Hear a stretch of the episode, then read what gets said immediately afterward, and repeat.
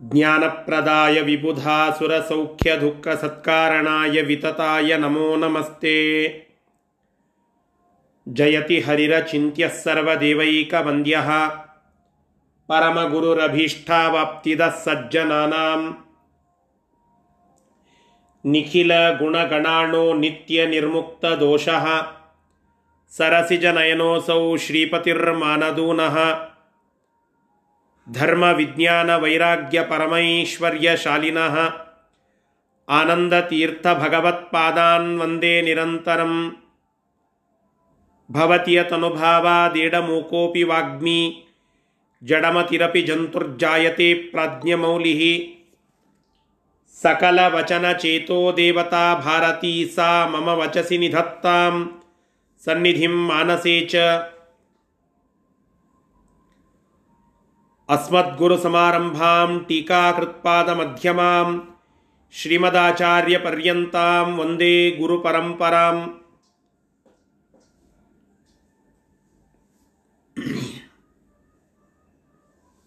ಶುಕೇನ ಶಾಂತ್ಯಾದಿಷು ವಾಂಗ್ಮಯೇಷು ವ್ಯಾಸೇನ ದೀರ್ಘಾಂಬುದ ನೋಪಮೇಯಂ ಮನೋಜಜಿತ್ಯಾಂ ಮನಸಾಂಹಿಪತ್ಯ ರಘುತ್ತಮಾಖ್ಯಂ ಸ್ವಗುರುಂ ನಮಾಮಿ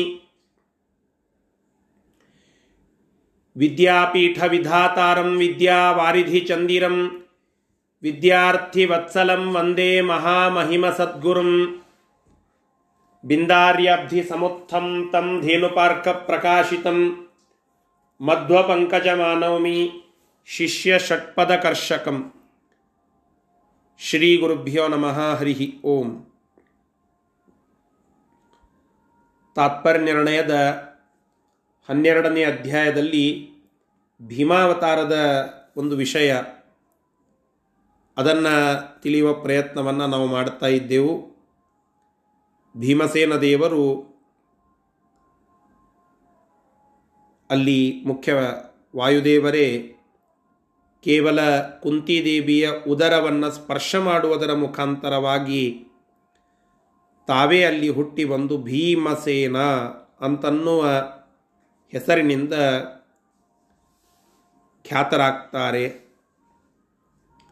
ಅದರ ಅರ್ಥ ಭೀಮ ಅಂದರೆ ಎಲ್ಲ ವಿದ್ಯೆಗಳಿಂದ ಪೂರ್ಣಗೊಂಡ ವ್ಯಕ್ತಿ. ಸೇನ ಅಂತಂದರೆ ಇನ ಅಂದರೆ ಸ್ವಾಮಿ. ಸ್ವಾಮಿಯಾದ ಭಗವಂತನಿಂದ ಸದಾ ಕೂಡಿದವನು. ಅಂದರೆ ಭಗವಂತನ ಸನ್ನಿಧಾನ ಅವರಲ್ಲಿ, ವಾಯುದೇವರಲ್ಲಿ ಸದಾಕಾಲ ಇರುತ್ತದೆ. ಆದ್ದರಿಂದ ಸೇನ, ಹೀಗೆ ಭೀಮಸೇನ ಅಂತನ್ನುವ ಸಾರ್ಥಕ ನಾಮಧೇಯದಿಂದ ಇಲ್ಲಿ ಅವತಾರವನ್ನು ಮಾಡಿದ್ದಾರೆ ಮುಖ್ಯ ಪ್ರಾಣದೇವರು ವಾಯುದೇವರು. ಭೀಮಸೇನ ದೇವರು ಹುಟ್ಟಿದ ಕ್ಷಣದಲ್ಲಿ ಒಂದು ವಿಚಿತ್ರವಾದ ಘಟನೆ ನಡೆಯಿತು. ಅದು ಅವರ ಬಲ ಎಷ್ಟಿತ್ತು ಅನ್ನುವುದರ ದ್ಯೋತಕವಾಗಿ ಇತ್ತು. ಏನಾ ಘಟನೆ? ಅದನ್ನು ಇವತ್ತು ತಿಳಿಯಬೇಕು ಐವತ್ತೈದನೆಯ ಶ್ಲೋಕದಲ್ಲಿ. ಶ್ರೀ ಗುರುಭ್ಯೋ ನಮಃ. ಹರಿ ಓಂ. ತಜ್ಜನ್ಮ ಮಾತ್ರೇಣ ಧರಾವಿದಾರಿತ तच्चिन्नमात्रेण धराविदारिता शार्दूलभीता जननीकराद्यद शार्दूलभीता जननीकराद्यदा पपात सञ्चूर्णित एव पर्वत पपात सञ्चूर्णित एव पर्वत तेनाखिलोऽसौ शतशृङ्गनामा तेनाखिलोऽसौ शतशृङ्गनामा ಭೀಮಸೇನ ದೇವರು ಹುಟ್ಟಿದ ಮೇಲೆ ಸ್ವಲ್ಪ ಭೂಮಿ ಬಿರೀತಂತೆ. ಒಂದು ಭೂಕಂಪನ ಆದ ಅನುಭವ ಆಗ ಆಯಿತು ಅಂತ ಅದರ ಉಲ್ಲೇಖವನ್ನು ಮಾಡುತ್ತಾ ಇದ್ದಾರೆ.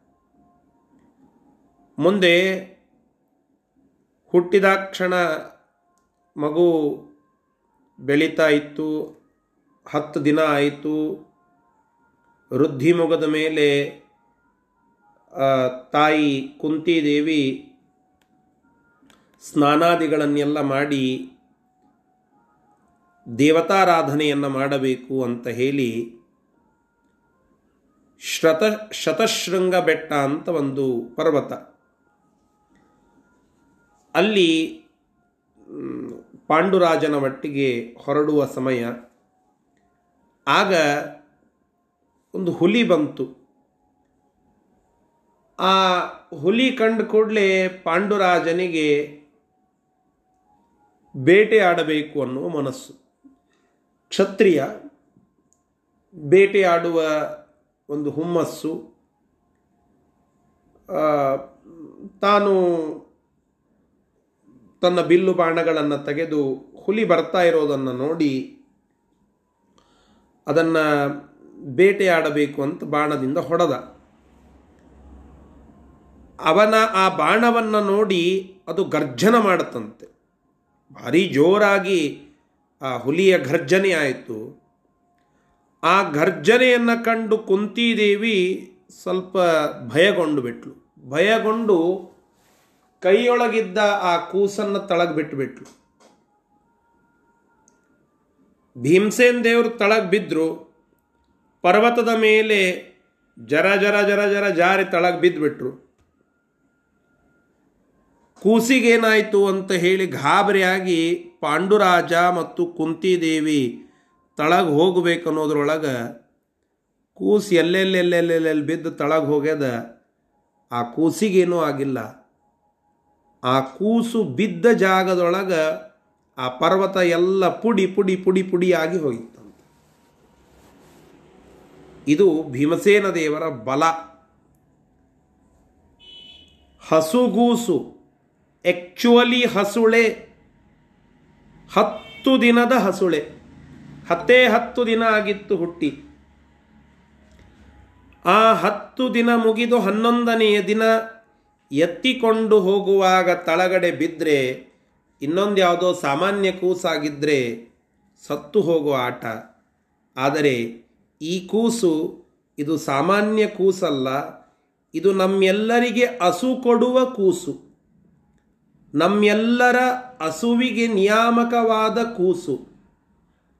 ಮುಖ್ಯಪ್ರಾಣರೆಂಬ ಕೂಸು. ಈ ಕೂಸಿಗೆ ಏನೂ ಆಗಲಿಲ್ಲ. ಆ ಕೂಸು ತನ್ನ ಬಲವನ್ನು ಒಂದು ಸ್ವಲ್ಪ ತೋರಿಸ್ತು. ಇಂತಹ ಬಲ ಮುಂದೆ ನೀವು ನೋಡುವವರಿದ್ದೀರಿ ಅನ್ನೋದಕ್ಕೆ ಈ ನಮ್ಮಲ್ಲಿ ಝಲಕ್ ಅಂತೇವಲ್ಲ, ಒಂದು ಟ್ರೇಲರ್ ಅಂತೇವಲ್ಲ, ಹಾಗೆ ಇನ್ನೂ ಮುಂದೆ ಬಹಳ ಚಿತ್ರವನ್ನು ನೀವು ನೋಡೋರಿದ್ದೀರಿ. ಆದ್ದರಿಂದ ಸ್ವಲ್ಪ ಇಂತಹ ಬಲವನ್ನು ನೋಡಲಿಕ್ಕೆ ತಯಾರಾಗ್ರಿ ಅಂತ ಹೇಳಿ ಸೂಚನೆಯನ್ನು ಕೊಡೋದಕ್ಕಾಗಿ ಆ ಬಲವನ್ನು ಅಲ್ಲಿ ಭೀಮಸೇನ ದೇವರು ತೋರಿಸಿದ್ದಾರೆ, ಮುಖ್ಯಪ್ರಾಣ ದೇವರು.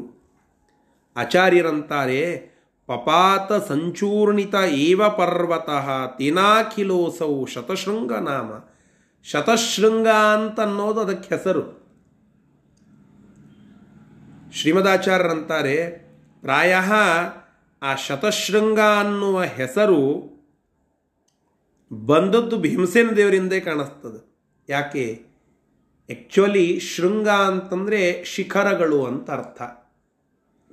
ಶತಶೃಂಗ ಅಂದರೆ ನೂರು ನೂರಕ್ಕಿಂತ ಹೆಚ್ಚು ಶಿಖರಗಳನ್ನು ಹೊಂದಿರುವ ಒಂದು ಪರ್ವತ ಭಾಗ.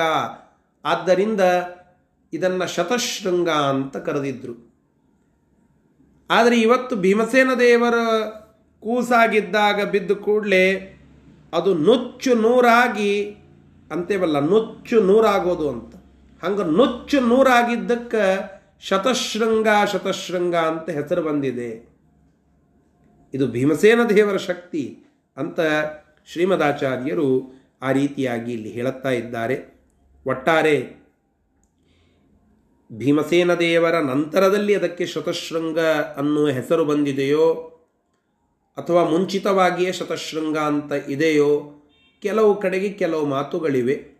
ಅಂತೂ ಆ ಶತಶೃಂಗ ಪರ್ವತ ಮಾತ್ರ ಭೀಮಸೇನ ದೇವರ ಕೂಸಾಗಿದ್ದಾಗ ಜಾರಿ ಬಿದ್ದದ್ದರ ಪರಿಣಾಮವಾಗಿ ಎಷ್ಟೋ ಕಡೆಗೆ ಪುಡಿ ಪುಡಿಯಾದದ್ದಂತರೂ ಗಿರಿಯೊಡೆದು ಪುಡಿ ಪುಡಿಯಾಯಿತು ಅಂತ ನಾವು ಕೇಳೋದು ಇದು ಅಸಾಮಾನ್ಯವಾದ, ಅಸದೃಶವಾದ, ಎಲ್ಲೂ ಇನ್ನೊಂದು ಊಹೆ ಮಾಡಲಿಕ್ಕೆ ಅಸಾಧ್ಯವಾದ ಒಂದು ಕೆಲಸ. ಅಂತಹ ಕಾರ್ಯ ಅಲ್ಲಿ ಆಯಿತು. ಇದು ಆ ಭೀಮಸೇನ ದೇವರ ಭೀಮಬಲ ಅಂತ ನಾವಿವತ್ತೆಲ್ಲ ಕೇಳುತ್ತೇವೆ. ಭೀಮಕಾಯ ಅಂತ ಒಬ್ಬ ಕಾದಂಬರಿ ಬರೆದಿದ್ದಾರೆ ಭೈರಪ್ಪನವರು.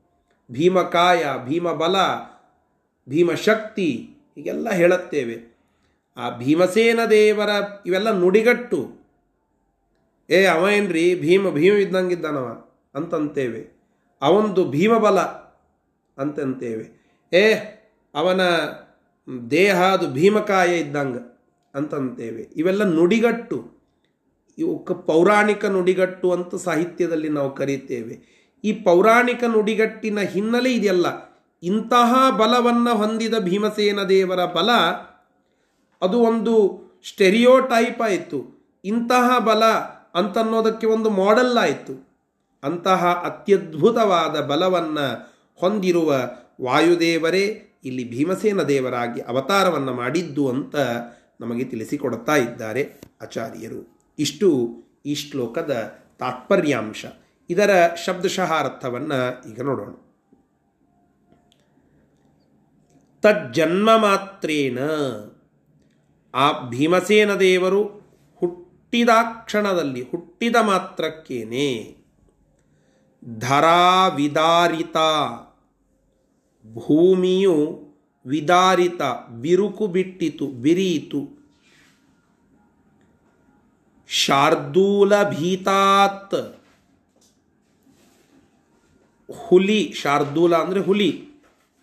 ಆ ಹುಲಿಯನ್ನ ಕಂಡಾಗ ಭಯಗೊಂಡ ಜನನೀಕರಾತ ತಾಯಿಯ ಕೈಯಿಂದ ಯದಾ ಯಾವಾಗ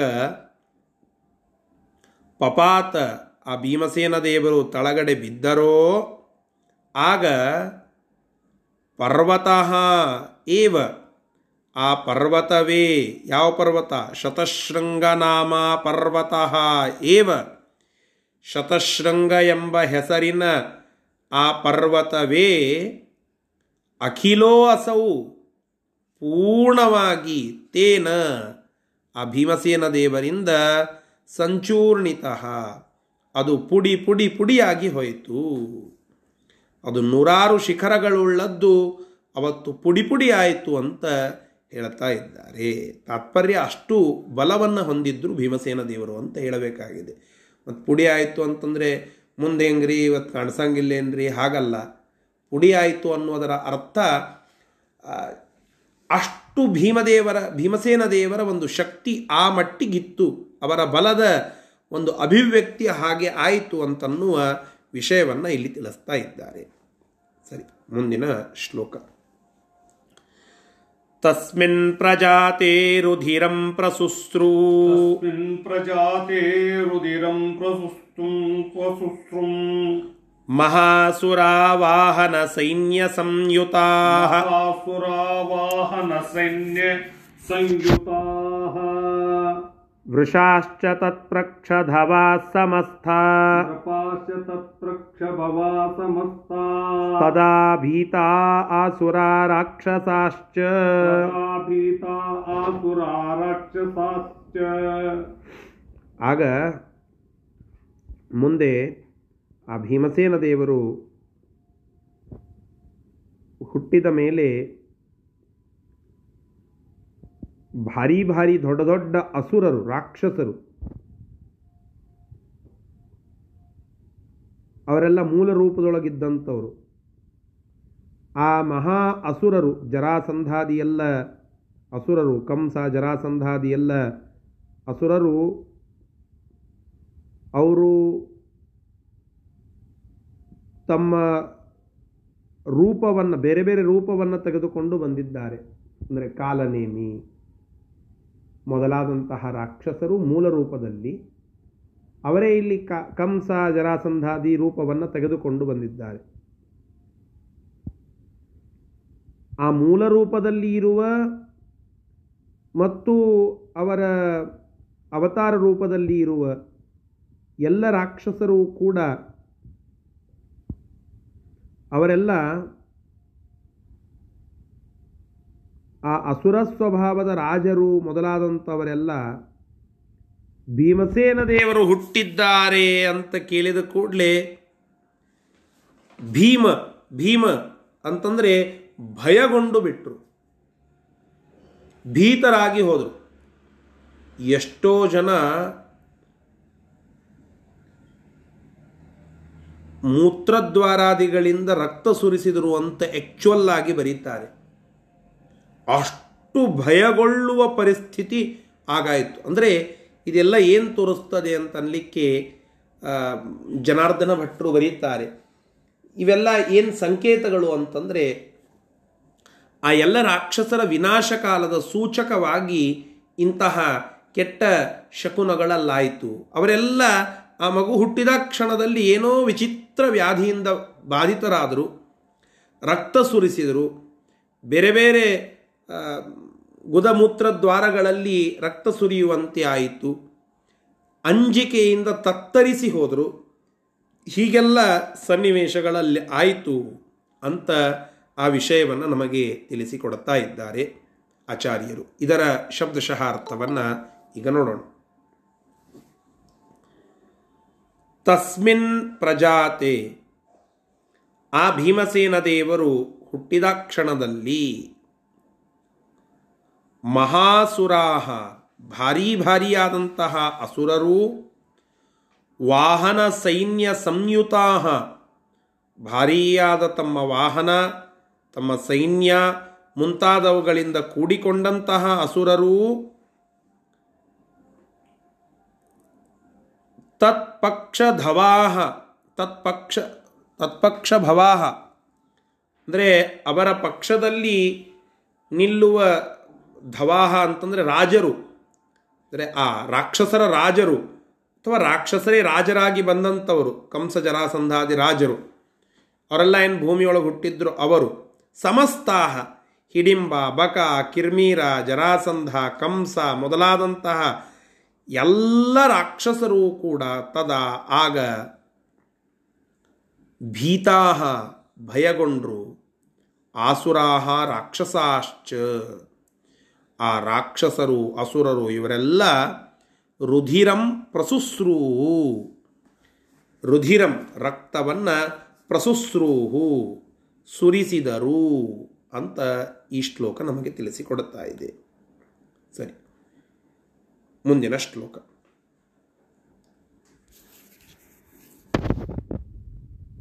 ಅವರ್ಧತಾತ್ರೈವ ರುಕೋದರೋವನೇ वर्ततात्रैव वृकोधरो वने। मुदं सुराणामधिकं प्रवर्धयन्। सुराणामधिकं प्रवर्धयन्। तदैव शेषो हरिणोदितो विशत। तदैव शेषो हरिणोदितो विशत्। गर्भं सुताया अपि देवकस्य। गर्भं सुताया अपि देवकस्य ರುಕೋದರ ರುಕೋದರ ಅಂತ ಭೀಮಸೇನ ದೇವರಿಗೆ ಒಂದು ಹೆಸರು. ಇದರ ಅರ್ಥ ಏನು ಅಂತಂದರೆ ರುಕೋನಾಮ ಮಹಾವನ್ಹಿಹಿ ಅಂತ ಹೇಳುತ್ತಾರೆ. ರುಕ ಅಂತಂದರೆ ಒಂದು ಭಾರೀಯಾದ ಜಾಠರಾಗ್ನಿ, ಹೊಟ್ಟೆಯಲ್ಲಿ ಇರತಕ್ಕಂತಹ ಅಗ್ನಿ. ಅದು ಅಂಗುಷ್ಟ ಪ್ರಮಾಣದಲ್ಲಿ ಒಂದು ಜಠರಾಗ್ನಿ ಇರ್ತದೆ. ಅದು ರುಕ ಅನ್ನುವ ಒಂದು ಜಾಠರಾಗ್ನಿ, ವಿಶೇಷ ಜಾಠರಾಗ್ನಿ, ಅದು ಭೀಮಸೇನ ದೇವರ ಉದರದಲ್ಲಿ ಮಾತ್ರ ಇದೆ. ಅದು ಎಂತಹ ಅಗ್ನಿ ಅಂತಂದರೆ, ನಾವು ಅನ್ನವನ್ನು ತಿಂದರೆ ನಮ್ಮ ಜಠರಾಗ್ನಿ ಜಾಜ್ವಲ್ಯವಾಗಿ ಇರುತ್ತದೆ. ಆ ಅಗ್ನಿ ಎಂತಹದ್ದು? ರುಕ ಅಂತನ್ನುವ ಅಗ್ನಿ ಅಂತಂದರೆ ಇಡಿಯಾದ ಬ್ರಹ್ಮಾಂಡವನ್ನೇ ತಿಂದು ಹಾಕಬಲ್ಲ ಸಾಮರ್ಥ್ಯ ಇರುವ ಒಂದು ಜಾಜ್ವಲ್ಯಮಯವಾಗಿರತಕ್ಕಂತಹ ಜಾಠರಾಗ್ನಿ ಅದು. ಅಂತಹ ಅಗ್ನಿಯನ್ನು ಉದರದಲ್ಲಿ ಹೊಂದಿರುವ, ಆ, ಭೀಮಸೇನ ದೇವರು ಅಂತನ್ನುವ ಅರ್ಥದಲ್ಲಿ ರುಕೋದರ ರುಕೋದರ ಅಂತ ಕರಿತೇವೆ. ಆ ಹೆಸರು ಇಲ್ಲಿ ಬರ್ತಾ ಇದೆ.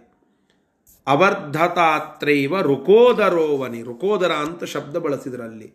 ರುಕೋದರ ಅಂತಂದರೆ ಭೀಮಸೇನ ದೇವರು. ಇದು ಒಂದು.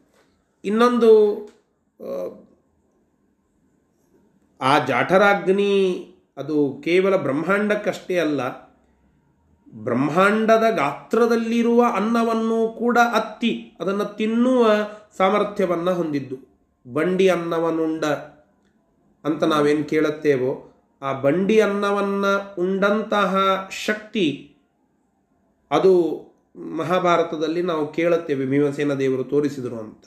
ಅಷ್ಟು ಅನ್ನವನ್ನು ಜೀರ್ಣಿಸಬಲ್ಲ ಸಾಮರ್ಥ್ಯ ಆ ಅಗ್ನಿಗುಂಟು ಅನ್ನೋದಕ್ಕಾಗಿ ರುಕ ಅನ್ನುವ ಅಗ್ನಿಯನ್ನು ಉದರದಲ್ಲಿ ಹೊಂದಿರುವವರು ರುಕೋದರ ರುಕೋದರ ಅಂತ ಕರಿತೇವೆ ನಾವು. ಅಂತಹ ಭಾರೀಯಾದಂತಹ ಶಕ್ತಿಯನ್ನು ಹೊಂದಿರುವ ಆ ಭೀಮಸೇನ ದೇವರು ತಮ್ಮ ಅವತಾರದಿಂದ ದೇವತೆಗಳಿಗೆ ಭಾರೀಯಾದಂತಹ ಸಂತೋಷವನ್ನು, ಆನಂದವನ್ನು ಹೆಚ್ಚು ಮಾಡುತ್ತಾ, ಕೊಡುತ್ತಾ, ಆ ಶತಶೃಂಗ ಪರ್ವತದ ಪ್ರಾಂತದಲ್ಲಿಯೇ ಬೆಳೀತಾರೆ. ಬಾಲ್ಯದಲ್ಲಿ, ತುಂಬ ಶೈಶವಾವಸ್ಥೆಯಲ್ಲಿ. ಅದೇ ಸಂದರ್ಭಕ್ಕೆ ಭಗವಂತ ಶೇಷದೇವರಿಗೆ ಆಜ್ಞೆ ಮಾಡುತ್ತಾನೆ, ನಾನು ಬರುವವನಿದ್ದೇನೆ, ಆದ್ದರಿಂದ ವ್ಯವಸ್ಥೆ ಮಾಡು ಅಂತ ಹೇಳಿ. ಹೇಗೆ ನಾನು ಹಿಂದೆ ಹೇಳಿದ್ನಲ್ಲ ಈ ಅಧ್ಯಾಯದ ಪ್ರಾರಂಭದಲ್ಲಿ ರಾಯರ ಶ್ಲೋಕವನ್ನು ಹೇಳುವಾಗ ಹೇಳಿದ್ನಲ್ಲ. ಸ್ವಾಮಿಗಳು ಬರುವುದಕ್ಕಿಂತ ಮುಂಚೆ ಸ್ವಾಮಿಗಳ ಆಸನ ಬಂದು ಅಲ್ಲೆಲ್ಲ ವ್ಯವಸ್ಥೆ ಮಾಡುತ್ತಾರೆ. ಸ್ವಾಮಿಗಳ ಆಸನ ಬಂತು, ನಂತರದಲ್ಲಿ ಸ್ವಾಮಿಗಳು ಅಲ್ಲಿ ಬರುತ್ತಾರೆ.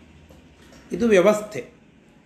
ಹಾಗೆ, ನಮ್ಮ ವಾದಿರಾಜತೀರ್ಥ ಶ್ರೀಪಾದಂಗಳವರು ಅದನ್ನು ತುಂಬ ಉತ್ಪ್ರೇಕ್ಷೆಯ ಒಂದು ಸಾಹಿತ್ಯಿಕ ಪ್ರಕಾರದಲ್ಲಿ ತಿಳಿಸಿ ಹೇಳುತ್ತಾರೆ ಅದನ್ನು, ರುಕ್ಮಿಣೀಶ ವಿಜಯದಲ್ಲಿ.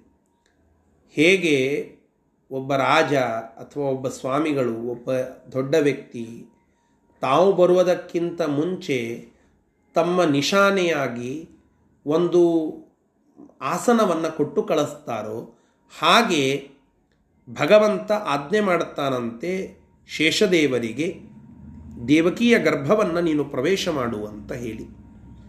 ಹಾಗೆ ಆ ಗರ್ಭವನ್ನು ಪ್ರವೇಶ ಮಾಡುವ ಆಜ್ಞೆಯನ್ನು ಶಿರಸಾ ಪಾಲನ ಮಾಡಿ ಶೇಷದೇವರು ಯಾರು? ಆಸನ. ಶೇಷದೇವರಂದ್ರೆ ಯಾರು? ಭಗವಂತನ ಆಸನ. ಆ ಆಸನದ ರೂಪದಲ್ಲಿ ನೀವು ಮುಂದೆ ಹೋಗಿ, ಆ ಆಸನವನ್ನು ಹಾಸಿ ಇಡಿ, ನಾನಲ್ಲಿ ಬರ್ತೇನೆ ಅನ್ನುವ ಸೂಚನೆಯನ್ನು ಕೊಡುತ್ತಾ ಭಗವಂತನ ಅವತಾರದ ಸೂಚಕವಾಗಿ ಶೇಷದೇವರು ಅಲ್ಲಿ ಗರ್ಭಪ್ರವೇಶವನ್ನು ಮಾಡುತ್ತಾರೆ ಅಂತ ನಾವು ಇಲ್ಲಿ ತಿಳಿದುಕೊಳ್ಳಬೇಕು. ಭೀಮಸೇನ ದೇವರು ಎರಡು ತಿಂಗಳ ಕೂಸಿದ್ದಾಗ ಬಲರಾಮ ಹುಟ್ಟಿದ್ದು ಅಂತ ಮಹಾಭಾರತದ ಒಂದು ಮಾತು ಉಲ್ಲೇಖ ಮಾಡುತ್ತದೆ. ಸರಿ.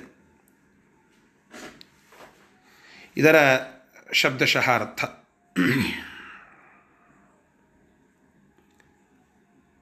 ಅವರ್ಧತಾತ್ರೈ ಋಕೋದರ ಅವರ್ಧತ. ರುಕೋದರ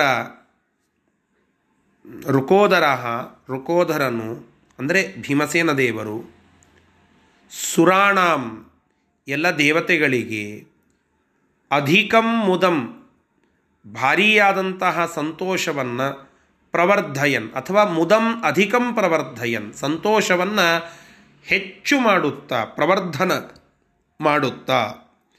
ಅತ್ರೈವ ಅವರ್ಧತ ವನೆ, ಅತ್ರೈವ ಅವರ್ಧತ ಆ ಕಾಡಿನಲ್ಲಿಯೇನೇ ಬೆಳೆದರು.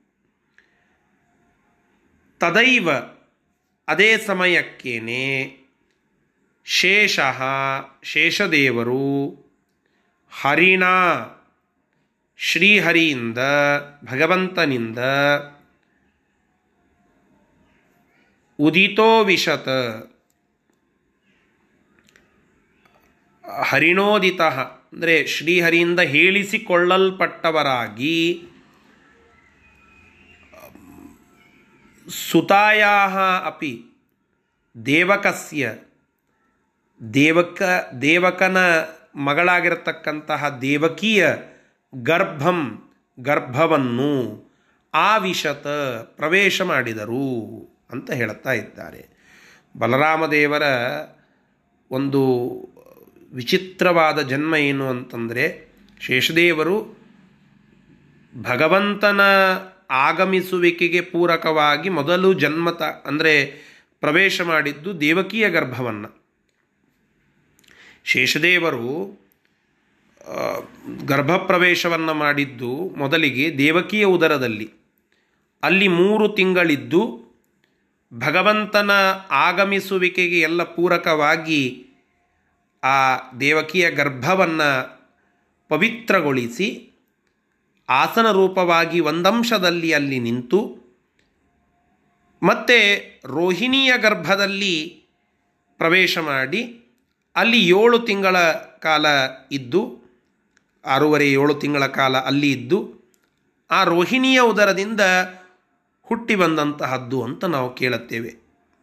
ಮಗುವಾಗಿ ಹುಟ್ಟಿದ್ದು ರೋಹಿಣಿಯಿಂದ ಆದರೂ ಕೂಡ ಭಗವಂತ ಮೊದಲಿಗೆ ಆಜ್ಞೆ ಮಾಡಿ ಕಳಿಸಿದ್ದು ಅಥವಾ ಭಗವಂತನ ಅವತಾರಕ್ಕೆ ಪೂರಕವಾಗಿ ಒಳಗಡೆ ಕುಳಿತದ್ದು ದೇವಕಿಯ ಉದರದಲ್ಲಿ. ಇದನ್ನು ನಾವು ತಿಳಿದುಕೊಳ್ಳಬೇಕು.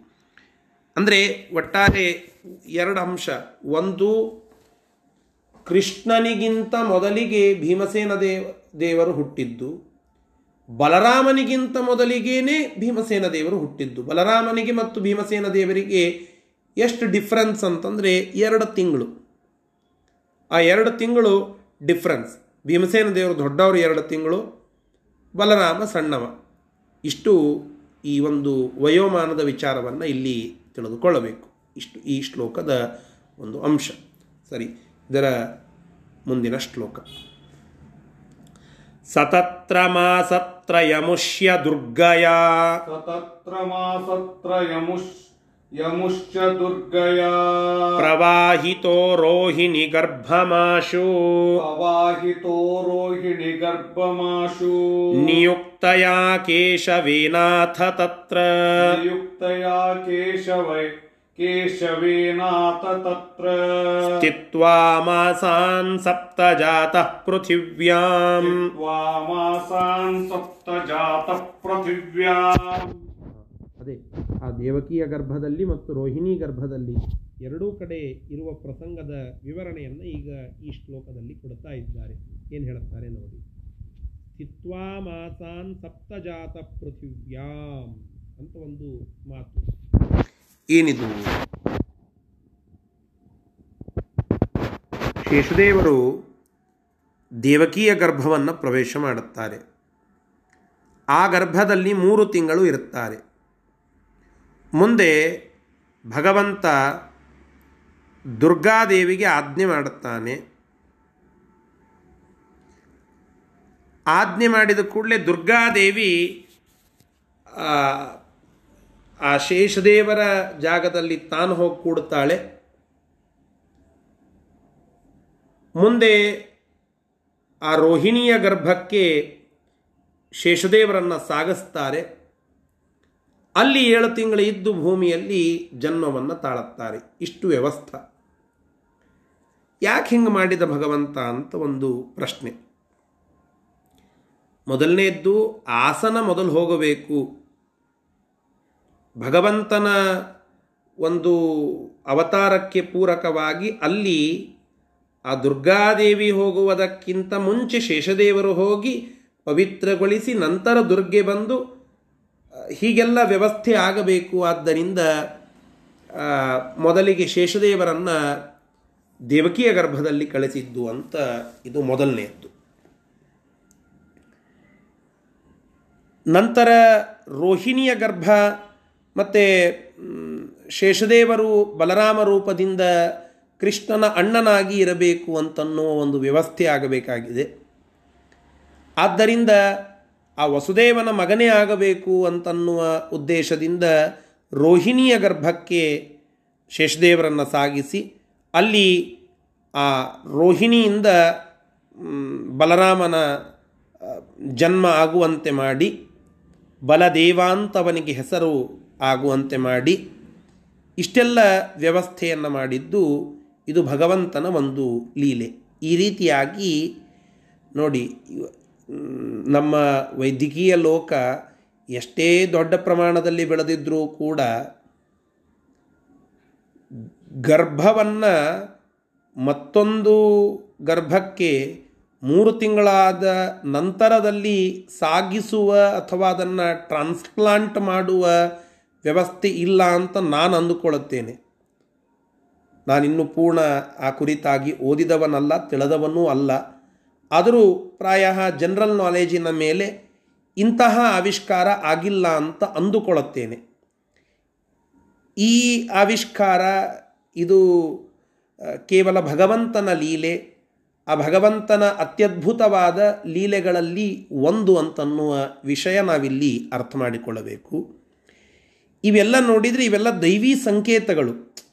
ಸಾಮಾನ್ಯವಾಗಿ ನೀವು ನೋಡುತ್ತಾ ಹೋಗಿ, ನೀವು ಯಾರು ವೈಷ್ಣವರು ಅಂತ ಇಟ್ಕೊಳ್ಳಬೇಡಿ, ಬ್ರಾಹ್ಮಣರು ಅಂತ ಇಟ್ಕೊಳ್ಳಬೇಡಿ ಯಾವ ರಿಸ್ಟ್ರಿಕ್ಷನ್ಸ್ಗಳನ್ನು ಇಟ್ಟುಕೊಳ್ಳದೆ ಇವುಗಳನ್ನು ಒಬ್ಬ ಸಾಮಾನ್ಯ ವ್ಯಕ್ತಿಯಾಗಿ ನೋಡ್ತಾ ಹೋದ್ರೂ ಇಂತಹ ಎನ್, ಎಲ್ಲ ಅನ್ಯೂಶುವಲ್ ಆದ ವಿಷಯಗಳನ್ನು ನಾವು ನೋಡ್ತಾ ಹೋದಂತೆ ಅಥವಾ ಅವುಗಳ ಉಲ್ಲೇಖವನ್ನು ಕೇಳುತ್ತಾ ಹೋದಂತೆ ನಮಗೊಂದು ಭಾವ ಬರ್ತದೆ. ಇಲ್ಲಿ ಹುಟ್ಟುತ್ತಾ ಇರೋದೆಲ್ಲ ದೈವಿ ಲಕ್ಷಣಗಳು. ಅಷ್ಟಂತೂ ನಿಜ.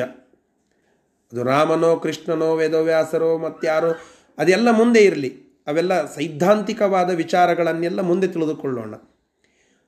ಹುಟ್ಟಿ ಬರ್ತಾ ಇರೋದು ಭಗವಂತ, ಅರ್ಥಾತ್ ಒಂದು ಅಗೋಚರವಾದ ಶಕ್ತಿ. ಒಂದು ಅತ್ಯದ್ಭುತವಾದ, ಅಸದೃಶವಾದ ಲೀಲಾ ಇರುವ ಒಬ್ಬ ವ್ಯಕ್ತಿ ಇಲ್ಲಿ ಜನ್ಮ ತಾಳುತ್ತಾ ಇದ್ದಾನೆ. ಅವನೇನೋ ಒಂದು ಸ್ವಲ್ಪ ಅನ್ಯೂಶುವಲ್ ಇದ್ದಾನೆ. ಸಾಮಾನ್ಯನಲ್ಲ, ಅಸಾಮಾನ್ಯನಾದ ಒಬ್ಬ ವ್ಯಕ್ತಿ, ಅಗೋಚರ ಶಕ್ತಿಯಿಂದ ಕೂಡಿದ ಒಬ್ಬ ವ್ಯಕ್ತಿ ಅಲ್ಲಿ ಬರ್ತಾ ಇದ್ದಾನೆ. ಆ ವಿಷಯ ನಾವಿಲ್ಲಿ ತಿಳಿದುಕೊಳ್ಳಬೇಕು. ಇಷ್ಟು ಈ ವಿಷಯ. ಇದು ಇಲ್ಲಿ ಉಲ್ಲೇಖ ಆಗ್ತಾ ಇದೆ. ಇನ್ನು ದುರ್ಗಾದೇವಿ ಏನು ಮಾಡುತ್ತಾಳೆ? ಅವಳೆಲ್ಲಿ ಹುಟ್ಟಿ ಬರುತ್ತಾಳೆ? ಮತ್ತು ಅವಳ ಕೆಲಸ ಏನಾಗ್ತದೆ? ಕೃಷ್ಣಾವತಾರಕ್ಕೆ ಆ ದುರ್ಗಾದೇವಿ ಪೂರಕ ಅಂಶ ಏನು? ದುರ್ಗಾದೇವಿ ಯಾರು? ಭಾಳಷ್ಟು ಜನರಿಗೆ ಅದು ಒಂದು ಸಮಸ್ಯೆ ಕ್ವಶನ್ ಇದೆ. ದುರ್ಗಾದೇವಿ ಯಾರು? ಇತ್ಯಾದಿಗಳೆಲ್ಲ ಮುಂದೆ ಬರುತ್ತದೆ. ಅದನ್ನು ಮತ್ತೆ ನಾಳೆ ದಿನ ಮುಂದುವರಿಸೋಣ. ಈ ಶ್ಲೋಕದ ಒಂದು ಶಬ್ದಶಃ ಅರ್ಥವನ್ನು ನೋಡಿ ಇವತ್ತಿನ ಪಾಠವನ್ನು ಇಲ್ಲಿಗೆ ಮುಕ್ತಾಯಗೊಳಿಸೋಣ. ಸಹ ಆ ಶೇಷದೇವರು ತತ್ರ ಆ ದೇವಕಿಯ ಗರ್ಭದಲ್ಲಿ ಮಾಸತ್ರಯಂ ಮಾಸತ್ರಯಂ. ಮಾಸತ್ರಯಮುಷ್ಯ. ಮೂರು ತಿಂಗಳ ಕಾಲ ಅಲ್ಲಿ ಇದ್ದು, ರೋಹಿಣಿ ಗರ್ಭಂ. ರೋಹಿಣಿ ಗರ್ಭವನ್ನು ದುರ್ಗಯಾ ಪ್ರವಾಹಿತ. ಕೇಶವೇನ ನಿಯುಕ್ತಯ ದುರ್ಗಯ. ಶ್ರೀಹರಿ ಕೇಶವನಿಂದ ಭಗವಂತನಿಂದ ನಿಯುಕ್ತಯ, ಆಜ್ಞಪ್ತಳಾದ ದುರ್ಗಯ, ದುರ್ಗಾದೇವಿಯಿಂದ ಆಶು ಬೇಗನೆ ತತ್ರ, ಅಂದರೆ ಆ ರೋಹಿಣಿ ಗರ್ಭಕ್ಕೆ ಸ್ಥಿತ್ವ ಸಾಗಿಸಿದಾಗ, ಶೇಷದೇವರು ಸ್ವತಃ ಹೋಗಲಿಕ್ಕಾಗಿಲ್ಲ. ಭಗವಂತ ಆಜ್ಞೆ ಮಾಡಿದ್ದಾನೆ, ದುರ್ಗಾದೇವಿ ಆ ಗರ್ಭವನ್ನು ತೆಗೆದು ಈ ಗರ್ಭದಲ್ಲಿ ಇರಿಸಿದ್ದಾಳೆ. ಇದು ದುರ್ಗಾದೇವಿ ಒಬ್ಬ ಸೈಂಟಿಸ್ಟ್. ಆ ದುರ್ಗಾದೇವಿಯ ಒಂದು ಆವಿಷ್ಕಾರ. ಅದಕ್ಕೆ ಶಕ್ತಿ, ಭಗವಂತನ ಆಜ್ಞೆ. ಇಷ್ಟೇ. ಅಂತಹ ನಿಯುಕ್ತಳಾದ ದುರ್ಗಾದೇವಿಯಿಂದ ಸಾಗಿಸಲ್ಪಟ್ಟ ಗರ್ಭಕ್ಕೆ ತೆರಳಿ, ಆ ರೋಹಿಣಿಯ ಗರ್ಭಕ್ಕೆ ಸಾಗಿಸಿದಾಗ ಅಲ್ಲಿ ಸಪ್ತಮಾಸಾನ್ ಸ್ಥಿತ್ವ, ಏಳು ತಿಂಗಳ ಕಾಲ ಇದ್ದು ಪೃಥಿವ್ಯಾಂ ಜಾತಃ, ಭೂಮಿಯಲ್ಲಿ ಜನ್ಮ ತಾಳಿದ್ದಾರೆ. ಅವರೇ ಬಲರಾಮ ಬಲರಾಮ ಅಂತ ಹೆಸರನ್ನು ಪಡೆದಂಥವ ಬಲದೇವ ಅಂತ ಮತ್ತು ಬಲರಾಮ ರೋಹಿಣಿಯ ಇತ್ಯಾದಿ ಹೆಸರನ್ನು ಪಡೆದುಕೊಳ್ಳುವ ಶೇಷದೇವರೇ ಆ ಬಲರಾಮರಾಗಿ. ಹಿಂದೆ ರಾಮನಿಗೆ ಲಕ್ಷ್ಮಣನಾಗಿ ಬಂದದ್ದು ನಾವು ನೋಡುತ್ತೇವೆ. ಇಲ್ಲಿ ಕೃಷ್ಣನಿಗೆ ಬಲರಾಮನಾಗಿ, ಒಮ್ಮೆ ತಮ್ಮನಾಗಿ, ಇಲ್ಲಿ ಅಣ್ಣನಾಗಿ. ಹೀಗೆ ಆ ಸೋದರ, ಸೋದರತ್ವೇನ ಬಂದು ಸೇವೆಯನ್ನು ಮಾಡಿದಂತಹ ಭಾಗ್ಯ ಅದು ಶೇಷದೇವರದ್ದು. ಅಂತಹ ಶೇಷದೇವರ ಜನ್ಮ ಆಗಿದೆ ಅಂತ ಹೇಳಿದರು. ಇದು ಇವೆಲ್ಲ ಆಯಿತು. ಇವೆಲ್ಲ ಪೂರಕ ಆಗೋದು ಎದಕ್ಕೆ? ಕೃಷ್ಣಾವತಾರಕ್ಕೆ. ಆ ಅತ್ಯದ್ಭುತವಾದ ಕೃಷ್ಣಾವತಾರದ ಪ್ರಸಂಗದ ನಿರೂಪಣ. ಆ ದುರ್ಗಾದೇವಿ ಯಾರು? ಅವಳು ಎಲ್ಲಿ ಜನ್ಮ ತಾಳುತ್ತಾಳೆ? ಕೃಷ್ಣಾವತಾರ ಹೇಗಾಗ್ತದೆ? ಕೃಷ್ಣಾವತಾರ ಮುಂದೆ ಹೇಗೆ ಬರೀತದೆ ಇತ್ಯಾದಿಗಳೆಲ್ಲ ಮುಂದಿನ ವಿಷಯ. ಅದನ್ನು ಮತ್ತೆ ನಾಳೆ ಮುಂದುವರೆಸೋಣ. ಶ್ರೀಕೃಷ್ಣಾರ್ಪಣ ಮಸ್ತು ಹರಯೇ ನಮಃ. ಜಯತಿ ಹರಿರಚಿತ್ಯ ಸರ್ವದೇವೈಕವಂದ್ಯ. ಪರಮಗುರುರಭೀಷ್ಟಾವಾಪ್ತಿದಃ ಸಜ್ಜನಾನಾಂ. ನಿಖಿಲ ಗುಣಗಣಾಣೋ ನಿತ್ಯ ನಿರ್ಮುಕ್ತ ದೋಷ. ಸರಸಿಜನಯನೋಸೌ ಶ್ರೀಪತಿರ್ಮಾನದೂನಃ. ಧರ್ಮ ವಿಜ್ಞಾನ ವೈರಾಗ್ಯ ಪರಮೈಶ್ವರ್ಯಶಾಲಿನಃ. ಆನಂದತೀರ್ಥ ಭಗವತ್ಪಾದಾನ್ ವಂದೇ ನಿರಂತರಂ. ಅಸ್ಮದ್ಗುರುಸಮಾರಂಭಾಂ ಟೀಕಾಕೃತ್ಪಾದಮಧ್ಯಮಾಂ. ಶ್ರೀಮದಾಚಾರ್ಯಪರ್ಯಂತಾಂ. ವಂದೇ ಗುರುಪರಂಪರಾಂ. विद्यापीठविधातारं विद्यावारिधिचन्दिरं विद्यार्थिवत्सलं वंदे महामहिमसद्गुरुं बिन्दार्याब्धिसमुत्थं तं धेनुपार्कप्रकाशितं मध्वपङ्कजमानौमि। शिष्यषट्पदकर्षकम् समाश्रयेत् गुरुं भक्त्या महाविश्वासपूर्वकं सर्वभारांश्च। गुरोः श्रीपादपङ्कजे। ಶ್ರೀಗುರುಭ್ಯೋ ನಮಃ. ಹರಿ ಓಂ. ಹನ್ನೆರಡನೇ ಅಧ್ಯಾಯದ ತಾತ್ಪರ್ಯ ನಿರ್ಣಯದಲ್ಲಿ ಕೃಷ್ಣಾವತಾರದ ವಿಚಾರವನ್ನು ನಾವು ತಿಳಿತಾ ಇದ್ದೆವು. ಭಗವಂತ ಜನ್ಮರಹಿತನಾಗಿದ್ದಾನೆ, ದೋಷರಹಿತನಾಗಿದ್ದಾನೆ. ಅವನ ಗುಣಗಳೇ ಅವನ ದೇಹ. ಆ ಗುಣ, ಗುಣವನ್ನೇ ದೇಹವನ್ನಾಗಿ ಹೊಂದಿರುವ ಭಗವಂತ ಯಾವುದೇ ಜಡ ಪ್ರಕೃತಿಯ ಪ್ರಭಾವದಿಂದ ಜನ್ಮ ತಾಳಿದ ರೂಪ ಅವನದ್ದಲ್ಲ, ಅದು ಚಿತ್ಸ್ವರೂಪ, ಆನಂದಮಯವಾದಂತಹ ರೂಪ. ಅವನು ಅಜ. ಅವನು ಶುಕ್ಲ ಶೋಣಿತಗಳಿಂದ ಜನ್ಮ ತಾಳುವಂತಹ ವ್ಯಕ್ತಿಯಲ್ಲ. ಆದರೆ ಇಲ್ಲಿ ಜಗತ್ತಿಗೆ ಆ ರೀತಿಯಾಗಿ ತೋರ್ತಾ ಇದ್ದಾನೆ ಯಾಕೆ ಅಂದರೆ ಅಸುರರ ಮೋಹನಕ್ಕಾಗಿ ಅಂತ ನಿನ್ನೆ ದಿನ ಅರವತ್ತೊಂದನೆಯ ಶ್ಲೋಕದಲ್ಲಿ ತಿಳಿಸಿದ್ದಾರೆ. ಅದರ ಮುಂದಿನ ಭಾಗವನ್ನು ಇವತ್ತು ತಿಳಿದುಕೊಳ್ಳಬೇಕು. ಅರವತ್ತೆರಡನೆಯ ಶ್ಲೋಕ. ಆವಿಷ್ಯ ಪೂರ್ವಂ ವಸುದೇವಮೇವ. पूर्वं वसुदेवमेव विवेश तस्माद्धृतुकाल एव विवेश तस्माद्धृतुकाल एव देवीमुवासात्र च सप्तमासान् देवीमुवासात्र च सप्तमासान् सार्धान् ततश्चाविरभूदजोऽपि सार्ध्रां ततश्चाविरभूद ವಿರಭೂದ ಜೋಶಿ ಜೋಪಿ. ಭಗವಂತ ಮೊದಲಿಗೆ ವಸುದೇವನೊಳಗೆ ಪ್ರವೇಶ ಮಾಡುತ್ತಾನಂತೆ. ಆ ವಸುದೇವನೊಳಗೆ ಪ್ರವೇಶ ಮಾಡಿ ಅವನ ಮುಖಾಂತರವಾಗಿ ಆ ದೇವಕೀಯ ಗರ್ಭವನ್ನು ಪ್ರವೇಶ ಮಾಡುತ್ತಾನೆ. ಅಲ್ಲಿ ಸಪ್ತಮಾಸಾನ್ ಸಾರ್ಧಾನ್ ಸಪ್ತಮಾಸಾನ್. ಏಳೂವರೆ ತಿಂಗಳ ಕಾಲ ತಾನಿದ್ದು, ಗರ್ಭದಲ್ಲಿ ತಾನಿದ್ದರೂ ಗರ್ಭವಾಸ ಅನುಭವಿಸದ ಭಗವಂತ. ಎಲ್ಲ ದೇವತೆಗಳು ಹೇಳುತ್ತಾರಂತೆ, ಭಗವಂತನೇ ನಿನಗೆಲ್ಲಿ ಗರ್ಭವಾಸ? ಆ ದೋಷ ನಿನಗೆಲ್ಲಿ? ಅವರು ಗರ್ಭದೊಳಗೆ ನಿಂತು ಸ್ತೋತ್ರ ಮಾಡಿದ್ದಾರೆ, ಅದನ್ನು ಗರ್ಭಸ್ತುತಿ ಅಂತ ಕರಿತೇವೆ ನಾವು. ಭಾಗವತ ದಶಮಸ್ಕಂದದ ಭಾಗ ಪ್ರಾರಂಭ ಆಗೋದೇ ಅಲ್ಲಿಂದ. ಗರ್ಭಸ್ತುತಿಯಿಂದ ಬ್ರಹ್ಮದೇವರೇ ಮುಂದೆ ನಿಂತು ಮಾಡಿದ ಸ್ತೋತ್ರ ಅದು. ಗರ್ಭಿಣಿ ಸ್ತ್ರೀಯರು ಅದರ ಪಾರಾಯಣವನ್ನು ಮಾಡಬೇಕು, ಒಳ್ಳೆ ಸಂತಾನ ಆಗ್ತದೆ ಅಂತ ನಾವು ಕೇಳುತ್ತೇವೆ. ಹಾಗೆ ಆ ಎಲ್ಲ ದೇವತೆಗಳಿಂದ ಆ ಗರ್ಭದಲ್ಲಿ ನಿಂತು ಸ್ತುತ್ಯನಾದಂತಹ ಭಗವಂತ ದೇವಕಿಯ ಮುಖಾಂತರವಾಗಿ ತಾನು ಜನ್ಮರಹಿತನಾಗಿದ್ದರೂ ಕೂಡ ಜಗತ್ತಿನಲ್ಲಿ ತೋರುವಂತೆ ಅಲ್ಲಿ ಆ ರೀತಿಯಾಗಿ ಪ್ರಕಟಗೊಳ್ಳುತ್ತಾನೆ, ಪ್ರಾದುರ್ಭಾವಗೊಳ್ಳುತ್ತಾನೆ ಅಂತ ನಾವು ಕೇಳುತ್ತೇವೆ.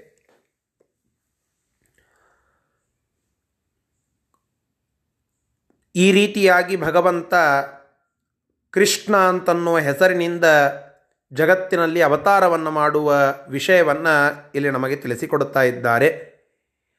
ಮುಂದೆ ಭಗವಂತ ಹೇಗೆ ಬೆಳೀತಾನೆ ಇತ್ಯಾದಿ ಎಲ್ಲ ಕಥೆಗಳು ಮುಂದೆ ಬರ್ತಾ ಇವೆ. ಸರಿ, ಇಷ್ಟು ಈ ಶ್ಲೋಕದ ಹಾರ್ದ. ಅದರ ಶಬ್ದಶಃ ಅರ್ಥವನ್ನು ಈಗ ನೋಡೋಣ. ಪೂರ್ವಂ ಮೊದಲಿಗೆ ವಸುದೇವಂ, ವಸುದೇವನನ್ನು ಆವಿಶ್ಯ ಪ್ರವೇಶ ಮಾಡಿ ತಸ್ಮಾತ್ ಅವನ ಮುಖಾಂತರವಾಗಿ ಋತುಕಾಲೇ ಏವ, ಆ ಋತುಕಾಲದಲ್ಲಿಯೇನೇ ದೇವೀಂ. ದೇವಿಯನ್ನು, ಅಂದರೆ ದೇವಿ ದೇವಕಿಯನ್ನು ವಿವೆ ದೇವಕಿಯನ್ನು ವಿವೇಶ, ಅಂದರೆ ಪ್ರವೇಶ ಮಾಡುತ್ತಾನೆ. ಅತ್ರ ಅಲ್ಲಿ ಸಾರ್ಧಾನ್ ಸಪ್ತ ಮಾಸಾನ್ ಏಳೂವರೆ ತಿಂಗಳು ಅಲ್ಲಿ ಆ ಗರ್ಭದಲ್ಲಿ ನಿಂತು ತತಃ ಅನಂತರದಲ್ಲಿ ಅಜೋಪಿ ಭಗವಂತನಿಗೆ ಜನ್ಮ ಇಲ್ಲದೇ ಇದ್ದರೂ ಕೂಡ ಆವಿರಭೂತ್, ತಾನು ಪ್ರಕಟಗೊಂಡ ಜನ್ಮ ತಾಳಿದಂತೆ ಜಗತ್ತಿಗೆ ತೋರಿಸಿದ ಅಂತ ತಿಳಿಸ್ತಾ ಇದ್ದಾರೆ. ಸರಿ, ಮುಂದಿನ ಶ್ಲೋಕ. यथा पुरा स्तम्भत आविरासीत् यथा पुरा स्तम्भत आविरासीत् अशुक्लरक्तोऽपि नृसिंहरूपः अशुक्लरक्तोऽपि नृसिंहरूपः तथैव कृष्णोऽपि तथापि माता तथैव कृष्णोऽपि तथापि माता पितृक्रमादेव विमोहयत्यजः पितृ ಜನ್ಮರಹಿತನಾದಂತಹ ಭಗವಂತ ಯಾವ ವೀರ್ಯಾದಿಗಳ ಪ್ರಭಾವದಿಂದಲೂ ಹುಟ್ಟಿದಂಥವನಲ್ಲ. ತಾನೇ ಸ್ವಯಂ ವಸುದೇವನಲ್ಲಿ ಹೋಗಿ ಪ್ರೇರಣ ಮಾಡಿ ಅವನ ಮುಖಾಂತರವಾಗಿ ಗರ್ಭಪ್ರವೇಶ ಮಾಡಿದ್ದು.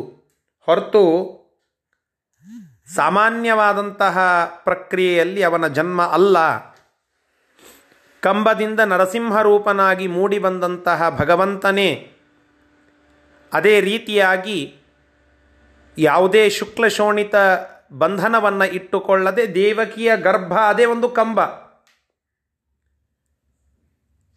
ಅಲ್ಲಿ ಹೇಗೆ ನರಸಿಂಹ ರೂಪದಲ್ಲಿ ಇದ್ದಂತಹ ಭಗವಂತ ಕಂಬವನ್ನು ಒಡೆದು ಕಂಬದಿಂದ ಪ್ರಕಟಗೊಳ್ಳುತ್ತಾನೋ ಹಾಗೆ ನರಸಿಂಹದೇವರಂತೆ ಇಲ್ಲಿ ಕೃಷ್ಣನು, ಅರ್ಥಾತ್ ಅದೇ ಭಗವಂತನೇ, ದೇವಕೀಯ ಗರ್ಭ ಎನ್ನುವ ಒಂದು ಕಂಭ, ಆ ಕಂಬವನ್ನು ಭೇದಿಸಿ ಜಗತ್ತಿಗೆ ತೋರುತ್ತಾನೆ.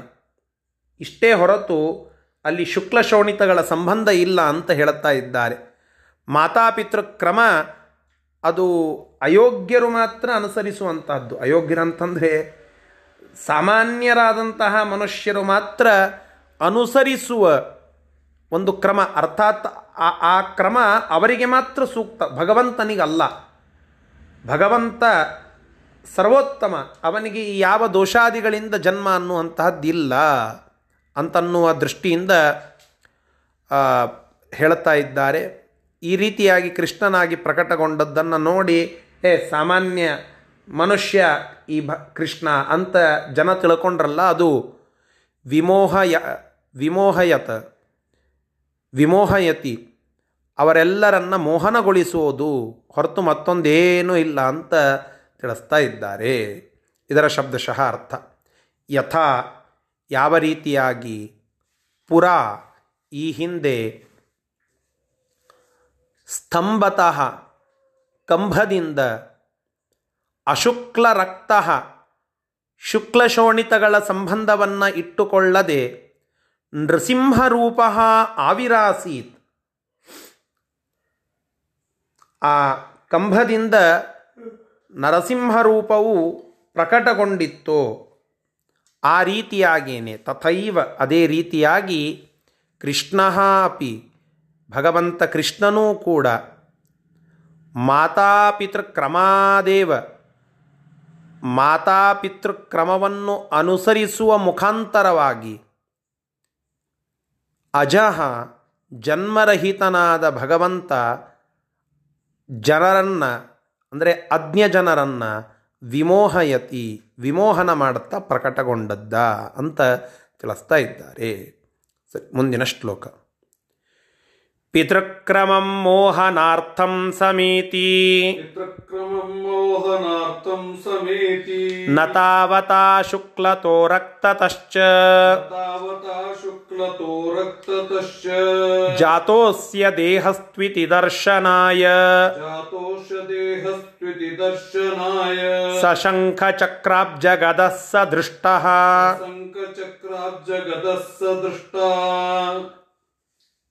ಆ ಅಯೋಗ್ಯ ಜನರನ್ನು ಮೋಹನ ಮಾಡಲಿಕ್ಕಾಗಿ ನನ್ನ ತಾಯಿ, ದೇವಕಿ, ನನ್ನ ತಂದೆ, ಈ ವಸುದೇವ ಎಂಬೆಲ್ಲ ರೀತಿಯಿಂದ ಗೋಚರಿಸ್ತಾನೆ ಭಗವಂತ ಮಾತಾಪಿತೃ ಕ್ರಮದಲ್ಲಿ. ಅದರರ್ಥ, ಅವ ಯಾವುದೂ ವೀರ್ಯದಿಂದ ಸೃಷ್ಟಿಯಾದ ವ್ಯಕ್ತಿ ಅಲ್ಲ. ಯಾಂಗ್ ಹೆಂಗೆ ಹೇಳ್ತೀರಿ? ಸಾಮಾನ್ಯ ವ್ಯಕ್ತಿಯೇ ಇದ್ದಾನೆ ಅವನು. ಮತ್ತು ಸಾಮಾನ್ಯ ವ್ಯಕ್ತಿ ಹುಟ್ಟಿ ಬಂದಿದ್ದಾನೆ ಅಂತಂದರೆ ನೀವು ಏನಂತ ಹೇಳುತ್ತೀರಾ? ಸಾಮಾನ್ಯವಾದ ಒಂದು ಜನನ ಕ್ರಮದಲ್ಲಿ ಹುಟ್ಟಿ ಬಂದವನು ಅಂತ ಹೇಳುತ್ತೀರಲ್ಲ. ಈಗ ಯಾವುದೋ ಒಬ್ಬ ವ್ಯಕ್ತಿ, ಸಾಮಾನ್ಯ ವ್ಯಕ್ತಿಯನ್ನು ತೋರಿಸ್ತೀರ? ನೀವು ಆ ವ್ಯಕ್ತಿ ಸಾಮಾನ್ಯನೋ ಅಸಾಮಾನ್ಯನೋ ಅಂತ ಗೊತ್ತಾಗೋದಿಲ್ಲ. ನಾರ್ಮಲ್ ಆಗಿ ನೋಡಲಿಕ್ಕೆ ಎರಡು ಕಣ್ಣು, ಎರಡು ಕೈ, ಎರಡು ಕಾಲು ಇತ್ಯಾದಿಗಳೆಲ್ಲ ಇವೆ. ಏನಂತ ಹೇಳುತ್ತೀರಾ? ಸಾಮಾನ್ಯವಾದಂತಹ ಒಂದು ಸೃಷ್ಟಿ ಕ್ರಮದಲ್ಲಿ ಏನೇ ಮಾತಾಪಿತೃ ಕ್ರಮದಲ್ಲಿ ಏನೇ ಹುಟ್ಟಿ ಬಂದಂಥವನು ಅವನೇನು ಅಸಾಮಾನ್ಯನ ಅಲ್ಲ ಅಂತ ಹೇಳುತ್ತೀರ. ಅಸಾಮಾನ್ಯ ಅಂತ ಯಾವಾಗ ಅನಿಸ್ಕೋತಾನೆ ಹೇಳ್ರಿ? ವಿಲಕ್ಷಣವಾದ ಏನೋ ಒಂದು ವಿಚಾರ ಅವನಲ್ಲಿರಬೇಕು. ಮತ್ತೇನಿತ್ತು? ಕೃಷ್ಣನೊಳಗೆ ಏನಿತ್ತು ವಿಲಕ್ಷಣ? ಸಣ್ಣ ಕೂಸು, ಅಳತಾ ಬಂದಂತೆ ಬಂದ ಅಂತ ಹೇಳುತ್ತೀರಾ? ಇಲ್ಲ. ಅಳಲಿಲ್ಲ. ಕೂಸು ಹುಟ್ಟಿದ ಕೂಡಲೇ ಅಳತಿತ್ತು ಅಂತಂದ್ರೆ ಇದು ಅಳ್ಳಿಲ್ಲ. ಎದ್ದು ಕೂತು ತಂದೆ ತಾಯಿಗಳನ್ನು ನೋಡುತ್ತಾ ಪ್ರಸನ್ನ ಮುಖನಾಗಿ ಭಗವಂತ ಬಾಲಕೃಷ್ಣ ರೂಪದಿಂದ ಅವರಿಗೆ ಅನುಗ್ರಹ ಮಾಡುತ್ತಾ ಇದ್ದಾನೆ. ಶಂಖ ಚಕ್ರ ಗದಾ ಪದ್ಮಗಳಿಂದ ಗೋಚರಿಸ್ತಾ ಇದ್ದಾನೆ. ನೋಡಿ ಗಾಬರಿ ಆಯ್ತಂತೆ. ಸಶಂಖ ಚಕ್ರಾಬ್ಜ ಗದಸ್ಸ ದೃಷ್ಟ. ಶಂಖ ಚಕ್ರ ಗಜಾ ಪದ್ಮಗಳಿಂದ ಭಗವಂತ ತೋರ್ ತೋರ್ಕೊಳ್ಳುತ್ತಾ ಇದ್ದಾನೆ. ಆ ರೀತಿಯಾಗಿ ಕಾಣಿಸ್ತಾ ಇದ್ದಾನೆ ಜಗತ್ತಿಗೆ. ಅಂತಹ ಆ ಭಗವಂತ ನೀವು ಸಾಮಾನ್ಯವಾದ ವ್ಯಕ್ತಿ ಅಂತ ಹೇಗೆ ಹೇಳಲಿಕ್ಕೆ ಸಾಧ್ಯ? ಸ್ತುತಿಂ ಸ್ವಪಿತ್ರೋರವಧಾರ್ಯಯೋಸೌ ಬಭೂವ ಪಶ್ಚಾತ್ ಶಿಶು ವೇಷಧಾರಿ. ವಾದರಾಜರು ಬರೀತಾರೆ. ಅಸೂತ ತಂ ಕಾನು ತದಾ ಮೃಗಾಕ್ಷಿ ಪುರಾ ಯದೀಹ ಜಾತೋ ವಸುದೇವ ವೀರ್ಯಾತ್ ತದಾ ಕುತಸ್ತಸ್ಯ ವಿಭೂಷಣಾನಿ ವರಾಂಬರಂ ಕೌಸ್ತುಭರತ್ನಮುದ್ಯತ ಸುದರ್ಶನಂ ಶಂಖಗದಾದಿಜಾತಂ ಅಲ್ಲ, ಹೆಂಗೆ ಹೇಳ್ತೀರ ನೀವು ಈ ವ್ಯಕ್ತಿಯನ್ನ, ಸಾಮಾನ್ಯ ವ್ಯಕ್ತಿ ಅಂತ ಹೇಳಿ? ವರಾಂಬರಂ ಕೌಸ್ತುಭ ರತ್ನ ಮುದ್ಯತ ಸುದರ್ಶನಂ ಶಂಖಗದಾದಿ ಜಾತಂ ಕುತಃ ತಸ್ಯ ಯಾಕೆ ಯಾಕವನಿಗೆ ಆಭರಣಗಳು? ಅವ ಹುಟ್ಟಿನಿಂದ ಆಭರಣವನ್ನು ಇಟ್ಟುಕೊಂಡು ಬಂದಿದ್ದಾನೆ. ನಮ್ಮ ಮಕ್ಕಳನ್ನು ನಾವು ಕೃಷ್ಣನನ್ನಾಗಿ ಮಾಡಿದರೆ ಕೃಷ್ಣ ಅಲ್ಲಿ ಹುಟ್ಟಿ ಬಂದಿದ್ದಾನೆ. ನಮ್ಮ ಮಕ್ಕಳಿಗೆ ಹುಟ್ಟಿದ ಮೇಲೆ ಬಂಗಾರವೋ, ಬೆಳ್ಳಿಯೋ, ವಜ್ರವೋ, ರತ್ನವೋ, ಮುತ್ತೋ, ಮಾಣಿಕ್ಯವೋ ಇತ್ಯಾದಿಗಳನ್ನೆಲ್ಲ ಹಾಕಿ ಅಲಂಕಾರ ಮಾಡಿದರೆ ಭಗವಂತ ಎಷ್ಟು ವಿಲಕ್ಷಣ ನೋಡಿ. ಅತ್ಯದ್ಭುತವಾದ ಅಲಂಕಾರವನ್ನೇ ಮಾಡಿಕೊಂಡು ಹುಟ್ಟಿದ್ದಾನೆ. ಭಗವಂತ ಭಕ್ತರ ಹತ್ತಿರಕ್ಕೆ ಹೋಗುವಾಗ ಅಲಂಕಾರ ಮಾಡ್ಕೊಂಡು ನಿಂದಿರ್ತಾನಂತೆ. ಅವ್ಯತ್ರೀಣಿ ಜಗತ್ಯಕುಂಠ ಮಹಿಮಾ ವೈಕುಂಠ ಕಂಠೀರವ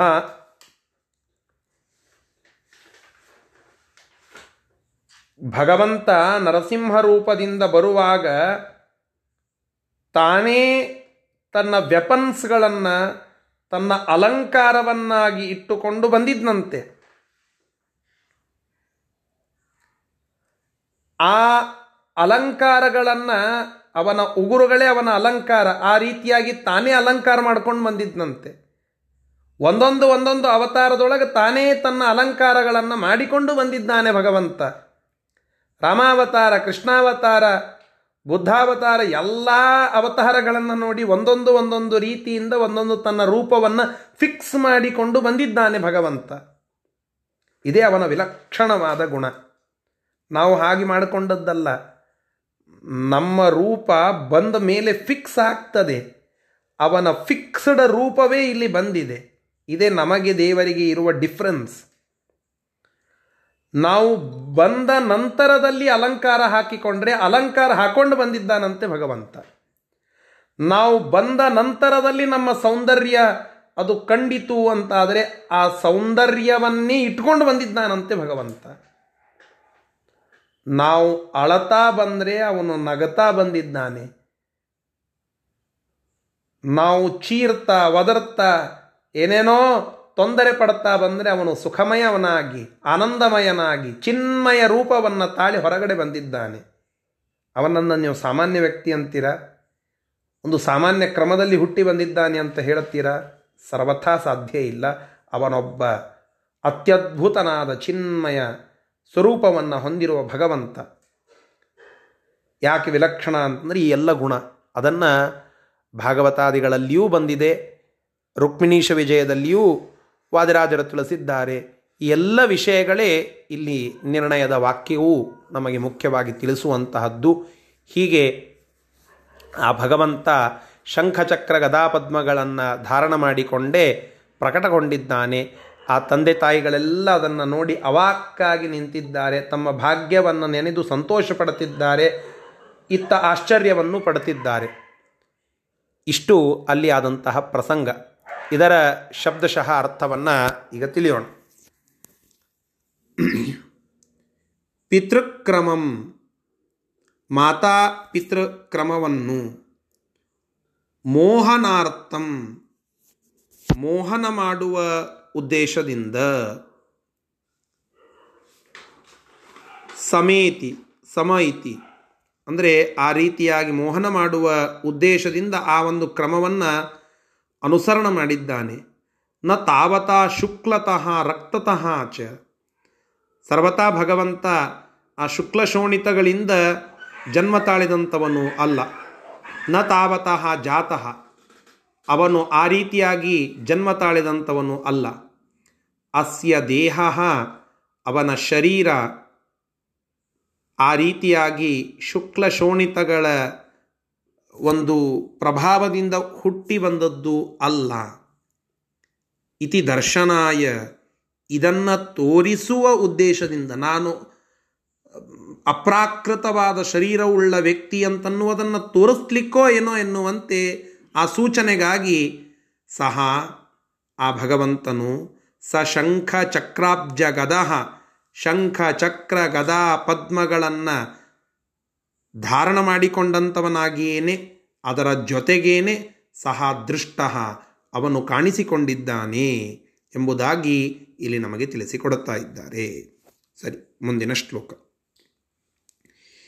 ಯಥಾಪುರ ಅನೇಕ ಸೂರ್ಯಾಭ ಕಿರೀಟಯುಕ್ತ. ಅನೇಕ ಸೂರ್ಯಾಭ ಕಿರೀಟಯುಕ್ತೋ.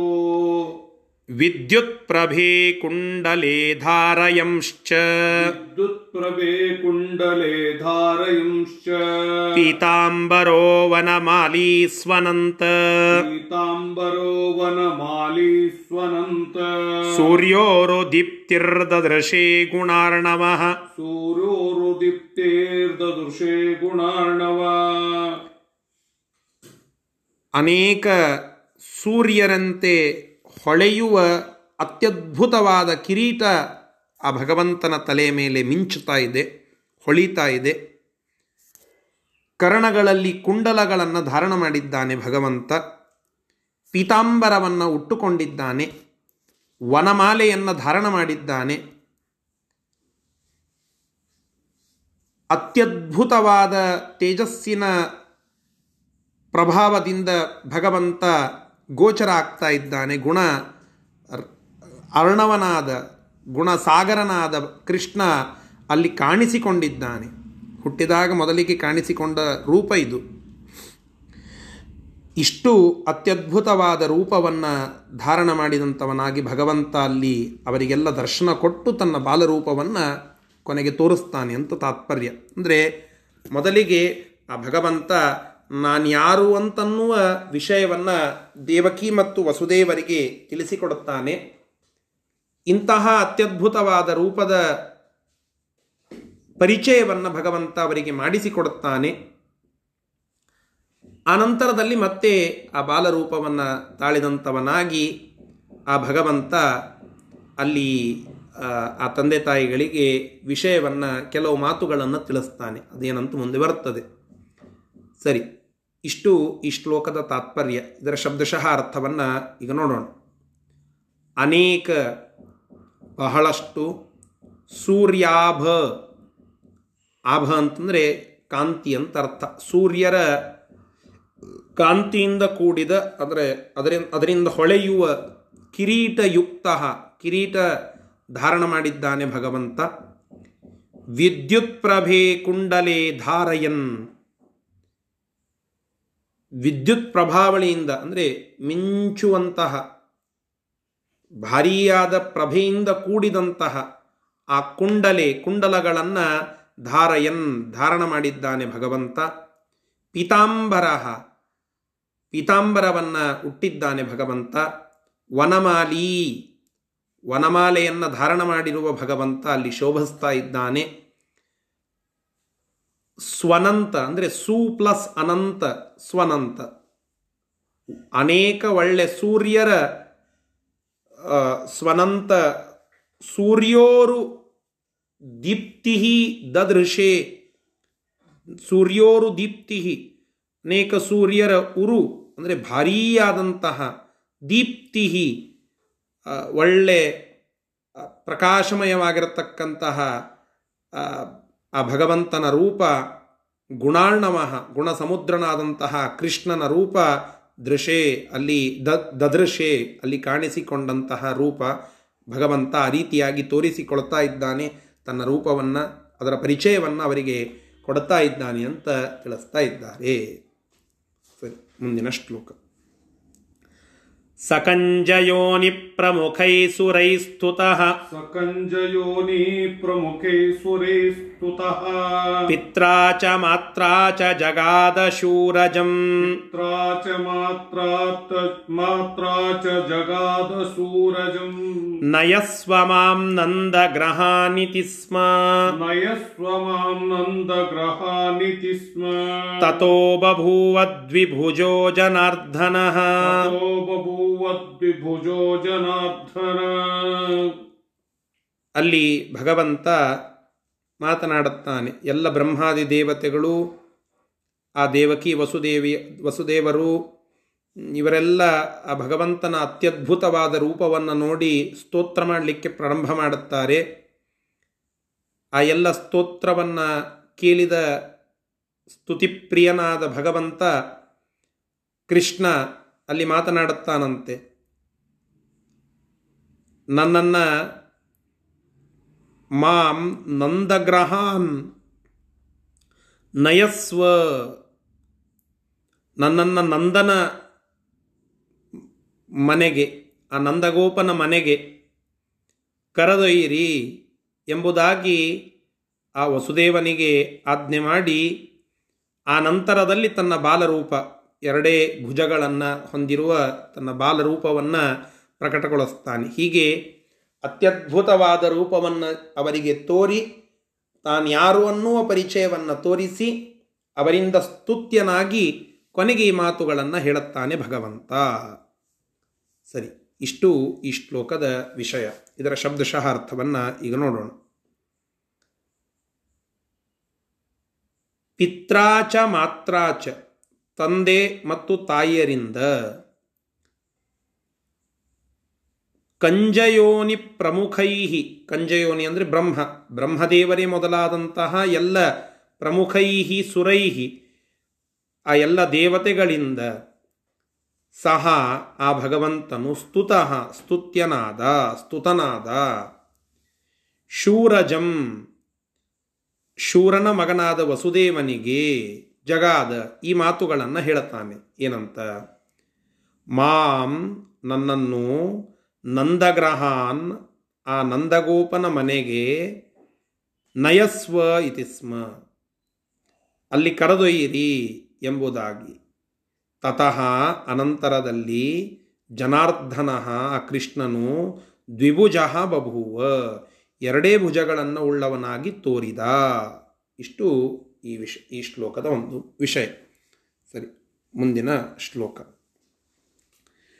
तदैव जाता च हरेरनुज्ञया। तदैव जाता च हरेरनुज्ञया। दुर्गाभिदा श्रीरनुनन्दपत्न्याम्। दुर्गाभिदारी दुर्गाभिदारी दुर्गाभिदा श्रीरनुनन्दपत्न्या ततस्तमादाय हरिं ययौ स ततस्तमादाय हरिं ययौ स ಶೂರಾತ್ಮಜೋ ನಂದಗ್ರಹಾನ್ನಿಶೀಥೇ शूरात्मजो नन्दग्रहान्निशीथे ಆಗ ಅದೇ ಸಮಯಕ್ಕೆ ಭಗವಂತನ ಆಜ್ಞೆಯಿಂದ ಲಕ್ಷ್ಮೀದೇವಿಯೇನೆ ಸ್ವಯಂ ಲಕ್ಷ್ಮೀದೇವಿಯೇನೆ ಕೃಷ್ಣನ ಅವತಾರಕ್ಕೆ ಪೂರಕಳಾಗಿ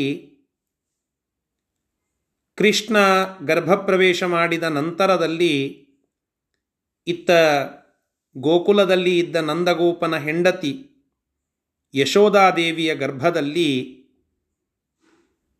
ದುರ್ಗಾ ನಾಮಕಳಾಗಿ ಅಲ್ಲಿ ಪ್ರವೇಶ ಮಾಡಿರುತ್ತಾಳೆ. ಕೃಷ್ಣ ಹುಟ್ಟಿದ ಕ್ಷಣದಲ್ಲಿ ಸ್ವಲ್ಪ ಕೆಲವೇ ಹೊತ್ತಿನಲ್ಲಿ ಅವಳು ಕೂಡ ಅಲ್ಲಿ ಪ್ರಾದುರ್ಭೂತಳಾಗ್ತಾಳೆ. ಲಕ್ಷ್ಮೀದೇವಿಯು ಕೂಡ ಪ್ರಾದುರ್ಭೂತಳಾಗ್ತಾಳೆ.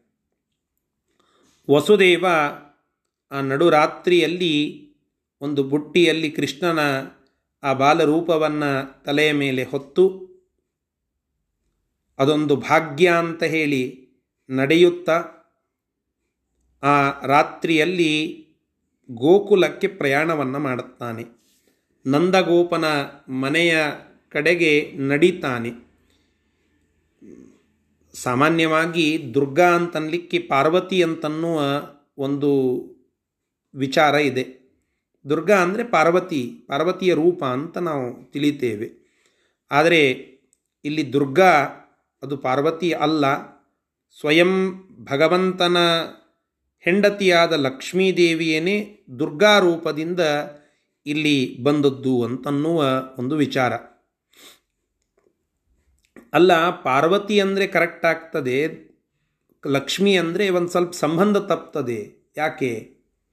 ಲಕ್ಷ್ಮೀದೇವಿ ಭಗವಂತನ ಹೆಂಡತಿ. ಇಲ್ಲಿ ಮತ್ತೆ ಯಶೋದಾಳ ಸಾಕು ಮಗನಾಗಿ ಕೃಷ್ಣ ಬಂದಿದ್ದಾನೆ. ಯಶೋದಾಳ ನೈಜ ಮಗಳಾಗಿ, ಅಂದರೆ ಅವಳ ಹೊಟ್ಟೆಯಿಂದ ಬರುವ ಮಗಳಾಗಿ ದುರ್ಗಾದೇವಿ ಬಂದಿದ್ದಾಳೆ. ಮತ್ತು ಅಕ್ಕ ತಂಗಿಯ ಸಂ ಅಣ್ಣ ತಂಗಿಯ ಸಂಬಂಧ ಇಲ್ಲಿ ಬಂತಲ್ಲ ಅಂತ ಒಂದು ವಿಚಾರ. ಅದಕ್ಕೆ ಅಲ್ಲಿ ಹೇಳುತ್ತಾರೆ, ಹರೇರನುಜ್ಞೆಯ ಶ್ರೀಹರಿಯ ಆಜ್ಞೆಯಂತೆ ಆ ಭಗವಂತನ ಒಂದು ಅವತಾರಕ್ಕೆ ಪೂರಕವಾಗಿ ಅಲ್ಲಿ ಹುಟ್ಟಿ ಬಂದಿದ್ದಾಳೆ. ಹೀಗಾಗಿ ಅಲ್ಲಿ ಯಾವುದೇ ರೀತಿಯಾದಂತಹ ಸಮಸ್ಯೆ ಇಲ್ಲ. ಕೃಷ್ಣನ ತಂಗಿಯಾಗಿಯೇ ಲಕ್ಷ್ಮೀದೇವಿ ಅಲ್ಲಿ ಅವತಾರವನ್ನು ಮಾಡಿದ್ದಾಳೆ. ಬೇರೆ ಯಾರೋ ಕೃಷ್ಣನ ಹೆಂಡತಿಯಾಗಿ ಅವತಾರ ಮಾಡಿದರೆ ಸಮಸ್ಯೆ ಇತ್ತು. ಇಲ್ಲ, ಕೃಷ್ಣನ ಹೆಂಡತಿಯಾಗಿಯೂ ಅವಳೇ ಅವತಾರ ಮಾಡಿದ್ದಾಳೆ. ಲಕ್ಷ್ಮೀದೇವಿಯೇನೇ ಶ್ರೀಭೂದುರ್ಗಾ ರೂಪದಿಂದ ರುಕ್ಮಿಣಿ ಸತ್ಯಭಾಮ ಇತ್ಯಾದಿ ರೂಪಗಳಿಂದ ಪ್ರಕಟಗೊಂಡದ್ದು ಅಂತ ನಾವು ಕೇಳುತ್ತೇವೆ. ಶ್ರೀ ಮತ್ತು ಭೂರೂಪದಿಂದ ಲಕ್ಷ್ಮೀದೇವಿ ರುಕ್ಮಿಣಿ ಸತ್ಯಭಾಮ ಆಗಿ ಬಂದದ್ದು ಕೇಳುತ್ತೇವೆ. ದುರ್ಗಾ ರೂಪದಿಂದ ಇಲ್ಲಿ ಬಂದಿದ್ದಾಳೆ. ಹೀಗೆ ವಸ್ತುತಃ ಕೃಷ್ಣನ ತಂಗಿ ಅಂತೇನು ಇಲ್ಲಿ ಹುಟ್ಟಿ ಬಂದಿದ್ದಾಳೆ. ಅವಳು ಮತ್ತೊಬ್ಬಳೆ ಯಾರೂ ಅಲ್ಲ. ದುರ್ಗಾದೇವಿ ಅಂದರೆ ಸಾಕ್ಷಾತ್ ಲಕ್ಷ್ಮೀದೇವಿಯೇ ಸರಿ. ಪಾರ್ವತಿ ಅಂತ ತಿಳ್ಕೊಂಡ್ರು ಆ ಪಾರ್ವತಿಯಲ್ಲಿರುವ ಮುಖ್ಯ ಲಕ್ಷ್ಮೀದೇವಿಯೇನೇ ದುರ್ಗಾ ರೂಪದಿಂದ ಇಲ್ಲಿ ಪ್ರಕಟಗೊಂಡದ್ದು ಅಂತ ಇಟ್ಟುಕೊಳ್ಳಿ. ಆ, ರೀತಿಯಾಗಿ ಕನ್ಯಾಕುಮಾರಿಯಲ್ಲಿ ಕನ್ಯಾಕುಮಾರಿಯಾಗಿ ನೆಲೆಸಿರುವಂತಹದ್ದು ಇದೇ ದುರ್ಗಾದೇವಿ ಅಂತ ಹೇಳುತ್ತಾರೆ. ಆ ದುರ್ಗಾದೇವಿ ಅದೇ ಸಮಯಕ್ಕೆ ಯಶೋದಾಳ ಗರ್ಭದಿಂದ ಪ್ರಭು ಪ್ರಜಾತಳಾಗಿರುತ್ತಾಳೆ. ಅಲ್ಲಿ ನಂದಗೋಪನ ಮನೆಯ ಹತ್ತಿರಕ್ಕೆ ಕೃಷ್ಣನನ್ನು ಹೊತ್ತುಕೊಂಡು ಕರೆದುಕೊಂಡು ಹೋಗ್ತಾನೆ ಆ ವಸುದೇವ. ಮುಂದೆ ಏನಾಯಿತು? ಅದನ್ನು ನಾಳೆ ದಿನ ಮತ್ತೆ ಮುಂದುವರಿಸೋಣ. ಈ ಶ್ಲೋಕದ ಶಬ್ದಶಃ ಅರ್ಥವನ್ನು ನೋಡಿ ಇವತ್ತಿನ ಪಾಠವನ್ನು ಮುಕ್ತಾಯಗೊಳಿಸೋಣ. ತದೈವ ಅದೇ ಸಮಯಕ್ಕೇನೆ ಹರೇಹೇ ಅನುಜ್ಞೆಯ ಶ್ರೀಹರಿಯ ಆಜ್ಞೆಯಂತೆ ದುರ್ಗಾಭಿದ ದುರ್ಗಾ ಎನ್ನುವ ಹೆಸರುಳ್ಳವಳಾಗಿ ಶ್ರೀಹಿ ಲಕ್ಷ್ಮೀದೇವಿಯು ನಂದಪತ್ನ್ಯಾಂ. ನಂದಗೋಪನ ಹೆಂಡತಿಯಾದ ಯಶೋಧಾದೇವಿಯಲ್ಲಿ ಅನು, ಅಂದರೆ ಭಗವಂತನ ಒಂದು ಅವತಾರಕ್ಕೆ ಪೂರಕಳಾಗಿ, ಶ್ರೀರನು ಅಂತ ಇದೆಯಲ್ಲ, ಶ್ರೀಹಿ ಅನು, ಆ ಭಗವಂತನ ಅವತಾರಕ್ಕೆ ಅನುಕೂಲಳಾಗಿ ಅಲ್ಲಿ ತದೈವ ಜಾತ ಹುಟ್ಟಿ ಬಂದಿದ್ದಾಳೆ ದುರ್ಗಾದೇವಿ. ತತಃ ಅನಂತರದಲ್ಲಿ ತಮ್ ಆದಾಯ ತಮ್ ಹರಿಂ ಆದಾಯ, ಆ ಕೃಷ್ಣನನ್ನು ಹೊತ್ತುಕೊಂಡು. ಸಹ ಶುರಾತ್ಮಜ, ಆ ವಸುದೇವನು ನಂದಗ್ರಹಾನ್, ನಂದನ ಮನೆಯ ಕಡೆಗೆ ನಿಶೀಥೆ ನಡುರಾತ್ರಿಯಲ್ಲಿ ಯಯೌ ಹೊರಟ ನಡೆದ ಅಂತ ಅರ್ಥ. ಅಲ್ಲೇನಾಯಿತು? ಆ ಭಾಗವನ್ನು ಮತ್ತೆ ನಾಳೆ ದಿನ ತಿಳಿದುಕೊಳ್ಳುವ ಪ್ರಯತ್ನ ಮಾಡೋಣ. ಶ್ರೀಕೃಷ್ಣಾರ್ಪಣಮಸ್ತು. ಹರಯೇ ನಮಃ. नदूनः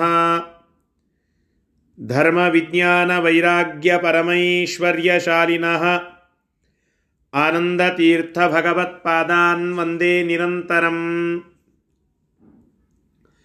भवति यतनुभावादेडमूकोऽपि वाग्मी जडमतिरपि जन्तुर्जायते प्राज्ञमौलिः। सकलवचनचेतो देवता भारती सा मम वचसि निधत्तां सन्निधिं मानसे च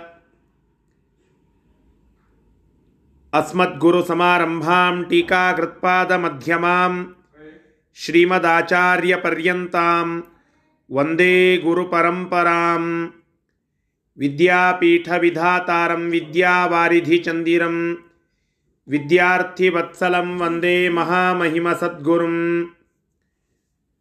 बिन्दार्याब्धिसमुत्थं तं धेनुपार्कप्रकाशितं मध्वपङ्कजमानौमि शिष्यषट्पदकर्षकं समाश्रयेत् गुरुं भक्त्या महाविश्वासपूर्वकं निक्षिपेत् सर्वभारांश्च गुरोः श्रीपादपङ्कजे श्रीगुरुभ्यो नमः हरिः ओम्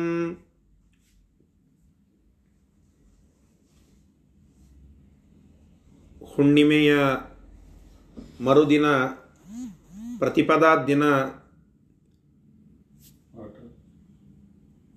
ಭೀಷ್ಮಾಚಾರ್ಯರ ಕುರಿತಾಗಿ ಪ್ರಾರಂಭ ಆದಂತಹ ಒಂದು ಸರಣಿಯ ಎರಡನೇ ಭಾಗ ಆಗಬೇಕಾಗಿತ್ತು. ಆದರೆ ಅನಿವಾರ್ಯವಾಗಿ ತತ್ವಪ್ರಕಾಶಿಕ ಮಂಗಳ ಕಾರ್ಯಕ್ರಮಕ್ಕೆ ನಾನು ಅಲ್ಲಿ ಹೋಗಬೇಕಾದಂತಹ ಪ್ರಸಂಗ ಇದ್ದದ್ರಿಂದ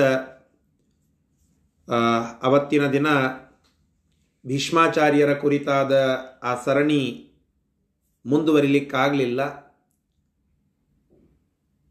ಆದರೆ ಅದಕ್ಕೆ ಅನುಕೂಲ ಆಗುವಂತೆ ಅಂದರೆ ಆ ಸರಣಿ ತಪ್ಪಬಾರದು ಅಂತನ್ನುವ ಉದ್ದೇಶದಿಂದ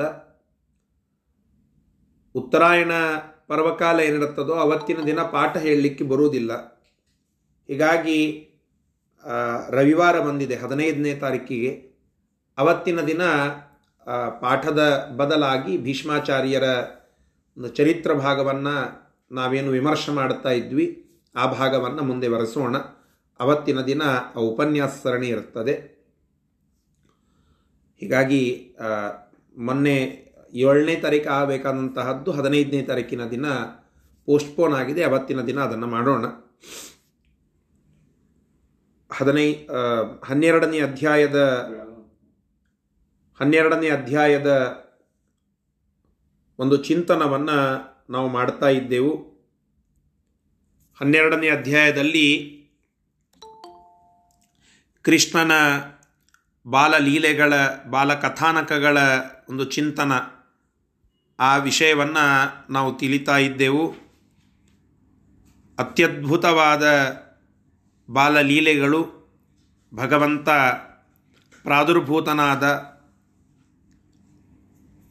ಬಲರಾಮನನ್ನು ಮೊದಲಿಗೆ ಕಳಿಸಿ, ನಂತರ ಆ ಗರ್ಭವನ್ನು ರೋಹಿಣಿಗೆ ದುರ್ಗಾದೇವಿ ಮುಖಾಂತರವಾಗಿ ಟ್ರಾನ್ಸ್ಫರ್ ಮಾಡಿಸಿ, ಅಲ್ಲಿಂದ ಬಲರಾಮ ಹುಟ್ಟುವಂತೆ ಮಾಡಿ, ಮುಂದೆ ಭಗವಂತ ಕೃಷ್ಣ ರೂಪದಿಂದ ಅವತಾರವನ್ನು ಮಾಡಿ, ಅತ್ತ ನಂದಗೋಪ ಮತ್ತು ಯಶೋಧಾರಲ್ಲಿ ದುರ್ಗಾದೇವಿ ಹುಟ್ಟುವಂತೆ ಮಾಡಿ, ತಾನು ತನ್ನ ವಿರಾಟ್ ರೂಪವನ್ನು ದರ್ಶನ ಕೊಟ್ಟು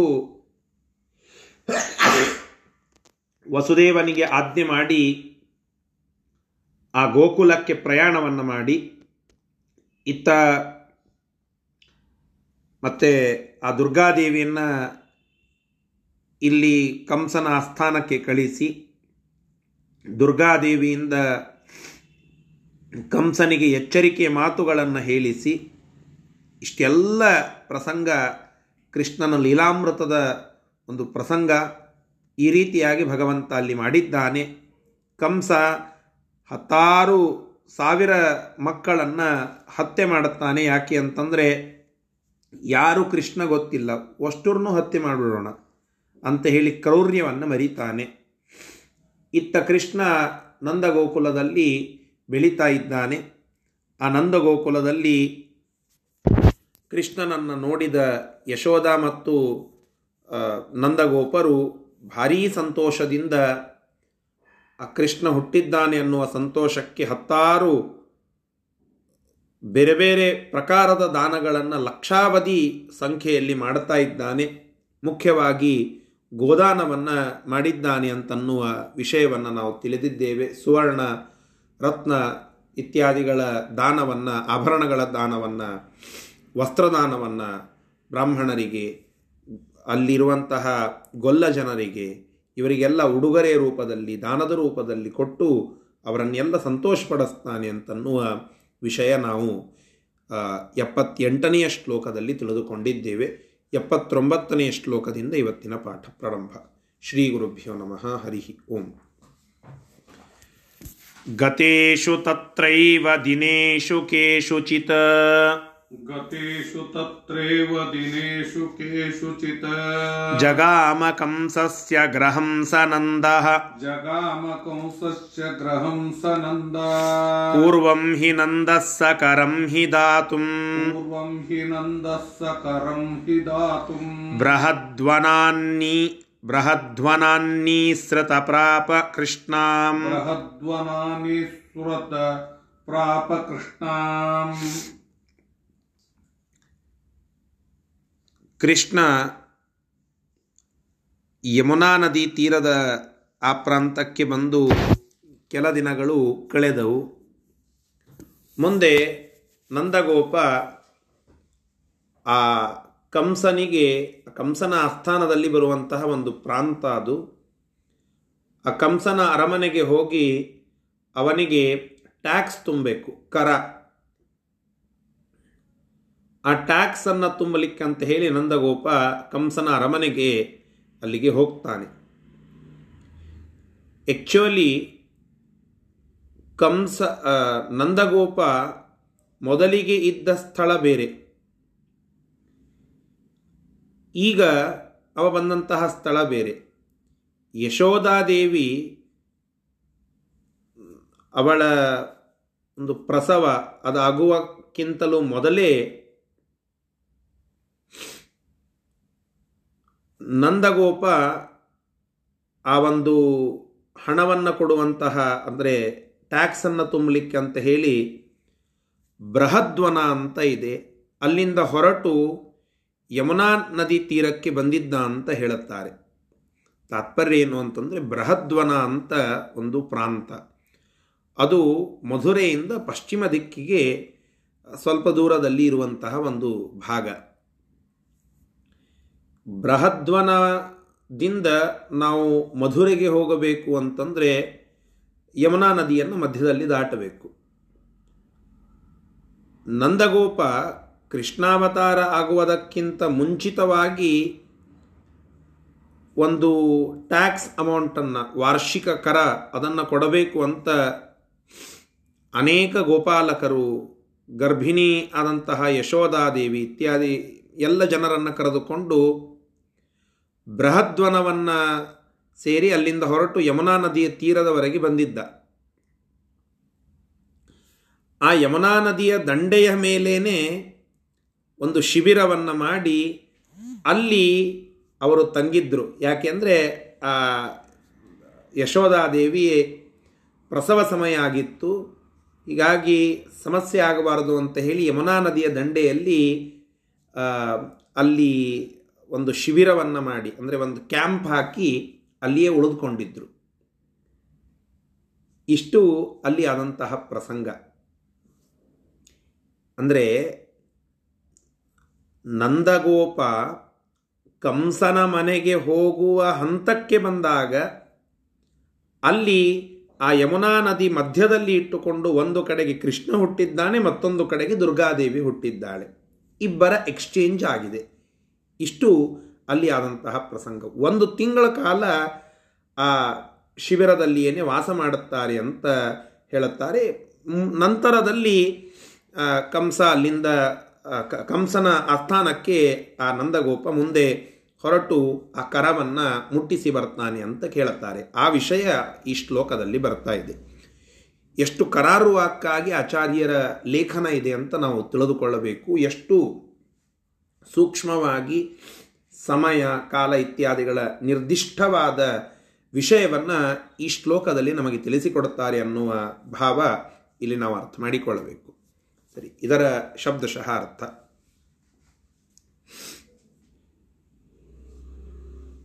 ತತ್ರೈವ ಆ ಯಮುನಾ ನದಿ ತೀರದಲ್ಲಿಯೇನೇ ಕೇಶುಚಿತ್ ದಿನೇಶು ಕೆಲವು ದಿನಗಳು ಗತೇಶು ಕಳೆದ ನಂತರದಲ್ಲಿ ಕಂಸಸ್ಯ ಗ್ರಹಂ ಕಂಸನ ಅರಮನೆಗೆ ಸಹ ನಂದ ಆ ನಂದನು ಕರಂ ದಾತುಂ, ವಾರ್ಷಿಕವಾದ ತೆರಿಗೆಯ ಹಣವನ್ನು, ಕರ ಮೊತ್ತವನ್ನು ದಾತುಂ ಕೊಡುವುದಕ್ಕೋಸ್ಕರವಾಗಿ ಜಗಾಮ, ಹೊರಟ. ಇಲ್ಲಿ ಹೊರಟದ್ದು ಪೂರ್ವಂ. ಕೃಷ್ಣಾವತಾರಕ್ಕಿಂತ ಮುಂಚಿತವಾಗಿಯೇ ಅವನು ಹೊರಟಿದ್ದ ತಮ್ಮ ಊರಿನಿಂದ. ಬೃಹದ್ವನ ಅಂತ ಒಂದು ಪ್ರಾಂತ, ಅಲ್ಲಿಂದ ಮಧುರೆಗೆ ಹೋಗುವ ಹಾದಿಯಲ್ಲಿ ಯಮುನಾ ನದಿ ತೀರದಲ್ಲಿ ಇದ್ದ. ಬೃಹದ್ವನಾತ್ ನಿಸೃತಃ ಬೃಹದ್ವನದಿಂದ ಹೊರಟು ಕೃಷ್ಣಾಂ, ಕೃಷ್ಣ ಅಂತಲಿಕ್ಕೆ ಯಮುನಾ ನದಿ ಅಂತ ಒಂದು ಅರ್ಥ. ಅಂದರೆ ಕಪ್ಪಾಗಿ ಇರುತ್ತದೆ ಅನ್ನೋದಕ್ಕೆ ಕೃಷ್ಣ ಅಂದರೆ ಯಮುನಾ ನದಿ ಅಂತ ಒಂದು ಅರ್ಥ. ಕೃಷ್ಣಾಂ ಪ್ರಾಪ. ಅಂದರೆ ಆ ಯಮುನಾ ನದಿಯನ್ನು ಮುಟ್ಟಿದ. ಇಲ್ಲಿ ನೋಡಿ, ಯಮುನಾ ನದಿಯನ್ನು ಮುಟ್ಟಿದ ಅಂತ ಅರ್ಥ ಏನು? ಯಮುನಾ ನದಿಯ ದಂಡೆಯನ್ನು ಮುಟ್ಟಿದ ಅಂತ ತಾತ್ಪರ್ಯ. ಹೀಗೆ ಲಾಕ್ಷಣಿಕ ಅರ್ಥ ಅಂತ ವೇದಾಂತದ ಭಾಷೆ ಇದಕ್ಕೆ ಮುಖ್ಯ ಅರ್ಥ ಮುಖ್ಯ ವೃತ್ತಿಯಿಂದ ಒಂದು ಅರ್ಥವನ್ನು ಹೇಳೋದು, ಲಾಕ್ಷಣಿಕವಾಗಿ ಒಂದು ಅರ್ಥವನ್ನು ಹೇಳೋದು. ಹೀಗೆ ಇದು ವೇದಾಂತದ ಎರಡು ಶಬ್ದದ ವೃತ್ತಿಗಳು ಅಂತ ಕರೀತೇವೆ. ಹಾಗೆ ಲಾಕ್ಷಣಿಕ ಅರ್ಥ ಕೃಷ್ಣಾಂಪ್ರಾಪ ಕೃಷ್ಣೆಯನ್ನು ಹೊಂದಿದ ಅಂತ ಅರ್ಥ. ಕೃಷ್ಣೆಯನ್ನು ಹೊಂದಿದ ಅಂತಂದರೆ ಏನು? ಕೃಷ್ಣಾ ತೀರಕ್ಕೆ, ಕೃಷ್ಣ ಅಂತಂದ್ರೆ ಯಮುನಾ ಅಂತ. ಯಮುನಾ ನದಿಯ ದಂಡೆಗೆ ಬಂದ ಅಂತ. ದಂಡೆ ಅಂತ ಶಬ್ದ ಇಲ್ಲಲ್ಲ? ಅದು ಇಂಪ್ಲಾಯ್ಡ್ ಅದನ್ನು ಲಾಕ್ಷಣಿಕ ಅಂತ ವೇದಾಂತದ ಒಂದು ಪರಿಭಾಷೆ, ಆ ರೀತಿಯಾಗಿ ನಾವು ಅಲ್ಲಿ ಅರ್ಥ ಮಾಡಿಕೊಳ್ಳಬೇಕು ಮುಖ್ಯ ಅರ್ಥ, ಬಾಧ ಬರದಂತೆ ಲಾಕ್ಷಣಿಕವಾಗಿ ಅಲ್ಲಿ ಇಂಪ್ಲಾಯ್ಡ್ ಮೀನಿಂಗ್ ಅಂತ ನಾವೇನಂತೇವೆ ಇಂಗ್ಲೀಷ್ನಲ್ಲಿ, ಆ ರೀತಿಯಾಗಿ ಅರ್ಥವನ್ನು ನಾವು ತೆಗೆದುಕೊಳ್ಳಬೇಕು ಅಂತ ಒಂದು ವಿಷಯ ಅದನ್ನು ಇಲ್ಲಿ ತೋರಿಸಿಕೊಡ್ತಾ ಇದ್ದಾರೆ. ಸರಿ, ಮುಂದಿನ ಶ್ಲೋಕ. सहागता तेन तदा यशोदा सहागता सहागता तेन तदा यशोदा सुषावदुर्गामथ तत्र शौरिः सुषावदुर्गामथ तत्र शौरिः निधाय कृष्णं प्रतिगृह्य कन्यकाम्। निधाय कृष्णं प्रतिगृह्य कन्यकाम्। ग्रहं ययौ नन्द उवास तत्र। ग्रहं ययौ नन्द उवास तत्र। ಆ ಸಂದರ್ಭದಲ್ಲಿ ನಂದನ ಜೊತೆಗೆ ಆ ಯಶೋಧಾದೇವಿಯು ಕೂಡ ಅಲ್ಲಿ ಬಂದಿರುತ್ತಾಳೆ. ಆ ಬೃಹದ್ವನದಿಂದ ನದಿ ದಂಡೆಗೆ ಬಂದಿರುತ್ತಾಳೆ. ಅಲ್ಲಿಯೇ ಅವಳ ಗರ್ಭಿಣಿ ಅವಸ್ಥೆ ಕೊನೆಘಟ್ಟದಲ್ಲಿ ಇರುತ್ತದೆ. ಅವಳ ಪ್ರಸವ ಆದ ನಂತರದಲ್ಲಿ ಅಲ್ಲೇ ಉಳಿದಿರುತ್ತಾಳೆ. ಅಲ್ಲಿ ದುರ್ಗಾದೇವಿಯನ್ನು ಆ ಯಶೋಧಾದೇವಿ ಪಡೀತಾಳೆ. ವಸುದೇವ ಕೃಷ್ಣಂ ನಿಧಾಯ, ಕನ್ಯಕಾಂ ಪ್ರತಿಗೃಹ್ಯ ಗ್ರಹಂ ಯಯೌ. ವಸುದೇವನನ್ನ, ವಸುದೇವನು ಕೃಷ್ಣನನ್ನ ಕರೆದುಕೊಂಡು ಬಂದು ಅಲ್ಲಿ ಇರಿಸಿ, ಆ ಕನ್ಯೆಯನ್ನು ಅಲ್ಲಿಂದ ಕರೆದುಕೊಂಡು ಪ್ರತಿಗೃಹ್ಯ ಅವಳನ್ನು ಎತ್ತಿಕೊಂಡು ತಮ್ಮ ಮನೆಗೆ ತೆರಳಿರುತ್ತಾನೆ. ನಂದ ಅದೇ ವನದಲ್ಲಿ ಒಂದು ತಿಂಗಳಗಳ ಕಾಲ ವಾಸ ಮಾಡಿರುತ್ತಾನೆ. ಅನಂತರದಲ್ಲಿ ಕಂಸನ ಕಡೆಗೆ ತೆರಳುತ್ತಾನೆ ಅಂತ ತಾತ್ಪರ್ಯ. ಹೀಗೆ ಇಷ್ಟು ಈ ಶ್ಲೋಕದ ಭಾವಾರ್ಥ. ಸರಳವಾದಂತಹ, ಅದರ ಮುಂದುವರೆದ ಭಾಗ ಮಾತ್ರ ಇಷ್ಟೇ. ಇದರಲ್ಲಿ ಏನು ವಿಶೇಷವಾದಂತಹ ಅಂಶ ಇಲ್ಲ. ಸರಿ, ಇದರ ಶಬ್ದಶಃ ಅರ್ಥ. ತದಾ ಆಗ ಯಶೋದ, ಆ ಯಶೋದಾದೇವಿಯು ದುರ್ಗಾಂ ಸುಶಾವ, ದುರ್ಗೆಯನ್ನು ಪಡೆದಳು. ಅಂದರೆ ಮಗುವಾಗಿ ಅವಳನ್ನು ಹೆತ್ತಳು ಅಂತ ತಾತ್ಪರ್ಯ. ಅಥ ಅನಂತರದಲ್ಲಿ ತೇನ ಸಹಾಗತ. ಆ ನಂದನ ಜೊತೆಗೆ ಆ ಯಶೋದಾದೇವಿ ಅಲ್ಲಿ ಇದ್ಲು ಅಂತ ಅರ್ಥ. ತತ್ರ ಶೌರಿಹಿ, ಅಲ್ಲಿ ಶೌರಿಹಿ, ಶೂರರಾಜನ ಮಗನಾದ ವಸುದೇವನೂ, ಕೃಷ್ಣಂ ನಿಧಾಯ, ಕೃಷ್ಣನನ್ನು ಅಲ್ಲಿ ಇರಿಸಿ, ಕನ್ಯಕಾಂ ಪ್ರತಿಗೃಹ್ಯ, ಆ ದುರ್ಗಾದೇವಿಯನ್ನು ಕರೆದುಕೊಂಡು ಗ್ರಹಂ ಯಯೌ, ತನ್ನ ಮನೆಗೆ ವಸುದೇವ ಹೊರಡುತ್ತಾನೆ. ತತ್ರ ನಂದಹ ಉವಾಸ, ಅಲ್ಲಿಯೇ ಆ ನಂದಗೋಪ ವಾಸ ಮಾಡಿದ. ಇಷ್ಟ ಆಯಿತು. ಮುಂದೆ निरुष्य तस्मिन् यमुनातटे स निरुष्य तस्मिन् यमुनातटे स मासं ययौ द्रष्टुकामो नरिन्द्रं मासं ययौ दृष्टु कामो राज्ञीथ तं दत्तकरं ददर्श दत्तकरं ददर्श ಶುರಾತ್ಮಜೋ ವಾಕ್ಯಮುವಾಚ ಚೈನಂ शूरात्मजो वाक्यमुवाच चैनम् ಒಂದು ತಿಂಗಳಗಳ ಕಾಲ ನಂದಗೋಪ ಆ ಯಮುನಾ ನದಿಯ ದಂಡೆ ಮೇಲೆ ಮಾಡಿದಂತಹ ಶಿಬಿರದಲ್ಲಿಯೇನೇ ಸಕುಟುಂಬನಾಗಿ ವಾಸ ಮಾಡುತ್ತಾನೆ ಒಂದು ತಿಂಗಳಾದ ನಂತರದಲ್ಲಿ ಮತ್ತೆ ಕಂಸನನ್ನು ನೋಡಿ ಆ ಕರ ಅಂದರೆ ಆ ಏನು ತೆರಿಗೆ ಹಣವನ್ನು ಮುಟ್ಟಿಸಬೇಕು ಅಂತ ಹೇಳಿ ಮತ್ತೆ ಆ ಯಮುನಾ ನದಿಯನ್ನು ದಾಟಿ ಕಂಸನ ಅರಮನೆಗೆ ತೆರಳುತ್ತಾನೆ.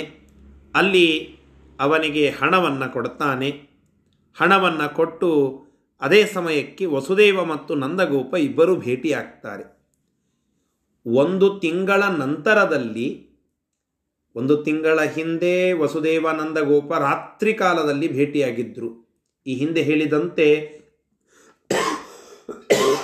ಕೃಷ್ಣ ಹುಟ್ಟಿದ್ದು ಆ ನಂದ ಗೋಕುಲಕ್ಕೆ ಅಂದರೆ ಆ ಯಶೋಧಾದೇವಿಯ ಹತ್ತಿರಕ್ಕೆ ಕೃಷ್ಣನನ್ನು ತಂದು ಮಲಗಿಸಿದ್ದು. ಇತ್ಯಾದಿಗಳೆಲ್ಲ ನಾಲ್ಕು ಜನರಿಗೆ ಮುಖ್ಯವಾಗಿ ಆ ರಾತ್ರಿ ಕಾಲದಲ್ಲಿ ಗೊತ್ತಿದ್ದದ್ದು ಅಂತ ಪುರಾಣದ ಉಲ್ಲೇಖ. ನಾವು ಹಿಂದೆ ನೋಡಿದ್ದೇವೆ. ಒಂದು, ಉಗ್ರಸೇನನಿಗೆ, ಎರಡು, ನಂದಗೋಪನಿಗೆ, ಮೂರು, ವಸುದೇವನಿಗೆ, ನಾಲ್ಕು, ದೇವಕಿಗೆ. ಭಗವಂತನಿಗೆ ಮತ್ತು ದೇವತೆಗಳಿಗಂತರೂ ನಿಶ್ಚಿತವಾಗಿ. ಆದರೆ ಅಲ್ಲಿರುವಂತಹ ಜನರಲ್ಲಿ ಗೊತ್ತಿದ್ದದ್ದು ಈ ನಾಲ್ಕು ಜನರಿಗೆ ಮಾತ್ರ. ಹೀಗಾಗಿ ಮುಖ್ಯವಾಗಿ ಅಲ್ಲಿ ಆ ವಿನಿಮಯ ಕಾರ್ಯದಲ್ಲಿ ತೊಡಗಿದಂಥವರು ನಂದಗೋಪ ಮತ್ತು ವಸುದೇವ. ಆ ವಸುದೇವ ಮತ್ತು ನಂದಗೋಪರು ಈಗ ಆ ಒಂದು ಮಧುರೆ ಊರಿನಲ್ಲಿ ಕಂಸನ ಅರಮನೆಗೆ ನಂದಗೋಪ ಬಂದಂತಹ ಸಂದರ್ಭದಲ್ಲಿ ಭೇಟಿಯಾಗ್ತಾ ಇದ್ದಾರೆ. ಭೇಟಿಯಾಗಿ ಕೆಲವು ಮಾತುಗಳನ್ನು ಆಡುತ್ತಾರೆ. ಏನದು? ಅದನ್ನು ಮುಂದಿನ ಶ್ಲೋಕದಲ್ಲಿ ನೋಡೋಣ. ಸರಿ.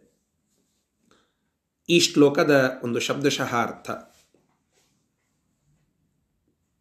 ತಸ್ಮಿನ್ ಯಮುನಾ ತಟೆ. ಆ ಯಮುನಾ ತೀರದಲ್ಲಿ ಮಾಸಂ ಒಂದು ತಿಂಗಳಗಳ ಕಾಲ ಸಹ ಆ ನಂದನು ನಿರುಷ್ಯ, ಅಂದರೆ ಅಲ್ಲಿ ಆ ರೀತಿಯಾಗಿ ಕಾಲವನ್ನು ಕಳೆದು ನಂತರದಲ್ಲಿ ದ್ರಷ್ಟು ನರೇಂದ್ರಂ ದ್ರಷ್ಟು ಯಯೋ ಯಯೌ. ಆ ರಾಜನನ್ನು ನೋಡುವ ಒಂದು ಉದ್ದೇಶದಿಂದ, ಆ ಕಂಸನನ್ನು ನೋಡುವ ಒಂದು ಉದ್ದೇಶದಿಂದ ಯಯೌ ಹೊರಟ. ಅಥ ಅನಂತರದಲ್ಲಿ ರಾಜ್ಞೆ, ಆ ರಾಜನಿಗೆ ದತ್ತಕರಂ ತಂ, ಕೊಡಲ್ಪಟ್ಟ ತೆರಿಗೆ ಹಣವನ್ನು ಉಳ್ಳವನಾಗಿ. ಅಂದರೆ ಆ ತೆರಿಗೆಯ ಹಣವನ್ನು ಕೊಟ್ಟಂಥವನಾಗಿ ಶುರಾತ್ಮಜ ಆ ವಸುದೇವ ಆ ನಂದಗೋಪನನ್ನು ದತ್ತಕರನಾದ ನಂದನನ್ನು ಶುರಾತ್ಮಜ ಆ ವಸುದೇವನು ದದರ್ಶ ನೋಡಿದ. ನೋಡಿ, ಏನಂ ಅವನನ್ನು ಕುರಿತು ವಾಕ್ಯಂ ಉವಾಚ. ಹೀಗೆ ಈ ರೀತಿಯಾಗಿ ಹೇಳಿದ, ಏನು ಹೇಳಿದ? ಮುಂದಿನ ಶ್ಲೋಕದಲ್ಲಿ ಬರ್ತಾ ಇದೆ, ನೋಡಿ. ಯಾಹ್ಯುತ್ಪಾತ ಸಂತಿ ತತ್ರೇತ್ಯುದೀರಿತೆ. ಯಾಹ್ಯುತ್ಪಾತಾ ಸಂತಿ ತತ್ರೇತು ಧೀರಿತೆ ಜಗಾಮ ಶೀಘ್ರಂ ಯಮುನಾಂ ಸನಂದ ಜಗಾಮ ಶೀಘ್ರಂ ಯಮುನಾಂ ಸನಂದ ರಾತ್ರಾವೇವಾಗಚ್ಚಮಾನೇ ತು ನಂದೇ ರಾತ್ರಾವೇಮಾಗಚ್ಚಮಾನೇತು ನಂದೇ ಕಂಸಸ್ಯ ಧಾತ್ರೀ ತು ಜಗಾಮ जगामगोष्ठम्। कंसस्य ತು ಜಗಾಮ ಗೋಷ್ಠಂ ಆ ನಂತರದಲ್ಲಿ ವಸುದೇವ ನಂದನನ್ನ ಕುರಿತು ಹೇಳಿದ ಮಾತು ಹೇ ನಂದ ನೀನು ಬೇಗನೆ ಇಲ್ಲಿಂದ ಹೊರಟು ಬಿಡು. ಇಲ್ಲದೆ ಹೋದರೆ ಅನೇಕ ಘಾತಕಗಳು ಆಗುವಂತಹ ಸಂದರ್ಭಗಳಿವೆ. ಅಲ್ಲಿ ಕೃಷ್ಣನಿಗೆ ತೊಂದರೆ ಕೊಡುವಂತಹ ಪ್ರಸಂಗಗಳು ಬರ್ತವೆ ಹೀಗಾಗಿ ನೀನು ಅಲ್ಲಿಂದ ಬೇಗನೆ ಹೊರಟು ಹೋಗು ಎಂಬುದಾಗಿ ವಸುದೇವ ಆ ರೀತಿಯಾಗಿ ಹೇಳುತ್ತಾ ಇದ್ದಾನೆ. ನಂದ ಅದನ್ನು ಕೇಳಿ ಮತ್ತೆ ಧಾವಿಸಿ ಯಮುನಾ ತೀರಕ್ಕೆ ತೆರಳಿದ.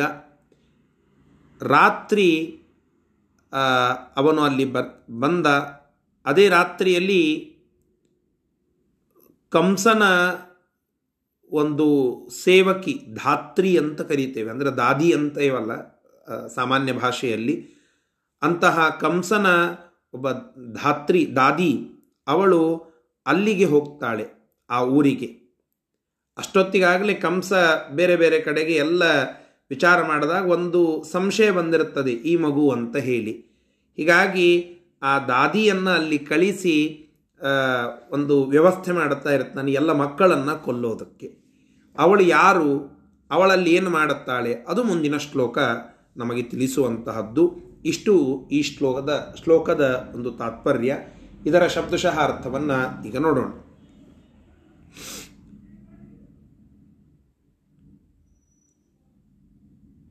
ತತ್ರ ಅಲ್ಲಿ ಉತ್ಪಾತಾಹ ಸಂತಿ. ಉತ್ಪಾತಗಳಾಗುತ್ತವೆ. ಆದ್ದರಿಂದ ಶೀಘ್ರಂ ಬೇಗನೆ ಯಮುನಾಂ, ಯಮುನಾ ದಂಡೆಗೆ ನೀನು ಯಾಹಿ, ಹೊರಟು ನಿಲ್ಲು. ಇತಿ ಉದೀರಿತೆ. ಈ ರೀತಿಯಾಗಿ ವಸುದೇವ ಹೇಳಲು ನಂದಹ ಸಹ ಆ ನಂದನು ನಂದಗೋಪನೂ ಜಗಾಮ ಹೊರಟ. ಯಮುನಾ ತೀರಕ್ಕೆ ಅವನು ಹೊರಟು ಬಂದ. ರಾತ್ರೌ ಏವ, ರಾತ್ರಿಯಲ್ಲಿಯೇನೆ, ಆಗಚ್ಛಮಾನೆ, ಅವನು ಅಲ್ಲಿ ಬರುತ್ತಿದ್ದಂತೆ, ನಂದೆ, ಆ ನಂದ ಅಲ್ಲಿ ಆಗಮಿಸುತ್ತಿದ್ದಂತೆ ಕಂಸಸ್ಯ ಧಾತ್ರಿ. ಅದೇ ರಾತ್ರಿಯಲ್ಲಿ ಕಂಸಸ್ಯ ಧಾತ್ರಿ, ಕಂಸನ ದಾದಿ, ಅವಳು ಗೋಷ್ಠಂ ಜಗಾಮ. ಆ ಒಂದು ಗೋಷ್ಠವನ್ನು, ಅಂದರೆ ಅವರ ಒಂದು ಶಿಬಿರವನ್ನು ಪ್ರವೇಶ ಮಾಡ್ತಾಳೆ, ಅಲ್ಲಿಗೆ ಹೋಗ್ತಾಳೆ ಅಂತ ತಾತ್ಪರ್ಯ. ಅವಳು ಯಾರು ಅಂತ ಕೇಳಿದರೆ ಅದಕ್ಕೆ ಮುಂದಿನ ಶ್ಲೋಕ ಉತ್ತರವನ್ನು ಕೊಡ್ತಾ ಇದೆ. ನೋಡಿ. सा पूतनानाम निजस्वरूपम् सा पूतनाम निजस्वरूपम् सा निजस्वरूपम् पूतनानाम निजस्वरूपम् आच्छाद्य रात्रौ शुभरूपवच्छ आच्छाद्य रात्रौ शुभरूपवच्छ विवेशनन्दस्य ग्रहं बृहद्वन विवेशनन्दस्य ग्रहं बृहदन् व्रतन् बृहद्वन ಪ್ರಾಂತೆ ಹಿ ಮಾರ್ಗೇ ರಚಿತಂ ಪ್ರಯಾಣೇ अन्ते हि मार्गे रचितम् प्रयाणे ಅವಳು ಯಾರು ಅಂತ ಕೇಳಿದ್ರೆ ಅವಳೇ ಪೂತನ ಅಂತ ಹೇಳಿ ಮಾಯಾರೂಪವನ್ನು ತೆಗೆದುಕೊಳ್ಳುವಂತಹ ಶಕ್ತಿ ಇದ್ದ ಒಬ್ಬ ರಾಕ್ಷಸಿ ಕಂಸನ ಅಡಿ ಸೇವಕಿಯಾಗಿ ಇದ್ದಂಥವಳು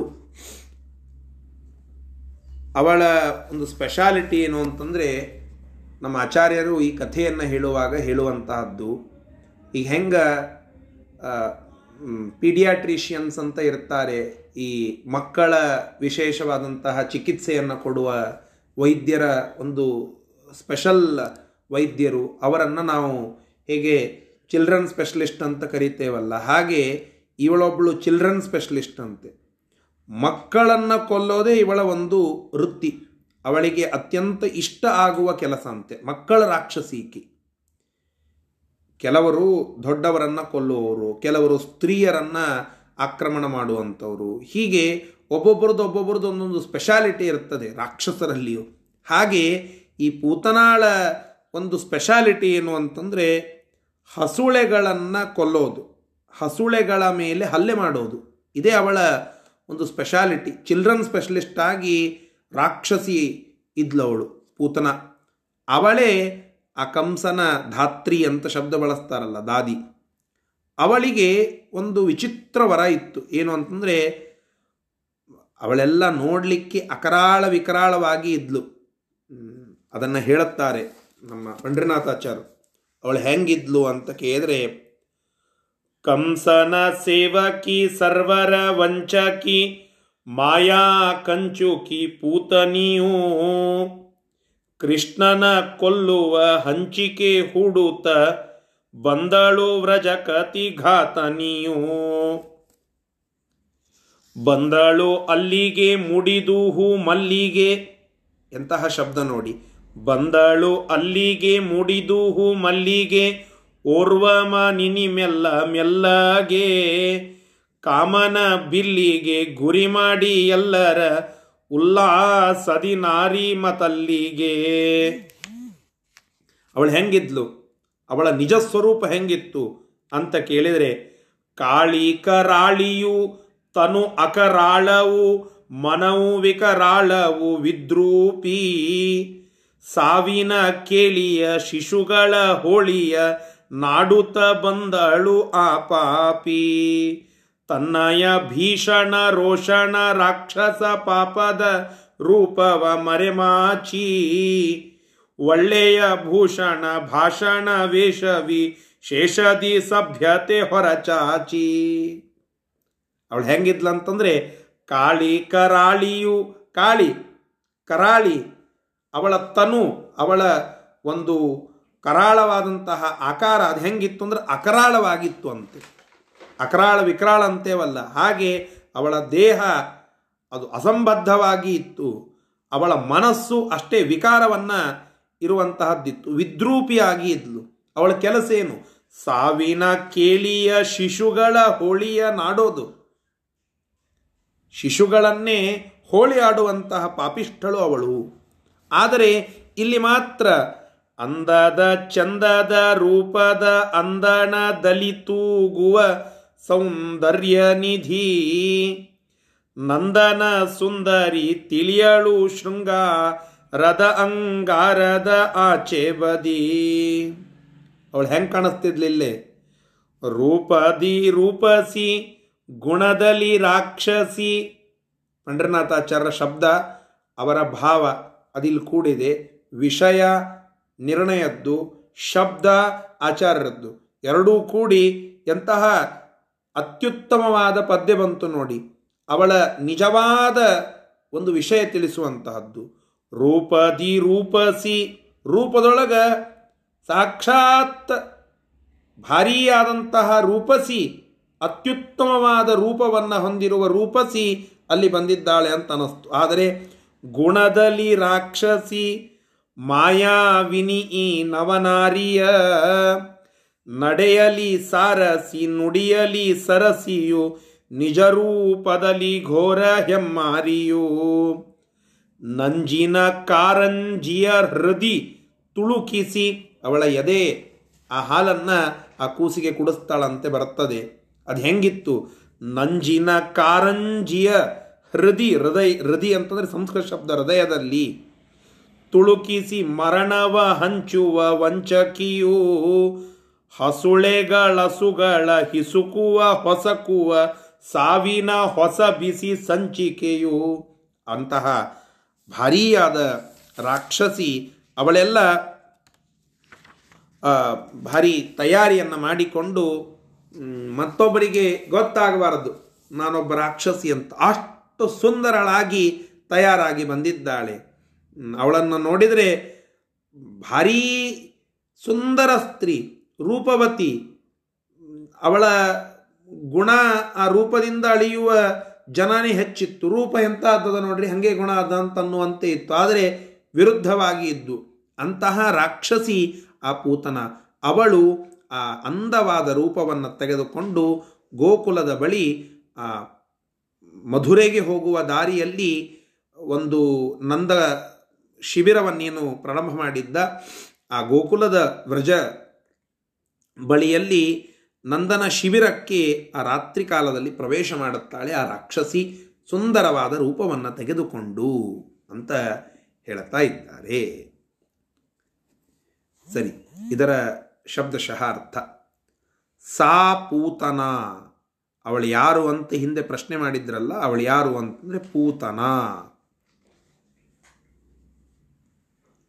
ನಿಜಸ್ವರೂಪಂ ಆಚ್ಛಾದ್ಯ.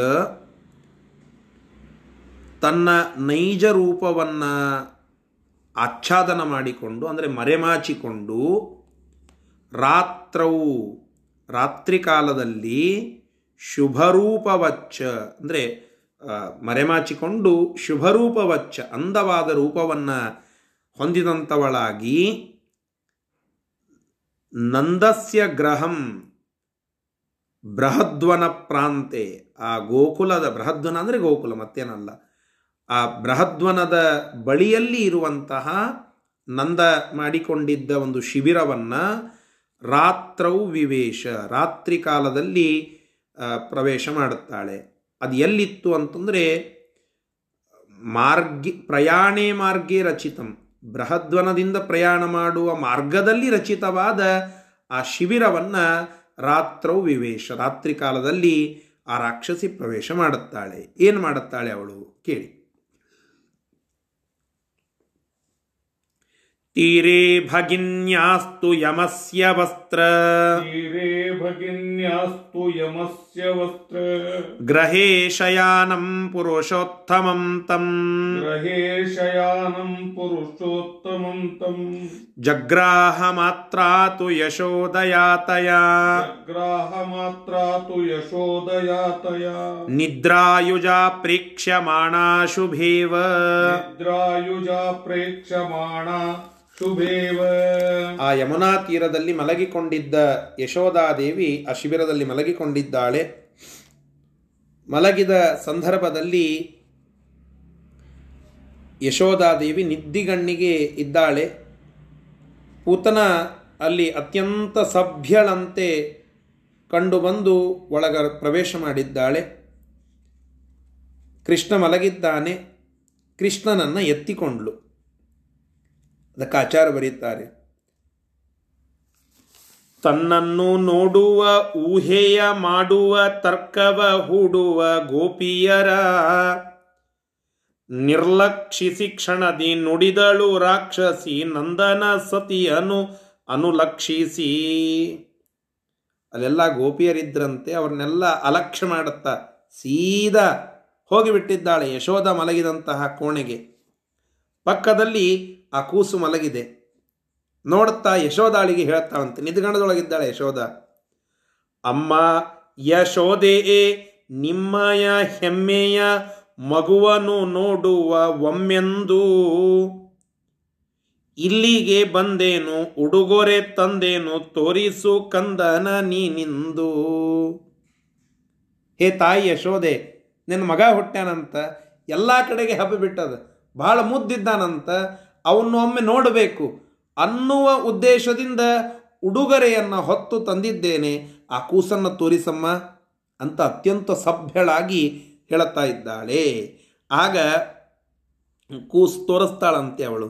ತೋರಿಸಿದಾಗ ತೊಟ್ಟಿಲ ದೊಳಗೀಹ, ಬಟ್ಟಲ ಗಣ್ಣಿನ ಪುಟ್ಟನ ತಟ್ಟನೆ ಎತ್ತಿದಳು. ಎತ್ಕೊಂಡು ಬಿಟ್ಲು ತಟ್ಟನೆ ತೊಟ್ಟಲದೊಳಗೆ ಮಲ್ಕೊಂಡಂತಹ ಕೂಸನ್ನು ಎತ್ತಿ ಮತ್ತೆ ಮತ್ತೆ ಮುತ್ತಿಡುತ್ತಲಿ ಮುತ್ತಿನ ಮರಿಯನು ಅವಳಿಗೆ ಇತ್ತಿಹಳು.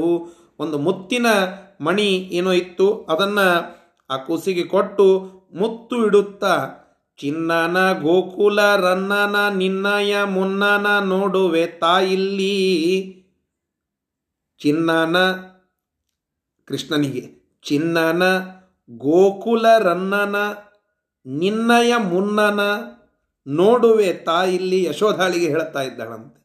ಕಣ್ಣಲ್ಲಿ ಜೊನ್ನನು, ಮೊಗದಲ್ಲಿ ನಗುವನು, ಸೂಸುವ ಮಗುವನು ತೋರಿಲ್ಲಿ. ನೋಡಿ, ಆಶ್ಚರ್ಯ ಆಗ್ತದಂತೆ ಅವಳಿಗೆ. ಆ ಕೃಷ್ಣನ ರೂಪ ನೋಡಿ. ಎಂತಹ ಮುತ್ತಿದು ಮುತ್ತಿಗೆ ಮತ್ತಿದು ಮತ್ತಿದು ಕಾಂತಿಯು ಮುತ್ತಿಹುದು. ಚಿನ್ನನ ಕಣ್ಣಿನ ಜ್ಯೋತಿಷ ಲಾಕೆಯು ದೀಪದ ಮಾಲೆಯ ನೆತ್ತಿಯುವುದು ಕೃಷ್ಣನನ್ನು ಎತ್ಕೊಂಡು ಕೂಡಲೇ ಅವಳಿಗೆ ಅನಿಸ್ತದೆ, ಇದು ನನ್ನಿಂದ ಆಗುವ ಕೆಲಸ ಅಲ್ಲ ಅಂತಾದರೂ ಅವಳನ್ನು, ಆ ಕೂಸನ್ನು ಎತ್ತಿ ತನ್ನ ವಿಕಾರ ರೂಪವನ್ನು ತೋರಿಸ್ಲಿಕ್ಕಂಥೇಳಿ ಕರೆದುಕೊಂಡು ಬಂದಳು. ಮುಂದೆ ಏನು ಮಾಡಿದಳು? ಅದನ್ನು ನಾಳೆ ದಿನ ಮತ್ತೆ ಮುಂದುವರಿಸೋಣ. ಇಷ್ಟು ಇವತ್ತಿನ ಪಾಠದ ಸಾರಾಂಶ. ಈ ಶ್ಲೋಕದ ಶಬ್ದಶಃ ಅರ್ಥವನ್ನು ತಿಳಿದು ಇವತ್ತಿನ ಪಾಠವನ್ನು ಮುಕ್ತಾಯಗೊಳಿಸೋಣ. ತೀರೆ ಯಮುನಾ ತೀರದಲ್ಲಿ. ಯಾವ ತೀರ ಅಂತನ್ಲಿಕ್ಕೆ ಬರೀತಾರೆ. ಯಮಸ್ಯ ಭಗಿನ್ಯಾಹ ತೀರೆ. ಯಮನ ತಂಗಿಯ ತೀರದಲ್ಲಿ, ಅಂದರೆ ಯಮುನಾಳ ತೀರದಲ್ಲಿ ಅಂತ ಅರ್ಥ ವಸ್ತ್ರಗ್ರಹೇ, ವಸ್ತ್ರಗ್ರಹ ಅಂದರೆ ಶಿಬಿರ ಅಂತ ಅರ್ಥ ಆ ಶಿಬಿರದಲ್ಲಿ ಶಯಾನಂ ಮಲಗಿದ್ದ ಯಶೋದಯ ಯಶೋದೆಯ ಒಂದು ನಿದ್ರಾಯುಜ, ಅಂದರೆ ನಿದ್, ನಿದ್ದೆಗಣ್ಣು ಅಂತಂತೇವಲ್ಲ, ಹಾಗೆ ಸ್ವಲ್ಪ ಮಂಪರಿನಲ್ಲಿ ಇದ್ದ ಅವಳನ್ನು ಪ್ರೇಕ್ಷ್ಯ, ಪ್ರೇಕ್ಷಮಾಣ, ಅಂದರೆ ಆ ನಿದ್ದೆಗಣ್ಣಿಗೆ ಇದ್ದಂತಹ ಸಂದರ್ಭದಲ್ಲಿ ಯಶೋಧಾದೇವಿ ಆ ನಿದ್ದೆಗಣ್ಣಿನ ಸಂದರ್ಭದಲ್ಲಿ ಇವಳು ಅಲ್ಲಿ ಒಳಗಡೆ ಹೋಗಿ ಶುಭೇವ ಪ್ರೇಕ್ಷಮಾಣ. ಅತ್ಯಂತ ಸಭ್ಯಳಂತೆಯೇ ತನ್ನನ್ನು ತಾನು ತೋರಿಸಿಕೊಂಡು ಕಂಡು ಬಂದಂಥವಳಾಗಿ ಶಯಾನಂ ಪುರುಷೋತ್ತಮಂ. ಮಲಗಿದ್ದ ಆ ಕೃಷ್ಣನನ್ನು ತಮ್ ಅವನನ್ನು ಕೃಷ್ಣನನ್ನು ಜಗ್ರಾಹ ಎತ್ತಿಕೊಂಡಳು. ಮಾತ್ರ ಯಶೋದಯಾತಯ ತಾಯಿಯ ಜೊತೆಗೆ ಮಲಗಿದ್ದಂತಹ ಆ ಕೃಷ್ಣನನ್ನು ಜಗ್ರಾಹ ಎತ್ತಿಕೊಂಡಳು. ಎತ್ತಿಕೊಂಡು ಆಡಸ್ತಾ ಮುದ್ದು ಮಾಡುತ್ತಾ ತನ್ನ ವಿಕಾರ ರೂಪವನ್ನು ತೋರಿಸ್ಲಿಕ್ಕೆ ಬರುತ್ತಾಳೆ. ಅಲ್ಲಿ ಏನಾಗ್ತದೆ? ಆ ಒಂದು ರೋಚಕ ಪ್ರಸಂಗವನ್ನು ನಾಳೆ ದಿನ ಮತ್ತೆ ಮುಂದುವರಿಸೋಣ. ಶ್ರೀಕೃಷ್ಣಾರ್ಪಣಮಸ್ತು. ಹರಯೇ ನಮಃ. ನಮಸ್ಕಾರ ಗುರುಗಳೇ. ನಮಸ್ಕಾರ. नानां निखिलगुणगणाणो नित्यनिर्मुक्तदोषः सरसिजनयनोऽसौ श्रीपतिर्मानदूनः धर्मविज्ञानवैराग्यपरमैश्वर्यशालिनः आनन्दतीर्थभगवत्पादान् वन्दे निरन्तरम् अस्मद्गुरुसमारम्भां टीकाकृत्पादमध्यमां श्रीमदाचार्यपर्यन्तां वन्दे गुरुपरम्परां प्रणमत्कामधेनुं च भजत्सुरतरूपमं श्रीभावबोधकृत्पादचिन्तामणिमुपास्महे विद्यापीठविधातारं विद्यावारिधिचन्दिरं विद्यार्थिवत्सलं वन्दे महामहिमसद्गुरुम् बिन्दार्याब्धिसमुत्थं तं धेनुपार्कप्रकाशितं मध्वपङ्कजमानौमि शिष्यषट्पदकर्षकं समाश्रयेद्गुरुं भक्त्या महाविश्वासपूर्वकं निक्षिपेत् सर्वभारांश्च गुरोः श्रीपादपङ्कजे श्रीगुरुभ्यो नमः हरिः ಓಂ ತಾತ್ಪರ್ಯನಿರ್ಣಯದ ಹನ್ನೆರಡನೇ ಅಧ್ಯಾಯದ ವಿಚಾರಗಳನ್ನು ನಾವು ತಿಳಿತಾ ಇದ್ದೆವು ಅನೇಕ ದೇವತೆಗಳ ಅವತಾರದ ವಿಷಯವನ್ನು ನಮಗೆ ತಿಳಿಸಿಕೊಡ್ತಾ ಇದ್ದಾರೆ ಆಚಾರ್ಯರು. ಅದರಲ್ಲಿ ನಾವು ಪಾಂಡುರಾಜನ ಒಂದು ಸಂತತಿ, ಕುಂತಿದೇವಿ ನಿಯೋಗ ಪದ್ಧತಿಯಂತೆ ದುರ್ವಾಸರು ಕೊಟ್ಟ ಮಂತ್ರದ ಬಲದಿಂದ ದೇವತೆಗಳ ಪ್ರಾರ್ಥನೆಯನ್ನು ಮಾಡಿ ಪಡೆದಂತಹ ಸಂತತಿಯ ಒಂದು ವಿಷಯ. ಯಮಧರ್ಮರಾಯರೇ ಧರ್ಮರಾಜರಾಗಿ ಅವತಾರವನ್ನು ಮಾಡಿದ್ದು, ನಂತರ ಭೀಮಸೇನ ದೇವರು, ವಾಯುದೇವರೇ ಭೀಮಸೇನ ದೇವರಾಗಿ ಅವತಾರವನ್ನು ಮಾಡಿದ್ದು, ನಾವು ತಿಳಿದುಕೊಂಡಿದ್ದೇವೆ. ಇತ್ತ ಗಾಂಧಾರಿಯ ಗರ್ಭದಿಂದ ದುರ್ಯೋಧನಾದಿ ಕೌರವರು ಜನ್ಮ ತಾಳಿದ್ದನ್ನು ಕೇಳಿದ್ದೇವೆ. ಮತ್ತು ಯದುವಂಶದ ಭಾಗವನ್ನು ನಾವು ನೋಡಿದಾಗ ಅಲ್ಲಿ ವಸುದೇವನ ಒಂದು ಸಂತತಿ ಬೆಳೀತಾ ಇದೆ. ಶೇಷದೇವರಿಗೆ ಭಗವಂತ ಆಜ್ಞೆಯನ್ನು ಮಾಡಿ ಬಲರಾಮನಾಗಿ ಹುಟ್ಟುವಂತೆ ಹೇಳಿದ್ದಾನೆ. ಮೊದಲು ಮೂರು ತಿಂಗಳು ದೇವಕಿಯ ಗರ್ಭವನ್ನು ಪ್ರವೇಶ ಮಾಡಿ, ನಂತರ ದುರ್ಗಾದೇವಿಯಿಂದ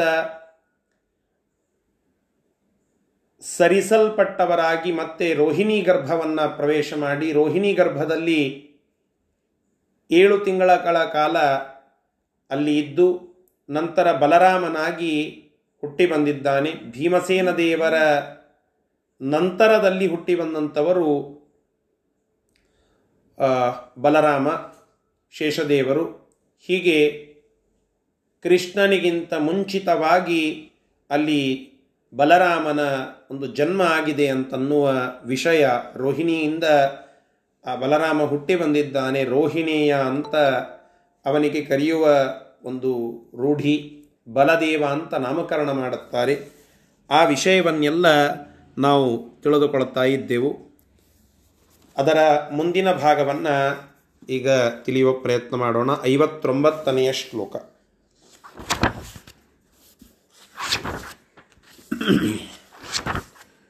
ಶ್ರೀ ಗುರುಭ್ಯೋ ನಮಃ. ಸನಾಮತೋ ಬಲದೇವೋ ಬಲಾಢ್ಯೋ. ಸನಾಮತೋ ಬಲದೇವೋ ಬಲಾಢ್ಯೋ. ಬಭೂವ ತಸ್ಯಾನು ಜನಾರ್ದನ ಪ್ರಭು. ಬಭೂವ ತಸ್ಯಾನು ಜನಾರ್ದನ ಪ್ರಭು. ಆವಿರ್ಬಭೂವಾಖಿಲ ಸದ್ಗುಣೈಕ. ಆವಿರ್ಬಭೂವಾಖಿಲ ಸದ್ಗುಣೈಕ. ಪೂರ್ಣಸ್ಸುತಾಯಾಮಪಿ ದೇವಕಸ್ಯ. ಪೂರ್ಣಸ್ಸುತಾಯಾಮಪಿ ದೇವಕಶ್ಯ ಅಲ್ಲಿ ಆ ರೋಹಿಣಿಯ ಗರ್ಭದಲ್ಲಿ ಶೇಷದೇವರು ಜನ್ಮ ತಾಳುತ್ತಾರೆ. ಮೊದಲಿಗೆ ದೇವಕಿಯ ಗರ್ಭವನ್ನು ಪ್ರವೇಶ ಮಾಡಿ, ಮತ್ತೆ ಮುಂದೆ ರೋಹಿಣಿ ಗರ್ಭವನ್ನು ಪ್ರವೇಶ ಮಾಡಿ, ಅಲ್ಲಿ ಭಗವಂತನ ಅವತಾರಕ್ಕೆ ಪೂರಕವಾಗಿ ಆ ಗರ್ಭವನ್ನು ಶುದ್ಧ ಮಾಡಿ, ನಂತರ ತಾವು ರೋಹಿಣಿ ಗರ್ಭವನ್ನು ಪ್ರವೇಶ ಮಾಡಿ, ಅಲ್ಲಿಂದ ಮತ್ತೆ ಅವತಾರವನ್ನು ಮಾಡುತ್ತಾ ಇದ್ದಾರೆ. ವಾದಿರಾಜತೀರ್ಥ ಶ್ರೀಪಾದಂಗಳವರು ಹೇಳುತ್ತಾರೆ, ಒಬ್ಬ ರಾಜ ಬರಬೇಕಾದರೆ ಒಬ್ಬ ಸೇವಕನ ಲಕ್ಷಣ ಏನು ಅಂತಂದರೆ, ಆ ರಾಜ ಕೂರುವ ಆಸನವನ್ನು ಸ್ವಚ್ಛಗೊಳಿಸಿಡಬೇಕು. ದೇವಾದಿ ದೇವತೆಗಳೆಲ್ಲ ಭಗವಂತನ ಸೇವಕರು. ಕಿಂಕರ ಶಂಕರಾದ್ಯಾಹ ಎಲ್ಲ ಶಂಕರಾದಿ ಎಲ್ಲ ದೇವತೆಗಳು, ಅವರೆಲ್ಲ ಭಗವಂತನ ಕಿಂಕರರು. ಅಂತಹ ಭಗವಂತನ ಕಿಂಕರರಾದ ಶೇಷದೇವರು ಹೇಗೆ ಸೇವಕತನವನ್ನು ತೋರಿಸಬೇಕು ಅನ್ನುವ ಪಾಠವನ್ನು ಹೇಳಿಕೊಡಲಿಕ್ಕೆ ತಾವು ಮೊದಲಿಗೆ ಮೂರು ತಿಂಗಳ ಕಾಲ ದೇವಕೀಯ ಗರ್ಭವನ್ನು ಪ್ರವೇಶ ಮಾಡಿ ಅಲ್ಲಿದ್ದು ಭಗವಂತ ಬಂದು ಕೂರುವ ಆ ಗರ್ಭವನ್ನು ಶುದ್ಧಗೊಳಿಸಿ, ಪವಿತ್ರಗೊಳಿಸಿ, ನಂತರ ತಮ್ಮ ಕೆಲಸ ಮುಗಿದ ಮೇಲೆ ರೋಹಿಣಿ ಗರ್ಭವನ್ನು ಪ್ರವೇಶ ಮಾಡಿ ಅಲ್ಲಿಂದ ಅವತಾರವನ್ನು ಮಾಡುತ್ತಾ ಇದ್ದಾರೆ ಅಂತ ವಾದರಾಜ ತೀರ್ಥ ಶ್ರೀಪಾದಂಗಳವರು ರುಕ್ಮಿಣೀಶ ವಿಜಯದಲ್ಲಿ ತಿಳಿಸಿಕೊಡುತ್ತಾರೆ. ತಾತ್ಪರ್ಯ, ಭಗವಂತನ ಸೇವೆಯಲ್ಲಿ ಆ ಎಲ್ಲ ದೇವತೆಗಳು ಹೇಗೆ ರಥರಾಗಿರುತ್ತಾರೆ ಅನ್ನುವ ಒಂದು ಸಂದೇಶ ಇಲ್ಲಿ ಬರ್ತಾ ಇದೆ. ಅಂತಹ ಆ ಎಲ್ಲ ದೇವತೆಗಳ ಸೇವೆಯನ್ನು ಸ್ವೀಕಾರ ಮಾಡುತ್ತಾ ಭಗವಂತ ಅವರಿಗೆ ಅನುಗ್ರಹ ಮಾಡುತ್ತಾನೆ ಅನ್ನುವ ಒಂದು ವಿಷಯ ಇಲ್ಲಿ ಬರ್ತಾ ಇದೆ. ಹೀಗೆ ಆ ಶೇಷದೇವರು ಬಲಾಢ್ಯರಾಗಿ ಇದ್ದರು ಹುಟ್ಟಿದ ಕ್ಷಣದಲ್ಲಿ ದೇವತೆಗಳು ಭಗವಂತನ ಆಜ್ಞೆ ಅನುಗ್ರಹದಿಂದ ಅವತಾರ ಮಾಡಿದಂಥವರು. ಅಂತಹ ಬಲಾಢ್ಯರಾಗಿರುವ ಆ ಶೇಷದೇವರು ಕೂಸಾಗಿ ಬಂದದ್ದನ್ನು ನೋಡಿ ಆ ಕೂಸಿಗೆ ಏನು ಹೆಸರಿಡಬೇಕು ಅಂತ ವಿಚಾರ ಮಾಡಿದಾಗ, ಬಲಾಢ್ಯನಾಗಿದ್ದಾನೆ, ಆದ್ದರಿಂದ ಬಲದೇವ ಅಂತ ಹೆಸರಿಡಿ ಅಂತ ಹೇಳುತ್ತಾರೆ. ಆದ್ದರಿಂದ ಬಲದೇವ, ಬಲರಾಮ ಅಂತನ್ನುವ ಹೆಸರುಗಳು ಅವರಿಗೆ ಅನ್ವರ್ಥಕವೂ ಹೌದು, ರೂಢಿಗತವೂ ಹೌದು ಅನ್ನುವಂತೆ ಆಗ್ತದೆ. ಆ ನಾಮದಿಂದ ಶೇಷದೇವರು ಅವತಾರ ಮಾಡಿ ಪ್ರಖ್ಯಾತರಾಗ್ತಾರೆ. ಅನೇಕ ಸದ್ಗುಣಗಳಿಂದ ಪೂರ್ಣನಾದಂತಹ ಭಗವಂತ ಪ್ರಾದುರ್ಭಾವ ಮಾಡಬೇಕು ಅಂತ ವಿಚಾರ ಮಾಡಿರುತ್ತಾನೆ. ಇದು ಸೂಕ್ತ ಸಂದರ್ಭ ಅಂತ ಹೇಳಿ ಆ ಸದ್ಗುಣೈಶ್ವರ್ಯ ಸಂಪನ್ನನಾದಂತಹ ಭಗವಂತ ದೇವಕಿಯ ಉದರವನ್ನು ಪ್ರವೇಶ ಮಾಡಿ ಅಲ್ಲಿಂದ ಪ್ರಾದುರ್ಭಾವಗೊಳ್ಳುತ್ತಾನೆ, ಪ್ರಾದುರ್ಭವಿಸ್ತಾನೆ. ಹೀಗೆ ಆ ಭಗವಂತನ ಪ್ರಾದುರ್ಭಾವದ ಕಥೆ ಇಲ್ಲಿಂದ ಪ್ರಾರಂಭ ಆಯಿತು. ಅರ್ಥಾತ್ ಅದರ ಹಿನ್ನೆಲೆ ಕಥೆಗಳೆಲ್ಲ ಮುಗಿದು ಮುಖ್ಯ ಭಾಗ ಭಗವಂತನ ಒಂದು ಪ್ರಾದುರ್ಭಾವದ ಪ್ರಸಂಗ ಇಲ್ಲಿ ಬರ್ತಾ ಇದೆ. ಮುಕ್ಕೋಟಿ ದ್ವಾದಶಿ, ಆ ಎಲ್ಲ ಮುಕ್ಕೋಟಿ ದೇವತೆಗಳೆಲ್ಲ ಹೇಗೆ ಸೇವೆ ಮಾಡುತ್ತಾರೆ ಅಂತ ಬಂತು. ಆ ಮುಕ್ಕೋಟಿ ದೇವತೆಗಳಿಗೆ, ಆ ತೈತ್ಯಸ್ಕೋಟಿ ದೇವತೆಗಳಿಗೆ ಒಡೆಯನಾದ ಭಗವಂತ ಹೇಗೆ ಆ ಎಲ್ಲ ದೇವತೆಗಳಿಗೆ ಅನುಗ್ರಹ ಮಾಡಲಿಕ್ಕೆ ಅವತಾರ ಮಾಡುತ್ತಾ ಇದ್ದಾನೆ ಅನ್ನುವ ಪ್ರಸಂಗ ಬಂತು. ಇದು ಧರ್ಮಕರ್ಮ ಸಂಯೋಗ ಮಾತ್ರ. ಹೀಗಾಗಿ ಆ ಭಗವಂತನ ಅತ್ಯದ್ಭುತವಾದ ಲೀಲಾಮೃತ, ಅವನ ಪ್ರಾದುರ್ಭಾವದ ಕಥೆ, ಆ ವಿಚಾರ ಮುಂದಿನ ಶ್ಲೋಕಗಳಲ್ಲಿ ಅಭಿವ್ಯಕ್ತ ಆಗ್ತಾ ಇದೆ. ಅದನ್ನು ಈಗ ನೋಡೋಣ, ಮುಂದೆ ನೋಡೋಣ. ಈ ಶ್ಲೋಕದ ಶಬ್ದಶಃ ಅರ್ಥವನ್ನು ತಿಳಿದು ಮುಂದಿನ ಶ್ಲೋಕದಲ್ಲಿ ಆ ಅಂಶವನ್ನು ತಿಳಿದುಕೊಳ್ಳುವ ಪ್ರಯತ್ನ ಮಾಡೋಣ. ಸರಿ, ಇದರ ಶಬ್ದಶಃ ಅರ್ಥ.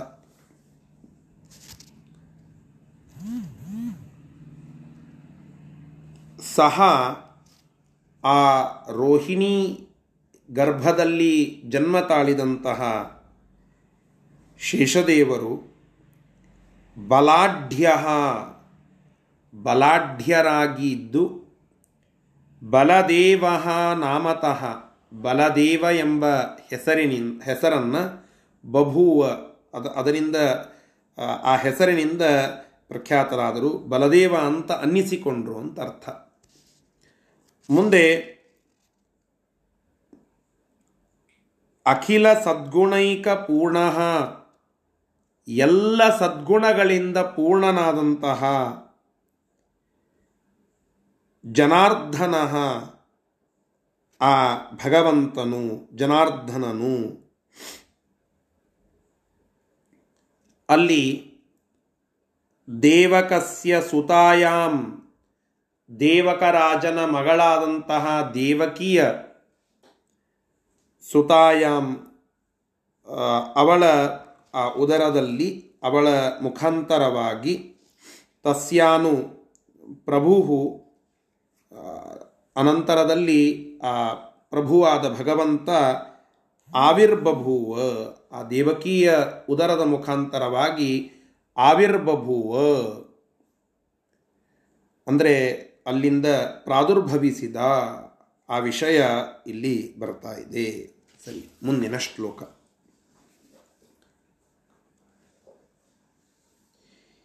यत्सत्सुखज्ञानबलैकदेहः सुखज्ञानबलैकदेहा समस्तदोषस्पर्शो जिज्ञ स्पर्शोज्जितः सदा समस्तदोषस्परशोर्जितः सदा अव् अव्यक्ततत्कार्यमयो न ಯಸ್ಯ ಅವ್ಯಕ್ತ ತತ್ಕಾರ್ಯಮಯೋ ಯಸ್ಯ ದೇಹ ಕುತಶ್ಚಿತ್ ಕ್ವಚ ಸ ಹ್ಯಜೋ ದೇಹ ಕುತಶ್ಚಿತ್ ಕ್ವಚ ಭಗವಂತನ ಆ ಅವತಾರ ಆಗಿದೆ. ಅತಿ ಸಂಕ್ಷಿಪ್ತ ಮಾಡಿ ಆಚಾರ್ಯರಲ್ಲಿ ತಿಳಿಸ್ತಾ ಇದ್ದಾರೆ. ಭಾಗವತದಲ್ಲಿ ಅತ್ಯಂತ ವಿಸ್ತಾರವಾಗಿ ಆ ಭಗವಂತನ ಅವತಾರದ ಒಂದು ಸನ್ನಿವೇಶ ಬರ್ತಾ ಇದೆ. ಇಲ್ಲಿ ಸ್ವಲ್ಪ ಸಂಕ್ಷೇಪ ಮಾಡಿ ಭಗವಂತನ ಅವತಾರದ ವಿಚಾರವನ್ನು ಮಾತ್ರ ತಿಳಿಸ್ತಾ ಇದ್ದಾರೆ. ಭಗವಂತ ಅಷ್ಟಮ ಗರ್ಭದಿಂದ ಅಲ್ಲಿ ದೇವಕಿಯ ಉದರದಿಂದ ಪ್ರಾದುರ್ಭಾವಗೊಳ್ತಾ ಇದ್ದಾನೆ. ಗರ್ಭಸ್ತುತಿ ಅಂತ ಮಾಡುತ್ತಾರೆ. ಇದೆಲ್ಲ ತುಂಬ ಸುಂದರವಾಗಿ ದಶಮಸ್ಕಂದದ ಆದಿಭಾಗದಲ್ಲಿಯೇ ಬರ್ತಾ ಇದೆ. ದೇವಕಿ ಗರ್ಭದಲ್ಲಿ ದೇವತೆಗಳೆಲ್ಲ ಸುತ್ತು ನಿಂತು ಮಧ್ಯದಲ್ಲಿ ಇರುವ ಭಗವಂತನನ್ನು ನೋಡ್ತಾ ಸ್ತೋತ್ರ ಮಾಡುತ್ತಾರಂತೆ, ಹೇ ಭಗವಂತನೇ, ನಿನಗೆ ಗರ್ಭವಾಸ ಎಲ್ಲಿಯದು? ನೀನು ಸುಮ್ಮನೆ ಲೀಲೆಯನ್ನು ತೋರಿಸ್ತಾ ಈ ರೀತಿಯಾಗಿ ಗರ್ಭವಾಸವನ್ನು ಮಾಡುತ್ತಾ ಇದೆಯಾ ಗರ್ಭಾದಿ, ಗರ್ಭವಾಸ ಅನ್ನೋದೊಂದು ದೋಷ. ಆ ದೋಷ ಅದು ನಿನ್, ನಿನ್ನಲ್ಲಿ ಇಲ್ಲ ಸರ್ವಥ. ಅಂತಹ ದೋಷರಹಿತನಾದ ಗರ್ಭವಾಸಾದಿ ದೋಷಗಳಿಲ್ಲದೆ ಇರುವ ಜನ್ಮಾದಿ ದೋಷಗಳಿಲ್ಲದೆ ಇರುವ ನೀನು ನಮ್ಮ ಮೇಲೆ ಅನುಗ್ರಹ ಮಾಡಲಿಕ್ಕಾಗಿ ಹೀಗೆ ಮನುಷ್ಯಾವತಾರವನ್ನು ತೆಗೆದುಕೊಳ್ತಾ ಬರ್ತಾ ಇದ್ದೀಯಾ ಅಂತ ಹೇಳಿ ಸ್ತೋತ್ರ ಮಾಡುತ್ತಾರಂತೆ ಹಾಗೆ ಸ್ತೋತ್ರ ಮಾಡಿದ ಮೇಲೆ ಭಗವಂತ ಅಷ್ಟಮ ಗರ್ಭದಿಂದ ಪ್ರಾದುರ್ಭೂತನಾಗಿ ಆ ದೇವಕೀಯ ಉದರದಿಂದ ಪ್ರಾದುರ್ಭೂತನಾಗಿ ಬರ್ತಾನೆ. ಹೇಗಿದ್ದಾನೆ ಭಗವಂತ? ಅಂತ ಕೇಳಿದರೆ ಅದಕ್ಕೆ ಹೇಳುತ್ತಾ ಇದ್ದಾರೆ ಆಚಾರ್ಯರು, ಯಹ ಸತ್ಸುಖಜ್ಞಾನ ಬಲೈಕ ದೇಹ. ದೇಹ ತೆಗೆದುಕೊಂಡಿದ್ದಾನಂತೆ ಭಗವಂತ. ಎಂತಹ ದೇಹ ಅದು? ಸತ್ಸುಖಜ್ಞಾನ ಬಲೈಕ ದೇಹ. ಅತ್ಯಂತ ಶ್ರೇಷ್ಠವಾದ ದುಃಖ, ಅಜ್ಞಾನ, ಅಶಕ್ತಿಯ ಸಮ್ಮಿಶ್ರಣವಿಲ್ಲದ ಪರಿಶುದ್ಧವಾದ ಸುಖ, ಜ್ಞಾನ, ಬಲ ಇವುಗಳನ್ನೇ ತನ್ನ ದೇಹವನ್ನಾಗಿ ಮಾಡಿಕೊಂಡ ಭಗವಂತ ಇಲ್ಲಿ ಬಂದಿದ್ದಾನೆ. ಅಂದರೆ ಭಗವಂತನಿಗೆ ಪ್ರಾಕೃತವಾದ ದೇಹ ಇಲ್ಲ ಅಂತ ತಾತ್ಪರ್ಯ. ಭಗವಂತ ಅವತಾರ ಮಾಡಿದ್ದಾನೆ ಅಂತ ಹೇಳಿದ ಕೂಡಲೇ ಅವತಾರ ಅಂದ್ರೇನು? ಹುಟ್ಟು. ಹುಟ್ಟು ಅಂದ್ರೇನು? ಭಗವಂತ ಮನುಷ್ಯನಾಗಿ ಬಂದ. ಮನುಷ್ಯನಾಗಿ ಬಂದಂಥವನು ಸತ್ತು ಹೋಗ್ತಾನೆ. ಸತ್ತು ಹೋಗ್ತಾನೆ ಅಂತಂದರೆ ಅವನ ಶರೀರವು ಪಾರ್ಥಿವ. ಪೃಥ್ವಿ ಇತ್ಯಾದಿ ಎಲ್ಲ ಗುಣಗಳಿಂದ ಕೂಡಿದ ಒಂದು ಪಂಚಭೂತಾತ್ಮಕವಾದ ಶರೀರ. ಅಂತ ತಿಳಿದುಕೊಳ್ಳಬೇಡಿ. ಅದಕ್ಕೆ ಆಚಾರ್ಯ ಹೇಳಿದರು, ಸತ್ ಸುಖ ಜ್ಞಾನ ಬಲೈಕ ದೇಹ. ಆ ಭಗವಂತನ ದೇಹ, ಅದು ನಮ್ಮ ನಿಮ್ಮಂತೆ ಇರುವ ಪ್ರಾಕೃತ ಪ್ರಕೃತಿ ಗುಣಗಳಿಂದ ಕೂಡಿದ ದೇಹ ಅಲ್ಲ, ಪಂಚಭೂತಾತ್ಮಕ ದೇಹ ಅಲ್ಲ, ಪಾರ್ಥಿವ ಶರೀರವಲ್ಲ ಅವನದ್ದು. ಆ ಭಗವಂತನ ಶರೀರ ಎಷ್ಟು ಅದ್ಭುತವಾದದ್ದು ಅಂತಂದರೆ ಸುಖಜ್ಞಾನ ಬಲಗಳಿಂದ ಬಲಗಳಿಂದ ಅಲ್ಲ, ಬಲವೇ ಶರೀರ. ಹೇಗೆ ಸಕ್ಕರೆಯ ಗೊಂಬೆಯಲ್ಲಿ ಸಕ್ಕರೆಯೇ ಶರೀರ ರೂಪ ತಾಳಿರುತ್ತದೋ ಹಾಗೆ ಈ ಅಸಂಖ್ಯ ಅನಂತವಾದ ಗುಣಗಳೇ ಒಂದು ರೂಪ ತಾಳಿ ಅದು ಭಗವಂತ ಭಗವಂತ ಅಂತ ಖ್ಯಾತ ಆಗಿದೆ ಆದ್ದರಿಂದ ಅಂತಹ ಸುಖಜ್ಞಾನ ಬಲಗಳೇ ಶರೀರವಾಗಿ ಉಳ್ಳಂತಹ ಭಗವಂತ ಹುಟ್ಟಿ ಬಂದಿದ್ದಾನೆ ಅಂದ ಮೇಲೆ ಅವನಲ್ಲಿ ದೋಷ ಬರಲೇಬೇಕು. ಯಾಕೆ? ಹುಟ್ಟೇ ದೋಷ. ಹುಟ್ಟುವುದು ದೋಷ. ಯಾಕೆ? ಗರುಡ ಪುರಾಣದಲ್ಲಿ ಆ ವಿಷಯ ಬರುತ್ತದೆ. ಹುಟ್ಟುವಾಗ ಹೊಟ್ಟೆಯಲ್ಲಿ ಅತೀ ಕಾಂಪ್ಯಾಕ್ಟ್ ಅಂತೇವಲ್ಲ, ಭಾರೀ ಸಣ್ಣದಾದ ಜಾಗ. ಕಾಲು ಅಲುಗಾಡಿಸ್ಲಿಕ್ಕೆ ಸಾಧ್ಯ ಆಗ್ತಾ ಇರೋದಿಲ್ಲ. ಆ ತಾಯಿಯ ಹೊಟ್ಟೆಯಲ್ಲಿ ಆ ಮಗು ಮಲಗಿಕೊಂಡಾಗ ಅದಕ್ಕೆ ಭಾರೀ ಆದಂತಹ ಸಮಸ್ಯೆ ಆಗ್ತಾ ಇರುತ್ತದೆ. ಅನೇಕ ಆಹಾರ ಪದಾರ್ಥಗಳೆಲ್ಲ ಬಂದು ಬೀಳುತ್ತಾ ಇರುತ್ತದೆ. ಬೇರೆ ಬೇರೆ ರೀತಿಯಾದಂತಹ ಸಮಸ್ಯೆಗಳು ಅಲ್ಲಿ ಎದುರಾಗ್ತಾ ಇರುತ್ತದೆ. ಇ ಭಾರೀ ಕನಿಷ್ಠವಾದ ಜಾಗ, ತೀರ ಕನಿಷ್ಠವಾದ ಜಾಗ. ಅಂತಹ ಕನಿಷ್ಠವಾದ, ಅತಿ ಸಣ್ಣದಾದ ಜಾಗದಲ್ಲಿ ಕಾಲು ಅಲುಗಾಡಿಸ್ಲಿಕ್ಕೆ ಸಾಧ್ಯ ಇಲ್ಲ. ಈ ಕಡೆ ಹೊಳ್ಳಬೇಕು ಅಂದರೆ ಈ ಕಡೆ ಬಡಿತಾ ಇದೆ, ಮತ್ತೆ ಇನ್ನೊಂದು ಇಕ್ಕಲಿಗೆ ಹೊಳ್ಳಬೇಕು ಅಂತಂದರೆ ಅಲ್ಲಿ ಬಡಿತಾ ಇದೆ. ಇಷ್ಟು ಸಮಸ್ಯೆ ಆಗ್ತಾ ಇರ್ತದೆ. ಯಾಕಾದರೂ ಭಗವಂತ ಇಲ್ಲಿ ಕಳಿಸ್ತಾ ಇದ್ದಾನೋ ನಮಗೆ ಅಂತ ಆ ಕೂಸು ಅನ್ಕೊಳ್ತಾ ಇರ್ತದಂತೆ. ಅದರ ಜಾಗೃತ ಆತ್ಮ ಅನ್ಕೊಳ್ತಾ ಇರ್ತದೆ. ಅದರ ವಾಸನೆ ಇರ್ತದೆ ಅಲ್ಲಿ. ಬೇರೆ ಬೇರೆ ಪದಾರ್ಥಗಳೆಲ್ಲ ಅಲ್ಲಿ ಬಂದು ಬೀಳುವಾಗ ಎಲ್ಲ ಕಡೆಗೆ ಒಂದು ರೀತಿಯಾಗಿ ಕಲ್ಮಶ ಅದನ್ನು ನೋಡಿ ನಾನು ಯಾಕಾದರೂ ಇಲ್ಲಿ ಬರುವ ಪ್ರಸಂಗ ಬಂತೋ ಇಂತಹ ಒದ್ದಾಟ ಯಾಕಾಗ್ತಾ ಇದೆಯೋ ಅಂತ ಒದ್ದಾಡ್ತಾ ಇರ್ತಾನೆ ತೊಂದರೆಗೀಡಾಗ್ತಾ ಇರ್ತಾನೆ ಅಂತಹ ಕಷ್ಟದಿಂದ ಒಂದು ಮಗು ಹೊರಗಡೆ ಬರ್ತದೆ, ಭೂಮಿಗೆ ಬರ್ತದೆ, ಮತ್ತು ನಿಮ್ಮ ಭಗವಂತ ಹುಟ್ಟಿ ಬಂದಿದ್ದಾನೆ. ಆವಿರ್ಬಭೂವ. ಪ್ರಾದುರ್ಭೂತಗೊಂಡಿದ್ದಾನೆ, ಅರ್ಥಾತ್ ಜನ್ಮ ತಾಳಿದ್ದಾನೆ ಅಂತಾಯಿತು. ಮತ್ತು ಜನ್ಮ ತಾಳಿದ್ದಾನಂತಂದ್ರೆ ಇಷ್ಟೆಲ್ಲ ದೋಷ ಅವನಿಗೂ ಇದೆ ಅಂತ ಆಯ್ತಲ್ಲ. ಅಂತ ಕೇಳಿದರೆ ಅದಕ್ಕೆ ಖಂಡನ ಮಾಡುತ್ತಾರೆ ಆಚಾರ್ಯರು. ಒಂದು ಮಾತು, ಸಮಸ್ತ ದೋಷ ಸ್ಪರ್ಶೋಜ್ಜಿತ ಸದಾ. ನಮ್ಮ ಭಗವಂತ ಸಮಸ್ತ ದೋಷಗಳ ಸ್ಪರ್ಶೋಜ್ಜಿತ. ಅದರ ಸ್ಪರ್ಶ ಅದನ್ನು ಅನುಭವಿಸೋ ದೂರುಳಿತು ಅದರ ಸ್ಪರ್ಶ, ಅದರ ಲೇಪವೂ ಇಲ್ಲದಂತಹ ಒಂದು ಶರೀರವನ್ನು ಹೊಂದಿದ್ದಾನೆ ಭಗವಂತ. ಯಾವಾಗ? ಈಗ ಬರುವಾಗ ಒಂದೇನೋ ತಪಸ್ಸು ಮಾಡಿ ಶಕ್ತಿ ಪಡ್ಕೊಂಡು ಬಂದಾನ ಅಂತಲ್ಲ. ಇಲ್ಲಿ ಬರುವಾಗ ಏನೋ ಒಂದು ಮ್ಯಾಜಿಕ್ ಮಾಡಿ ಬಂದಿದ್ದಾನೆ, ಐಂದ್ರಜಾಲಿಕ ಶಕ್ತಿಯನ್ನು ಹೊಂದಿದ್ದಾನೆ ಅಂತ ಅಲ್ಲ. ನಮ್ಮ ಭಗವಂತನ ಶಕ್ತಿ ಸದಾ ಸಮಸ್ತ ದೋಷೋ ದೋಷ ಸ್ಪರ್ಶೋಜ್ಜಿತ ಯಾವ ದೋಷಗಳೂ ಇಲ್ಲ, ಯಾವಾಗಲೂ ಇಲ್ಲ. ಇವತ್ತಿದೆ, ನಾಳೆ ಇಲ್ಲ, ನಾಳೆ ಇದೆ, ನಾಡಿದ್ದಿಲ್ಲ ಅಂತಲ್ಲ, ಎಂದಿಗೂ ಆ ಯಾವ ದೋಷಗಳೂ ಕೂಡ ಭಗವಂತನಿಗೆ ಇಲ್ಲ. ಅಂತಹ ಶುದ್ಧವಾದ, ಸಚ್ಚಿದಾನಂದಾತ್ಮಕವಾದ ಭಗವಂತನ ಅತ್ಯದ್ಭುತವಾದ ರೂಪ ಅಲ್ಲಿ ಪ್ರಾದುರ್ಭಾವಗೊಂಡಿದೆ. ಆದ್ದರಿಂದ ಇದು ಅಸಾಮಾನ್ಯವಾದ ಜನ್ಮ. ಅದನ್ನೇ ಪ್ರಾದುರ್ಭಾವ ಪ್ರಾದುರ್ಭಾವ ಅಂತ ಕರೋದು ಜನಿ ಪ್ರಾದುರ್ಭಾವೆ ಅಂತ ಧಾತು. ಜನ್ಮ ಅನ್ನಲಿಕ್ಕೆ ಪ್ರಾದುರ್ಭಾವ ಅಂತ ಕರೀತಾರೆ. ಆದರೆ ಅವೆರಡಕ್ಕೂ ಒಂದು ಸ್ಲೈಟ್ ಡಿಮಾರ್ಕೇಶನ್ ಇದೆ. ಜನ್ಮ ಸಾಮಾನ್ಯವಾಗಿ ತಾಯಿಯ ಗರ್ಭದಲ್ಲಿ ಇದ್ದು ಏನಿ ಬೇರೆ ಬೇರೆ ತೊಂದರೆಗಳು ಅಂತ ಹೇಳಿದ್ನಲ್ಲ, ಅವೆಲ್ಲ ಕಾರ್ಪಣ್ಯಗಳನ್ನು ಎದುರಿಸಿ ನಂತರ ಸಾಮಾನ್ಯನಂತೆ ಭೂಮಿಗೆ ಬರೋದು. ಇದು ಅಸಾಮಾನ್ಯವಾದ ಒಂದು ಧರೆಗಿಳಿಯುವಿಕೆ. ಅಂತಹ ಭಗವಂತ ಇಲ್ಲಿ ಬಂದಿದ್ದಾನೆ. ಉಜ್ಜಿತ, ಯಾವ ದೋಷಗಳಿಂದ ಉಜ್ಜಿತ. ಉಜ್ಜಿತ ಅಂದರೆ ರಹಿತನಾದಂತಹ ವ್ಯಕ್ತಿ ಭಗವಂತ. ಅಂತಹ ಆ ಭಗವಂತ ಇಲ್ಲಿ ಅವತಾರ ಮಾಡಿದ್ದಾನೆ ಅಂತ ಹೇಳ್ತಾ ಇದ್ದಾರೆ. ಅವ್ಯಕ್ತ ತತ್ಕಾರ್ಯಮಯೋ. ಅವ್ಯಕ್ತ ತತ್ಕಾರ್ಯಮಯ. ಜನಾರ್ದನ ಭಟ್ರು ಬರೀತಾರೆ, ಕುತಶ್ಚಿತ್ ಕಾರಣಾತ್ ಕ್ವಚಿತ್ ದೇಶೇ ಕಾಲೇ ಅಪಿ ಅವ್ಯಕ್ತಂ ಜಡ ಪ್ರಕೃತಿ ತತ್ಕಾರ್ಯಮಯ. ತದ್ವಿಕಾರ ಮಹತ್ತತ್ವಾದ್ಯಾತ್ಮಕ ಮಹತ್ತತ್ವಭೂತಾದಿ ಪ್ರಕೃತಿ ವಿಕಾರಾತ್ಮಕ ದೇಹ ನೈವ ಇತಿ ಭಾವ. ಎಷ್ಟು ಸುಂದರವಾದ ಟಿಪ್ಪಣಿ ನೋಡಿ.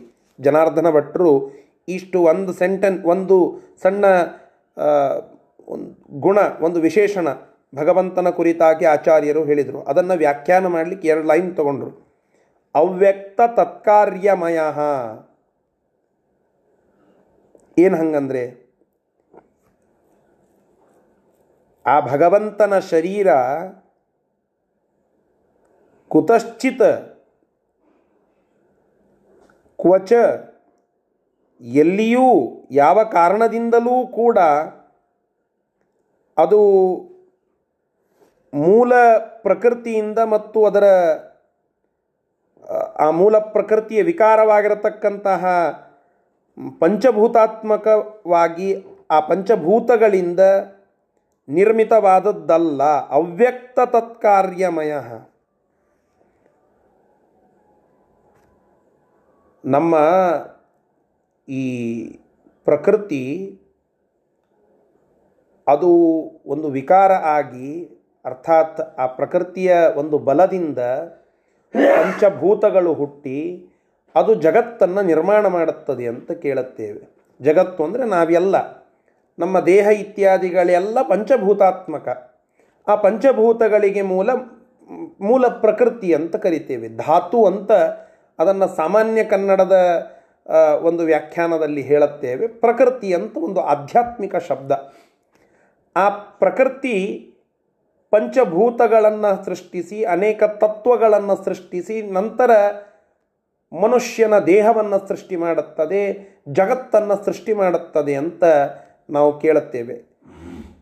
ಅದಕ್ಕೆ ಪ್ರಾಕೃತ ಅಂತ ಕರಿತೇವೆ. ನಮ್ಮ ಶರೀರ ಪ್ರಾಕೃತವಾದದ್ದು ಅಂದರೆ ಪ್ರಕೃತಿಯಿಂದ ಆ ಪ್ರಕೃತಿಯನ್ನು ಮೂಲವಾಗಿ ಇಟ್ಟುಕೊಂಡದ್ದು ಅಂತ ಅರ್ಥ. ಪ್ರಾಕೃತ ಅಂತಂದರೆ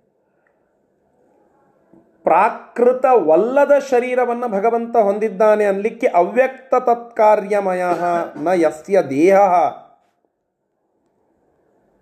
ಯಾವುದೇ ಕಾರಣದಿಂದ, ಯಾವುದೇ ಕಾಲದಲ್ಲಿಯೂ ಕೂಡ ಅವ್ಯಕ್ತವಾದ ಜಡ ಪ್ರಕೃತಿ ಅಂತ ಅರ್ಥ ಆ ಜಡ ಪ್ರಕೃತಿಯ ಮತ್ತು ಅದರ ಕಾರ್ಯವಾಗಿರತಕ್ಕಂತಹ ಪಂಚಭೂತಾದಿಗಳ ಒಂದು ವಿಕಾರವಾಗಿ ಅದರಿಂದ ನಿರ್ಮಾಣವಾದದ್ದಲ್ಲ ನಮ್ಮ ಭಗವಂತನ ಶರೀರ.